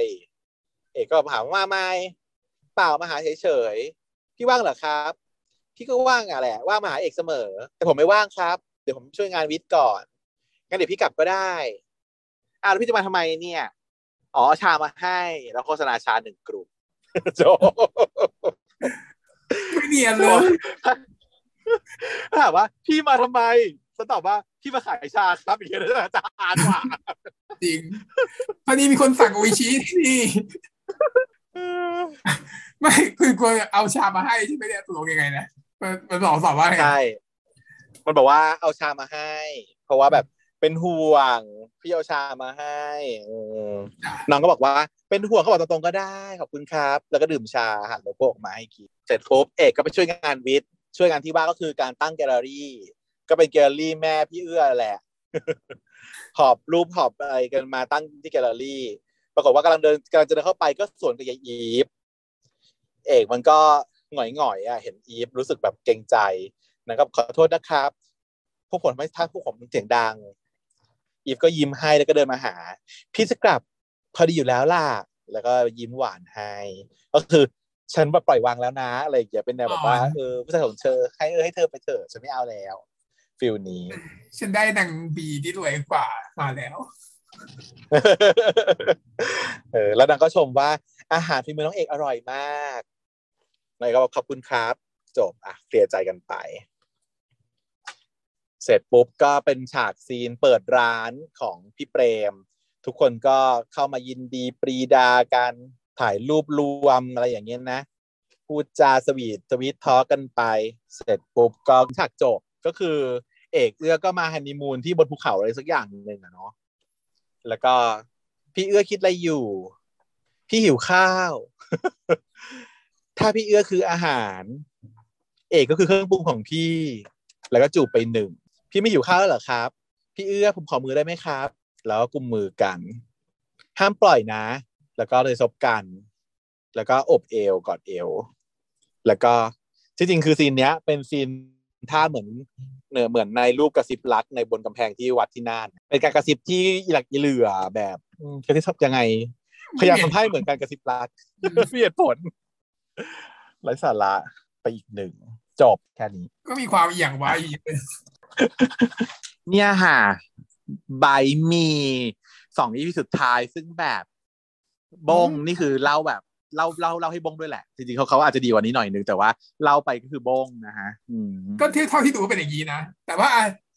ยังยอมให้กับฉากของวิทย์เปรมก็ถือว่าโอเคมันมาสวีทหน่อยเนาะจบจบปิดท้ายคือแบบตอนแรกไม่ค่อยมีก็เลยมาเบิ้ลๆให้หน่อยช่วง อี พี สิบเอ็ด อี พี สิบเอ็ดเนี่ยเหมือนถูกยืดออกมาเพื่อจะให้มีวิทย์เปรมอ่ะขึ้นมารู้สึกถึงว่ามีแต่ฉากวิทย์เปรมด้วยซ้ำใช่แล้วมันกลายเป็นทิ้งทิ้งปมแบบเอ่อวิภพปมพี่หมูอะไรอย่างเงี้ยทิ้งไปเลยฉากงานแข่งอะไรมันไม่มีใดๆเลยอะไรอย่างเงี้ยทีนี้ analyze อ่ะก็คือหรือว่าเป็นเพราะโควิดหรือเปล่าโทษโควิดก่อนหนึ่งใช่ไหมอืมเดิมทีมันควรจะถูกวางเซตไว้ให้มีฉากแข่งขันไหมงานแข่งขันไหมแล้วชนะแพ้กันด้วยเทคนิคของการแข่งขันทำอาหารไหมเพราะว่ามันเป็นมันเป็นจุดหลักของเรื่องนี้อ่ะมันควรเป็นไคลแม็กซ์ของเรื่องเนาะถ้าปูมาแบบนี้มีการมาเชฟหมูมาเยอะหยาดนั่นนี่อ่ะด้วยดีก็ไม่สนใจแต่งานใช่ใช่วิภพเคยปั่นป่วนร้านแล้วก็หนีไป แล้วก็หายไปปมที่แบบปมที่เหมือนเหมือนเหมือนจะมีอะไรเหมือนจะมีอะไรแล้วมันหายไปเยอะมากเลยไงก็เลยงงว่ามันเป็นเพราะว่าด้วยข้อจำกัดของต้นทุนของการโควิดของการตัดจบของอะไรหรือเปล่ามันเลยทำให้บทสรุปมันออกมาแบบคร่าวๆแบบนี้เนาะงานมันเป็นงานที่ถ้าเทียบแล้วเนาะจริงๆแล้วเรื่องนี้มันค่อยๆดำเนินมาเนิบๆอยู่แล้วแต่ในความเนิบของมันอ่ะมันมีโปรเกรสชั่นของสตอรี่นะแต่พอ อี พี สิบ สิบเอ็ด อ่ะมันไม่มีโปรเกรสชั่นของสตอรี่เลยมันตัดตัดตัดตัดไปเลยอ่ะทำให้เรารู้สึกว่าเอ๊ะมันไม่ใช่ละณวันนั้นน่ะฉันก็เลยตัดสินใจไปอ่านนิยายเลยดีกว่า อยากรู้ว่าเป็นยังไงมันเป็นอย่างนี้จริงหรออย่างนี้นะฮะก็เลยเราจะมาร่วมดิสคัสกันเดี๋ยวพี่เทียจะเล่าให้ฟังว่านิยายมันเป็นยังไงก็ถือว่าเอารวบรวมรีวิว watching right from home ทุกอย่างมาอยู่ในตอนนี้เลยแล้วกันนะนะมาเดี๋ยวเรามาทำความเข้าใจกันใหม่ในนิยายเนี่ยมันเป็นเรื่องราวของเอกกับเอื้อจริงๆเหมือนกันตอนในซีนตั้งต้นตอนเปิดเนี่ยคล้ายๆกันเหมือนๆกันเลยแหละเด็กคนหนึ่งที่เป็นคนที่ไม่มีโอกาสได้ทำอาหารแต่ว่ามีทักษะมีสกิลในการรสมือปรุงเก่งกับคุณพี่เอื้อซึ่งเป็นเชฟที่มีชื่อเสียงเนาะแล้วก็เข้าแข่งขันรายการแล้วก็เหมือนกับได้ที่สองมาเรื่องราวมันมีตัวละครเหมือนเหมือนกันอย่างนี้ไหมมีมีพี่หมูซึ่งเป็นคู่แข่งของคุณเอื้อแล้วก็มีอีฟซึ่งเป็นคู่แข่งของคุณเอื้อเช่นกันอีฟกับเอื้อไม่มีความสัมพันธ์ฉันชู้สาวใดๆเป็นคู่แข่งอย่างแท้จริงนะฮะในนิยายคาแรคเตอร์ของพี่เอื้อเนี่ยจะออกเป็นแนวเอ่อผัวออกสาวมีมีความเกย์แก่นมีความเกย์แก่นแก่นมีความแบบถูกเรียกว่านางอ่ะมีความแบบวิตวายมีความแบบแบบร่าเริงแจ่มใสเดือดแบบตลกโปกฮาเล่นกล้าเฉยๆก็ได้ดิจะเป็นผัวออกสาวตรงไหนแสบแต่ว่านางจะมีความนางจะมีความแบบก็เป็นเกย์อ่ะเป็นเกย์ที่แบบซ่าซ่าไม่ใช่สาวอ่ะไม่ใช่ตุ๊ดเออเออไม่ใช่ตุ๊ดไม่ใช่ตุ๊ดไม่ใช่ตุ๊ดอืมก็คือเป็นเกย์สาวนิดๆแอบสาวนิดๆเออเกย์เกย์ซ่าซ่าเกย์ซ่าซ่าเลิงร่าประมาณนั้นส่วนไอ้เกย์ลำกาปูทั่วไปทั่วไปเนี่ยจุกปัจจุบันนี้ประมาณนั้นป่ะฟิลนั้นฟิลนั้นอืมส่วนเอกจะเป็นหนุ่มเหนือขรึมๆอืมไม่ได้อ่อนหวานนะเออไม่อ่อนบอบบางอย่าบางรักน้อยเป็นเป็นเมียที่แมนแมนอ่ะเมียออกแมนหัวออกสาวนะเออเมียออกแมนหัวออกสาวอ่ะฟิลนั้นแล้วในแฮชแท็กในเรื่องอ่ะมันจะเป็นเอื้อเอก อิสเรียลเอื้ออยู่ข้างหน้าซึ่งก็คือถูกต้องก็คือคนอยู่ข้างหน้าก็คือเมะเนาะคนข้างหลังต้องเป็นเคอันนี้เป็นแพทเทิร์นปกติมันต้องเป็นเอื้อเอกแต่พอมาในในซีรีส์มันเป็นเอกเอื้อแต่ถ้าเรามองกันในเอกเอื้อถามว่าในซีรีส์เธอฟีลเอกเอื้อไหมไม่อ่ะในซีรีส์ไม่เนาะมันก็เอื้อเอกเพราะพี่ซุงเขาดูแมนดูเป็นพี่ดูเป็นคนแมนดูเป็นคนนำอะไรอย่างเงี้ยเนาะส่วนมาก็จะดูอ่อนหวานนู่นนี่นั่นอะไรอย่างงี้เหมือนกันแต่ว่าที่เหมือนกันอย่างนึงก็คือว่าพี่ซุงเขาหมายถึงตัวเอื้อเขารู้ว่าตัวเขาเป็นเกย์อยู่แล้วเลยโดยที่ไม่ต้องแบบต่อสู้กับอะไรแต่เอกจะเป็นคนที่ต้องต่อสู้กับความรู้สึกนี้อืมว่าสิ่งนี้มันคืออะไรทีนี้ให้ฟีลลิ่งของเนื้อเรื่องที่มาคล้ายๆกันหมดเลยเนาะแต่ว่ามาโฟกัสที่การแข่งขันอืมการแข่งขันเนี่ยตัวเอกเนี่ยจะต้องเข้าแข่งขันกับเชฟที่ชื่อว่าพบชื่อพบเหมือนกันพบเนี่ยเป็นเชฟอาหารไทยสายเดียวกันกับคุณเอกเลยอืมเชฟสายเดียวกันเข้ามาออดิชั่นรายการนี้ครั้งแรกเหมือนกันไม่ได้รู้จักมักจีกับใครมาก่อนเป็นแค่คู่แข่งกันในรายการเฉยๆคือคือคุณพบนะฮะเป็นแบบนั้นไม่ได้เป็นไม่ได้เป็นความเป็นตัวร้ายใดๆแล้วตอนหลังมาเป็นเพื่อนกันด้วยซ้ำเพราะว่าจะแบบเข้าชิงเข้ารอบชิงไปด้วยกันตอนแรกก็เหมือนกับนึกออกไหมรายการ MasterChef Thailand นะคะแพทเทิร์นนั้นเลย uh-huh. มาเยอะๆรอบแรกเป็นรอบออดิชั่นทุกคนก็ต้องทำเมนูของตัวเองที่ได้ผ่านคณะสายตากรรมการก็เข้ารอบออดิชั่นได้เสร็จแล้วก็ผ่านไปเรื่อยๆมีเมนูที่ต้องอาหารนั้นอาหารนี้ค่อยๆรอบคนน้อยลงน้อยลงน้อยลงจนเข้าสู่รอบไฟนอลอ่ะพบเนี่ยเป็นคนที่อยู่กับเอกมาตลอดเพราะว่าเป็นเชฟสายเดียวกันเคยอยู่ร่วมทีมเดียวกันด้วยแต่ปัญหาปมของพบเนี่ยก็คือว่าเอกเนี่ยมันเข้าร่วมรายการเนี้ยเพราะเอื้อใช่ไหมเพราะเอื้อแนะนำให้เข้ามาแล้วเอื้อเนี่ยเป็นคนที่เป็นเอ่อเหมือนกับหนึ่งในท็อปสิบเชฟของประเทศไทยอยู่แล้วนะตอนนั้นนะ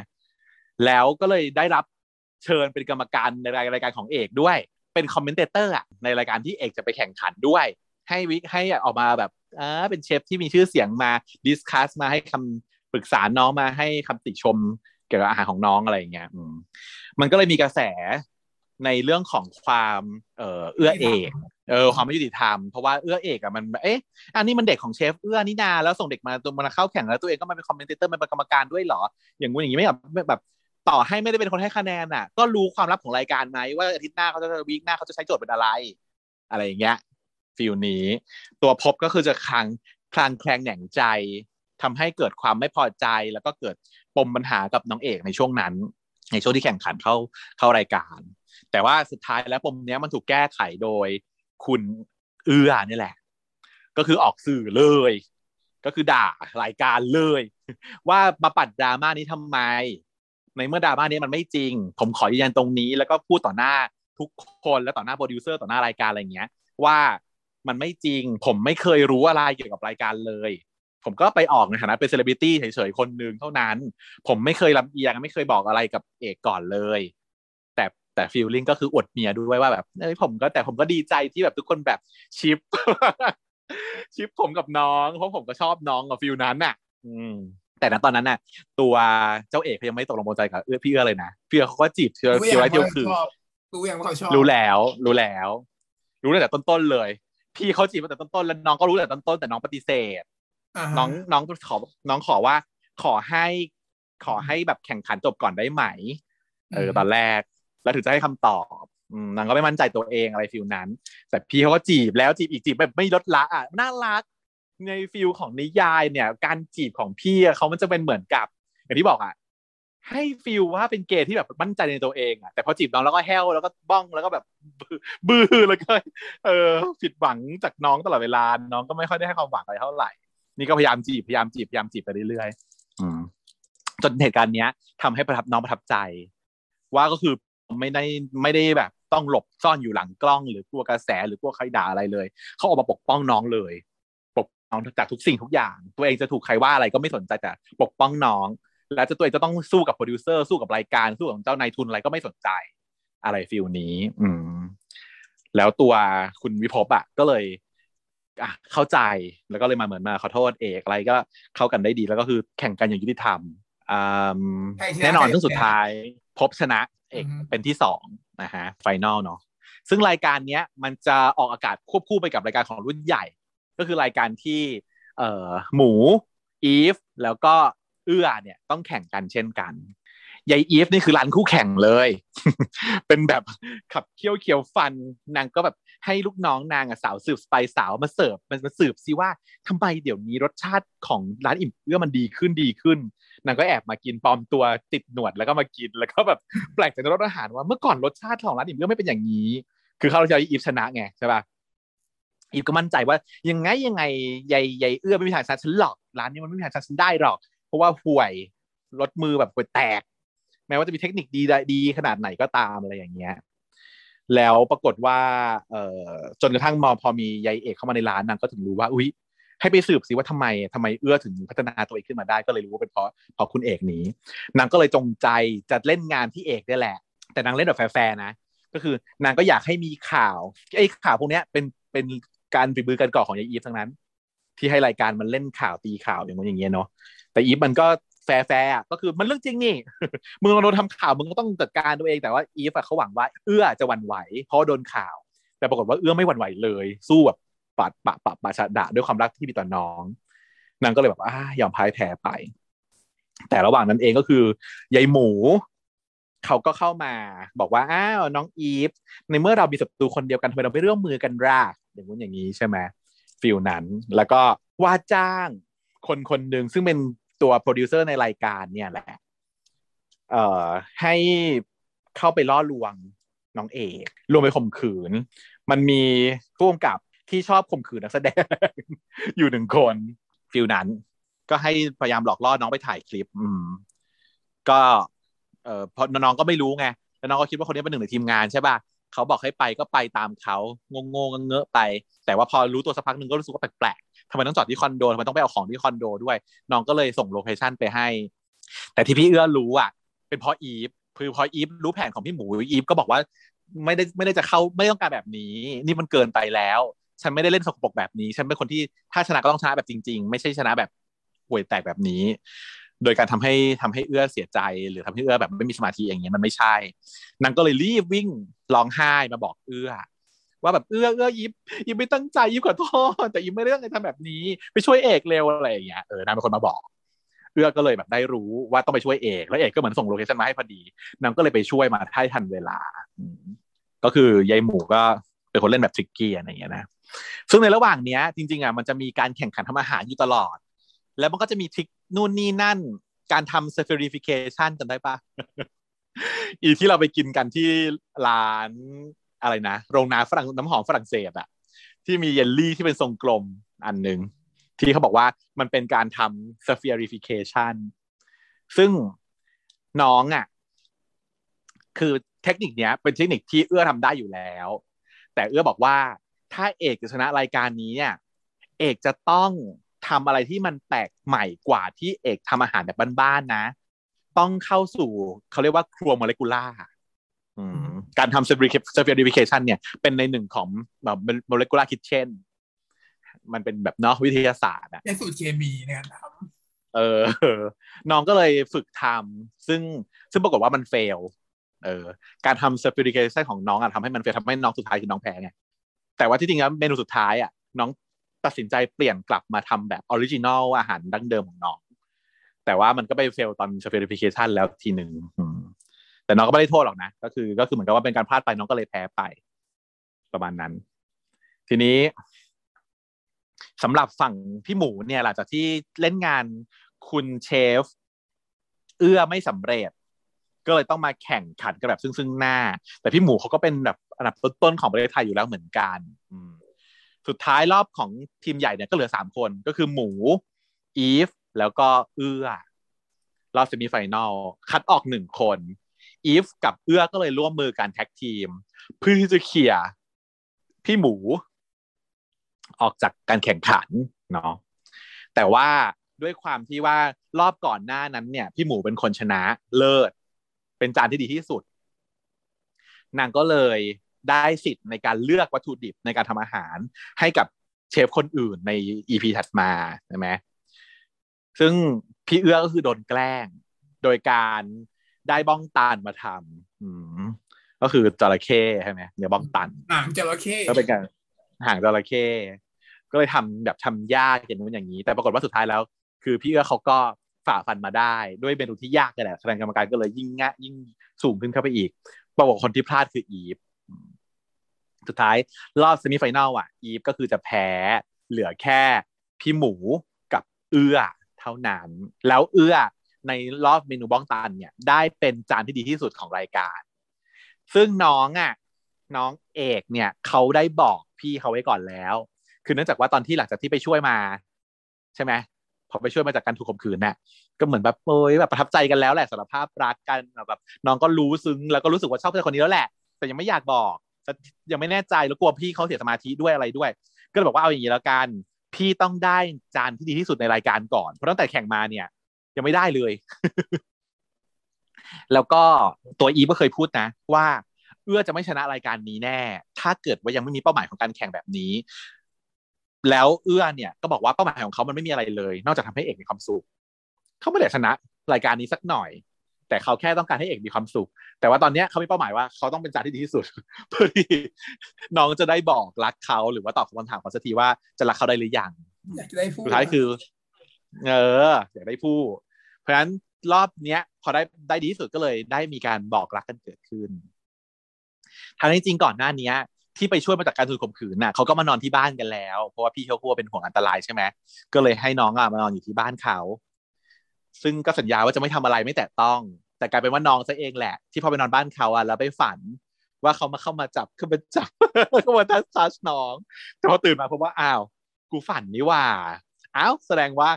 กูไม่ได้กลัวเขาเลยแถมอยากให้เขามาทำอีกต่างหากอะไรอย่างนี้ซึ่งน้องก็เลยรู้จักรู้จักตัวเองแอบแรดแอบแรดน้องแอบแรดสุดท้ายน้องก็เลยได้บอกความในใจไปหลังจากที่พี่ๆเขาชนะบ้องตันมาแล้วก็น่าจะมีเพศสัมพันธ์กันครั้งแรกนั่นแหละในตอนนั้นและสุดท้าย finally ก็คือเป็นรอบชิงระหว่างพี่หมูกับพี่เอือและ at the end พี่เอือก็คือชนะนะฮะก็ happy ending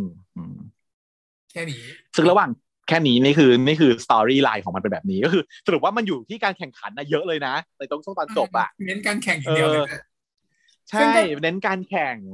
ซึ่งก็รู้สึกว่าสนุกเลยนะอืมสนุกมันมีการแบบชิงไหวชิงพริบมีทักมีศัพท์เทคนิคการทำอาหารมี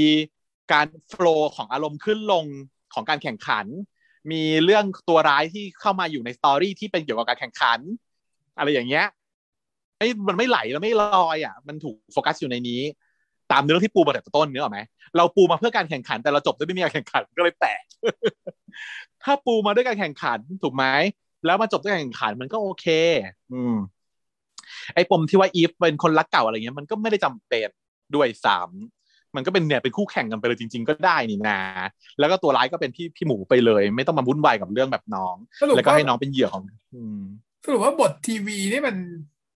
บ้องที่บทนี่หว่าถ้างั้นใช่แล้วทีนี้นะจะบอกว่าอันเนี้ยแค่สตอรี่เมนสตอรี่ของเอื้อเอกนะไอ้เรื่องเปรมกับวิทย์น่ะในนิยายโคตรแซ่บอย่างไรอ่ะก็เริ่มต้นสตอรี่เดียวกันนะเหมือนกันเลยใช่ไหมยายวิทย์เขาก็จะไปได้เจอกับเชฟเปรมในร้านขนมเปรมเนี่ยเป็นเหมือนกับโกสต์เป็นเป็นเป็นเชฟผีสิงที่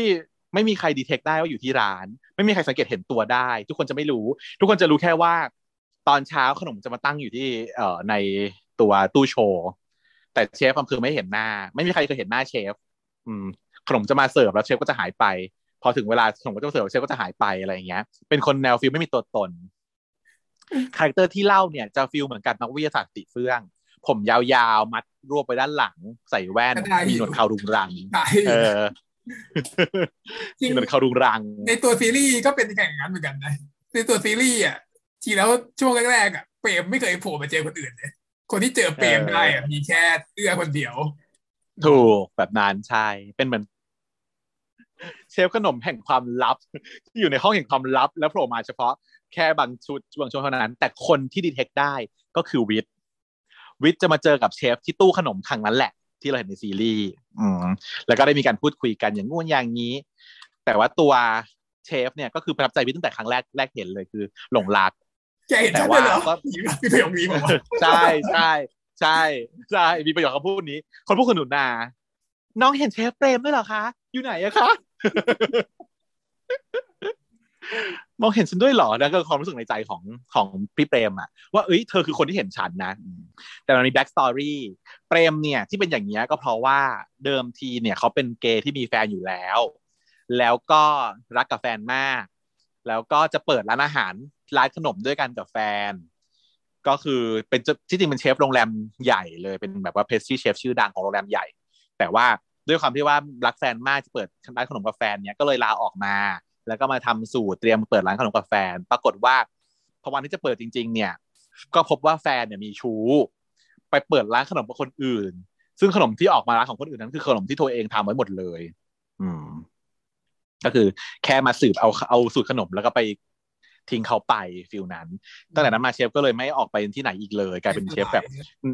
เออหนวดเขาลุมลังผมยาวรบๆผมแล้วก็เอ่อสลายตัวอย่างงี้แต่ก็ด้วยความน่าสดใสของคุณวิทย์นะฮะคุณวิทย์เนี่ยก็จะเป็นแนวแบบสาวน้อยนะในเรื่องนั้นเป็นแบบสาวน้อยน่ารักใสๆชอบกินขนมหวานอะไรอย่างเงี้ยอืมแล้วก็มีโอกาสหลายๆครั้งที่แบบเขาได้บังเอิญเจอกันตามที่ต่างๆไปไปมาๆได้พูดคุยทำความรู้จักกันเออจนกระทั่งมีอยู่วันหนึ่งก็คือเชิญคือด้วยความที่เชฟก็คือชอบแอบชอบแหละแต่ก็เหมือนกับพามากินขนมชวนมากินขนมจนถึงจุดที่สัมพันธ์ครั้งหนึ่งก็คือมันสนิทกันมากแล้วชวนไปกินขนมที่บ้านได้นางก็เลยไปที่บ้านเออแล้วพอนางไปที่บ้านเนี่ยก็เลยเกิดความแซ่บเกิดเออก็เลยได้เสียกันขึ้นมาด้วยบรรยากาศอะไรวะอยู่ดีก็เล่าแบบข้ามตอนข้ามขั้นตอนอะไรแซ่บยังไงไม่ข้ามขั้นตอนมันก็คืออย่างนี้ก็แต่ฉันจำดีเทลไม่ค่อยได้แต่ฟีลประมาณว่าเออแบบทำขนมแล้วก็ขนมช็อกโกแลตที่ผสมเหล้าเหล้าที่ปลุกอารมณ์อะไรอย่างเงี้ยหรอไม่ไม่ใช่เหล้าอะไรๆทั้งสิ้นแต่ว่าด้วยแค่แค่ขนมนั่นแหละแต่เราเป็นรู้สึกเมาเมาขนมเมาความหวานเคลิบเคลิ้มไปกับความหอมหวานของขนมที่พี่เขาทำอ่ะแล้วเลยจะหยิบได้ยังไงแล้วก็แบบไม่รู้เหมือนกันว่าทำไมถึงอะไรได้แต่ฟิลนั้นแหละไปนอนบ้านเขาอ่ะอืมไปนอนบ้านเขาแล้วก็เลยเกิดความสัมพันธ์เกินเลยขึ้นมาแล้วก็เสียตัวเลยในวันนั้นวันวันนั้นเลยที่แบบไปบ้านเขาวันแรกอ่ะใครเสียตัวก็จะเป็นน้องน้องเสียตัวน้องวีดเป็นคนเสียตัวน้องเป็นสาวน้อยเออพี่เปรมก็เป็นแบบว่าแนวแบบหนุดเขาดุงรังอย่างนี้เออจักรดีจักรเดี่ยมแล้วนางก็เลยแบบได้เสียกันแล้วนางก็เลยมีความลับกับเพื่อนณตอนนั้นคือเอื้อกับเอกยังไม่ได้กันเลยไงยังไม่ยังไม่เข้าร่วมการแข่งขันเลยอีได้กันก่อนแล้วตั้งแต่ต้นต้นตั้งแต่ต้นต้นเรื่องเออนางก็อึกอักอึกอักแต่วันมีอยู่จุดนึงที่เหมือนกับตัวเอกอ่ะจะมาปรึกษากับวิทย์เรื่องพี่เอื้อพี่เอกอีวิทย์ก็เลยดีใจแล้วก็เลยถามใหญ่เลยแบบว่าโอ้แบบดีจังเลยอ่ะจะได้มีคนคุยด้วยสักทีเพราะว่าเราเสียตัวให้พี่กับอะไรอย่างเงี้ยเด้อว่าดีจังเลยในที่สุดแบบเอกก็เสียตัวให้พี่เขาเหมือนเราสักทีอะไรอย่างเงี้ยแต่เอกว่ายากนะเออสวัสดีนั้นเอกก็ว่าฮะตกลงว่ายังไงนะมันก็เลยรู้ความของเพื่อนนางขึ้นมาแล้วก็คือเราแบบเรียบร้อยแล้วว่าเรากับพี่เปรมคือเรียบร้อยแล้วอ่ะแล้วแบบพอวันรุ่งขึ้นหลังจากที่นางเรียบร้อยกันเสร็จปุ๊บเนี่ยด้วยความที่คุณพี่คุณวิทย์เขาก็ฟีลบอกว่าแบบเหมือนแบบจักรจีนวดคราวอะไรแบบเนี้ยไม่โกนรุ่งขึ้นก็คือก็โกนเลยรักมากรักเมียมากมีสั่งอะไรได้หมดก็คือโกรนแล้วกลับมาเป็นคนหล่อปิ๊งกระดิ่งดังคราวนี้แบบชายนิ่งเหมือนแบบเทพบุตรออกมาเหมือนเดิมจากที่แบบว่าเป็นอยู่ในเงาลืบๆแล้วก็ใส่แว่นมีหนวดคราวผมยาวใช่ไหมแล้วก็เขาก็ถามว่าแล้วอยากให้พี่ตัดผมด้วยไหมแต่พี่โกนคราวแล้วนะเออแต่น้องก็บอกไม่เอาอ่ะผมนี้ก็ดีเหมือนกันจะได้เอาไว้แบบเอาไว้ดึงได้ อะไรอย่างเงี้ยก็เป็นหนุ่มผมยาวที่แบบว่าน่าหล่อเวลาแบบมีเพศมีเซ็กซ์กันไงมันจะแบบได้อีกอารมณ์นึงแซ่บอย่างเงี้ยเออคือคู่นี้ก็คือเดี๋ยวก็หวานเดี๋ยวก็เดี๋ยวก็สวีทเดี๋ยวก็สวีทหลังจากนั้นมาก็คือไปบ้านเขาทุกวันเลยนอนบ้านเขาเลยอยู่บ้านเขาเลยของคู่เรา ใช่แต่คู่อ่านเขาไม่บ้ามากใช้เวลาอ่านเรื่องนี้เนี่ยแค่แค่ประมาณสักสาม สองชั่วโมงเล่มเดียวจบใช่ไหมเล่มเดียวจบในในเด็กดียังอยู่ในธันวาลายังอยู่มั้งไม่ใช่เด็กดีเลยธันวาลาหรือรู้ละยี่สิบประมาณยี่สิบแปดหรือสามสิบเอ็ดตอนประมาณนี้ตอนสั้นๆไม่ยาวเริ่มอ่านที่ประมาณตอนสิบก็คือที่เป็นจุดแตกต่างจากในซีรีส์อะไรประมาณเนี้ยก็ดูดีอยู่นะฟังที่เล่าแล้วสนุกกว่าซีรีส์ใช่มันมีความสนุกมันมีความแบบเป็นรสชาติแบบนี้อ่ะจังหวะจังหวะมันไม่เหมือนกันในซีรีส์เลยจังหวะมันจะเป็นจังหวะที่เร็วถ้าพูดถึงริทึมเนาะเทมโปอ่ะเทมโปของเรื่องบีทของเรื่องอ่ะในนิยายมันจะแบบตึงตึงตึงตึงตึงตึงตึงไม่ใช่เออเออเอออย่างนี้นึกออกว่าถ้าในซีรีส์อ่ะมันจะฟิวอืออือแต่ในนิยายบนเทมโปมันเป็นแบบเร็วฉันไม่มีปัญหากับเทมโปนะแต่ว่ามันวงที่ตัวสตอรี่อ่ะมันไม่ได้นั่นแหละฉันไม่ใช่ฉันพูดคือมาเทมโปเทมโปของสตอรี่อ่ะว่ามันกำเนิดเรื่องของในนิยายมันค่อนข้างเร็วฉุบฉับไม่แต่ว่ามันไม่เกี่ยวแต่ว่าตัวตัวซีรีส์อ่ะพล็อตมันก็ไม่ได้ด้วยไงอืมการแข่งมันหายไปนี่แหละฉันว่ามันทำให้เสน่ห์ของเรื่องเนี้ยที่มันตั้งใจเขียนเพื่อให้คนอินกับคนที่เคยดูรายการทำอาหารแล้วสนุกอ่ะมาอ่านเรื่องนี้แล้วนึกนึกออกถึงจุดต่างๆของรายการแข่งทำอาหารก็คือ MasterChef Thailand นั่นแหละแต่นั้นก็ยังไม่เท่าไหร่แต่จะตัดไปก็ไม่ไม่ว่าอะไรแต่ว่าไอ้ตัวเนื้อที่ปูมาทั้งหมดอ่ะมันไม่มีจุดจบไงมันทำให้คนดูแล้วรู้สึกว่ามันอะไรมันไม่คือคนเรา psychology ของคนเราเนี่ยมันต้องการเห็นจุดจบไงของสิ่งที่เปิดมาแล้วถ้าเปิดอะไรมาเนี่ยคุณต้องจบเรื่องนั้นให้เขาคำถามคำถามอะไรของเรื่องอ่ะมันต้องมีมีคำถามแล้วก็มีคำตอบให้ไงอันนี้มันไม่มีเลยมันเปิดคำถามมาเยอะแยะไปหมดแต่ว่าสุดท้ายแล้วตอบแค่ไม่กี่คำถามอย่างเงี้ยคะแนนมันสอบตกไงใช่ไหมอย่างเงี้ยใช่ใช่ตอบไม่ครบทุกคำถามตู่ส่าเปิดปมอีฟมาปมอีฟต้องเล่นให้แรงถูกไหมถ้าจะเปิดปมอีฟมาปมอีฟต้องเล่นให้แรงกว่านี้จะเปิดปมวิภพมาว่าแบบมันชั่วร้ายมันเคยมาทำก่อเรื่องวุ่นวายอะไรที่ร้านแล้วก็หนีไปหายไปก็ต้องให้แรงจะเปิดปมว่าหมูแม่งเลวยังไงก็ต้องให้มันได้มันนี่มันไม่ได้เปิดตัวร้ายมาสามตัวแต่ไม่ได้สักคนเลยนึกออกปะเออคือไม่รู้ว่าทำไม่รู้ว่าร้ายยังไงแล้วไม่รู้ว่าจะยังไงอะไรก็ไม่รู้มีอะไรไม่บอกอะไรสักอย่างไม่ต้องมีอะไรตัดไปเลยก็ยังได้นะไม่มีสามคนนี้ก็เนื้อเรื่องไม่เปลี่ยนเลยถูกปะอืมเพราะไคลแม็กซ์มันไปอยู่ที่ว่าอ้าวน้องไม่ยอมรับความรู้สึกตัวเองพี่จูบเลยเลยโกรธพี่วิ่งหนีมาอะไรอย่างเงี้ยก็ไม่ยอมรับความรักจากพี่พี่ก็เลยต้องเศร้าอย่างงู้นอย่างนี้จนน้องได้ไปเคลียร์ปมกับแม่ว่าแม่รับได้นะลูกชอบพี่เขาลูกก็บอกพี่เขาเถอะอ่ะกลับมาแค่นี้มันก็คือไม่เปลี่ยนแปลงเลยจริงๆต่อให้ไม่มีไม่มีสามตัวก็ไม่เปลี่ยนแปลงมันผิดมันผิดหลักการเขียนบทอย่างมากคือถ้าเกิดจะโทษว่าโควิดซึ่งมันก็ตัดไปเลยสิคุณตัดไปเลยได้ใช่ไหมพล็อตเหล่านี้สามารถตัดทิ้งไปได้เลยสามารถถ่ายถ่ายในตอนที่เป็นการตัดต่อก็สามารถตัดใหม่ได้โดยไม่มีนะตัดช่วงหน้าไปก็ยังมีเนื้อเรื่องเหมือนเดิมอืมอันนั้นก็ไม่โอเคเลยมันเลยทำให้ตอนจบแบบเฟลอ่ะเนาะว่าหูสาดูมันตั้งนานซึ่งชอบนะในช่วงแรกๆตั้งแต่ตอนหนึ่งถึงเจ็ดแปดใช่หนึ่งถึงเจ็ดแปดก็ยังดีอยู่เลยยังพอไหวแต่ว่าพอเก้าสิบเนี่ยมาเล่นพล็อตอะไรก็ไม่รู้แล้วไม่จบพล็อตเนี่ยมันทำให้กลายเป็นไม่ดีไงเนาะเนาะแล้ววิภพเอามาปาดแล้วรางวัลทิ้งแล้วคนเราอ่ะมันอิมเพรสชันมันอยู่ที่ตอนจบมากกว่าจำตอนจบได้มากกว่าตอนแรกนะใช่ไหมมันเลยกลายเป็นจำจำว่าไม่ดีเรื่องนี้แทนใช่ตอนจบมันอิมแพคมากเหมือนกับในแค่เพื่อนกับเพื่อนเนี่ยสองอีพีที่ผ่านมาคือ อี พี สี่และห้าเนี่ยพี่ออฟนะก็คือบอกว่าเขาว่าต้องการเบสซีนใช่ไหมลองถามเพื่อนๆอะไรเงี้ยเพื่อนๆทุกคนก็จะเลือกซีนเดียวกันหมดเลยก็คือซีนจบของแต่ละ อี พี ในขณะที่ อี พี สี่คือซีนที่บนเตียงใช่ไหมปาร้องไห้ที่คุยกันกับพาร์ทกับ อี พี ห้าก็คือบนดาดฟ้าซึ่งมันอิมแพคโคตรๆทั้งสองตอนเนี้ยทำให้ตอนอื่นๆใน อี พี นั้นน่ะหายไปพี่ออฟก็เลยบอกเสียดายในขณะที่ผู้กำกับอ่ะเขาก็รู้สึกแบบดีใจนะที่ซีนจบมันอิมแพคมากเลยแต่เขาก็เสียดายที่มันอิมแพคซะมากจนทำให้คนดูทุกคนน่ะไม่พูดถึงซีนอื่นเลยทั้งที่ซีนอื่นเขาก็ตั้งใจทำเหมือนกันดีเหมือนกันไม่หรอกแต่ว่า อี พี ห้าเนี่ยมันเป็นการปูมาหมดทุกอันมันปูถึงจนจบไงก็เลยโอเคเป็นการปูมันมันก็ถ้าไม่มีการปูมันก็มาไม่ถึงจุดนี้เพราะฉะนั้นฉันคิดว่าเขา ซึ่งเป็นสิ่งที่ดีแล้วในการทุกตอนเนี่ยอิมแพคที่ตอนจบอ่ะเป็นสิ่งที่ดีสุดแล้วมันไม่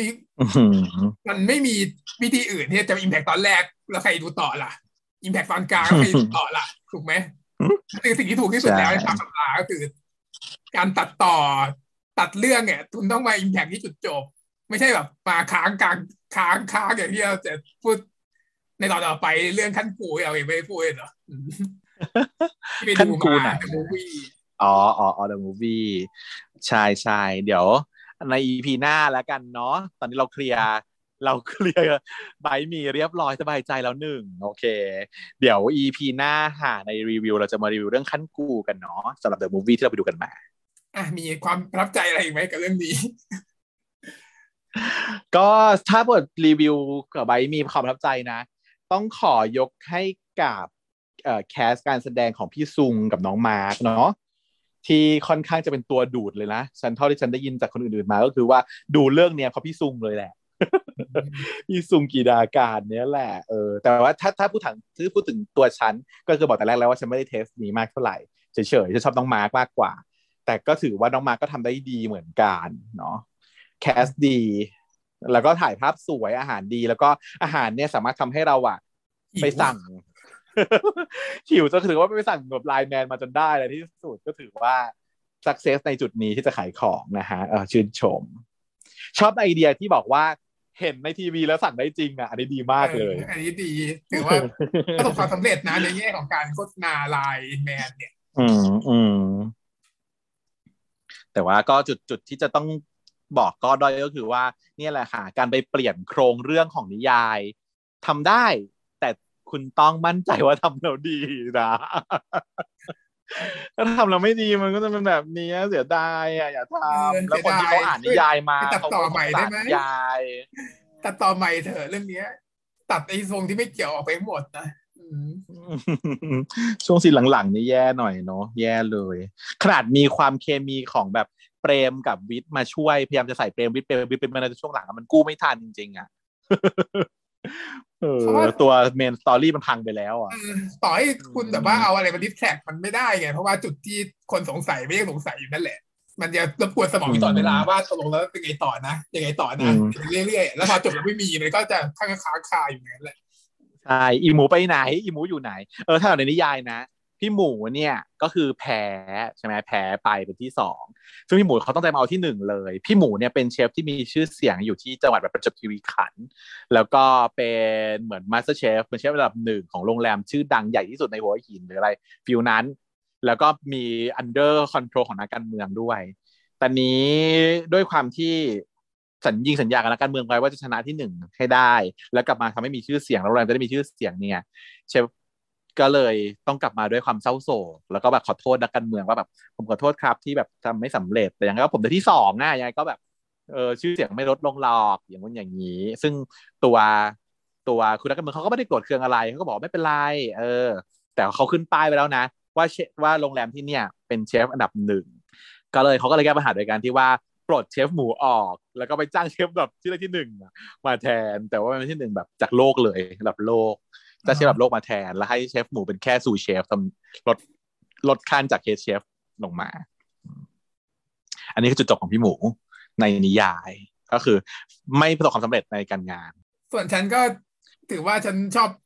ฉันชอบคู่วิทย์เปรมมากกว่าคู่หลักอีกนะเพราะว่ามันไม่มีปัญหาอะไรไงมันไม่มีปัญหาในทุกคนมันสามารถแบบว่าประคองมาได้ตลอดเรื่องในทีมเดิมทีมของมันมาได้ตลอดไม่มีการบ้งนะใช่เพราะธีมของมันคือฉันจะเปิดร้านใช่ไหมพี่เปรมฉันจะเปิดร้านขนมเป็นของตัวเองและฉันจะได้ผัวเออซึ่งก็ได้จุดตัดทั้งสองอย่างจุดจบคือได้เปิดร้านแล้วได้อยู่กับวีทสักเซสอ่ะแล้ววิธีดูเรื่องนี้ก็คือดูแล้วดีลีทเรื่องที่ไม่เกี่ยวไปหมดนะไม่ทำไม่ทำเป็นสไลเดอร์คัทเรื่องนี้ทำตัดใหม่ด้วยขอลองตัดใหม่เองด้วยตัวเองแล้วก็เอาเรื่องนิยายมาเสริมเข้าไปจบนะฮะประมาณนี้ก็จบการรีวิวแต่เพียงเท่านี้ค่ะรวมถึงฟอร์มโพมด้วยนะฮะยาวมากแล้วใน อี พี นี้สามล้านชั่วโมงแล้วตอนนี้ ครับสำหรับสัปดาห์นี้ก็ขอจบเพียงเท่านี้เนาะพบกันใหม่สัปดาห์หน้าสวัสดีครับสวัสดีค่ะเช้า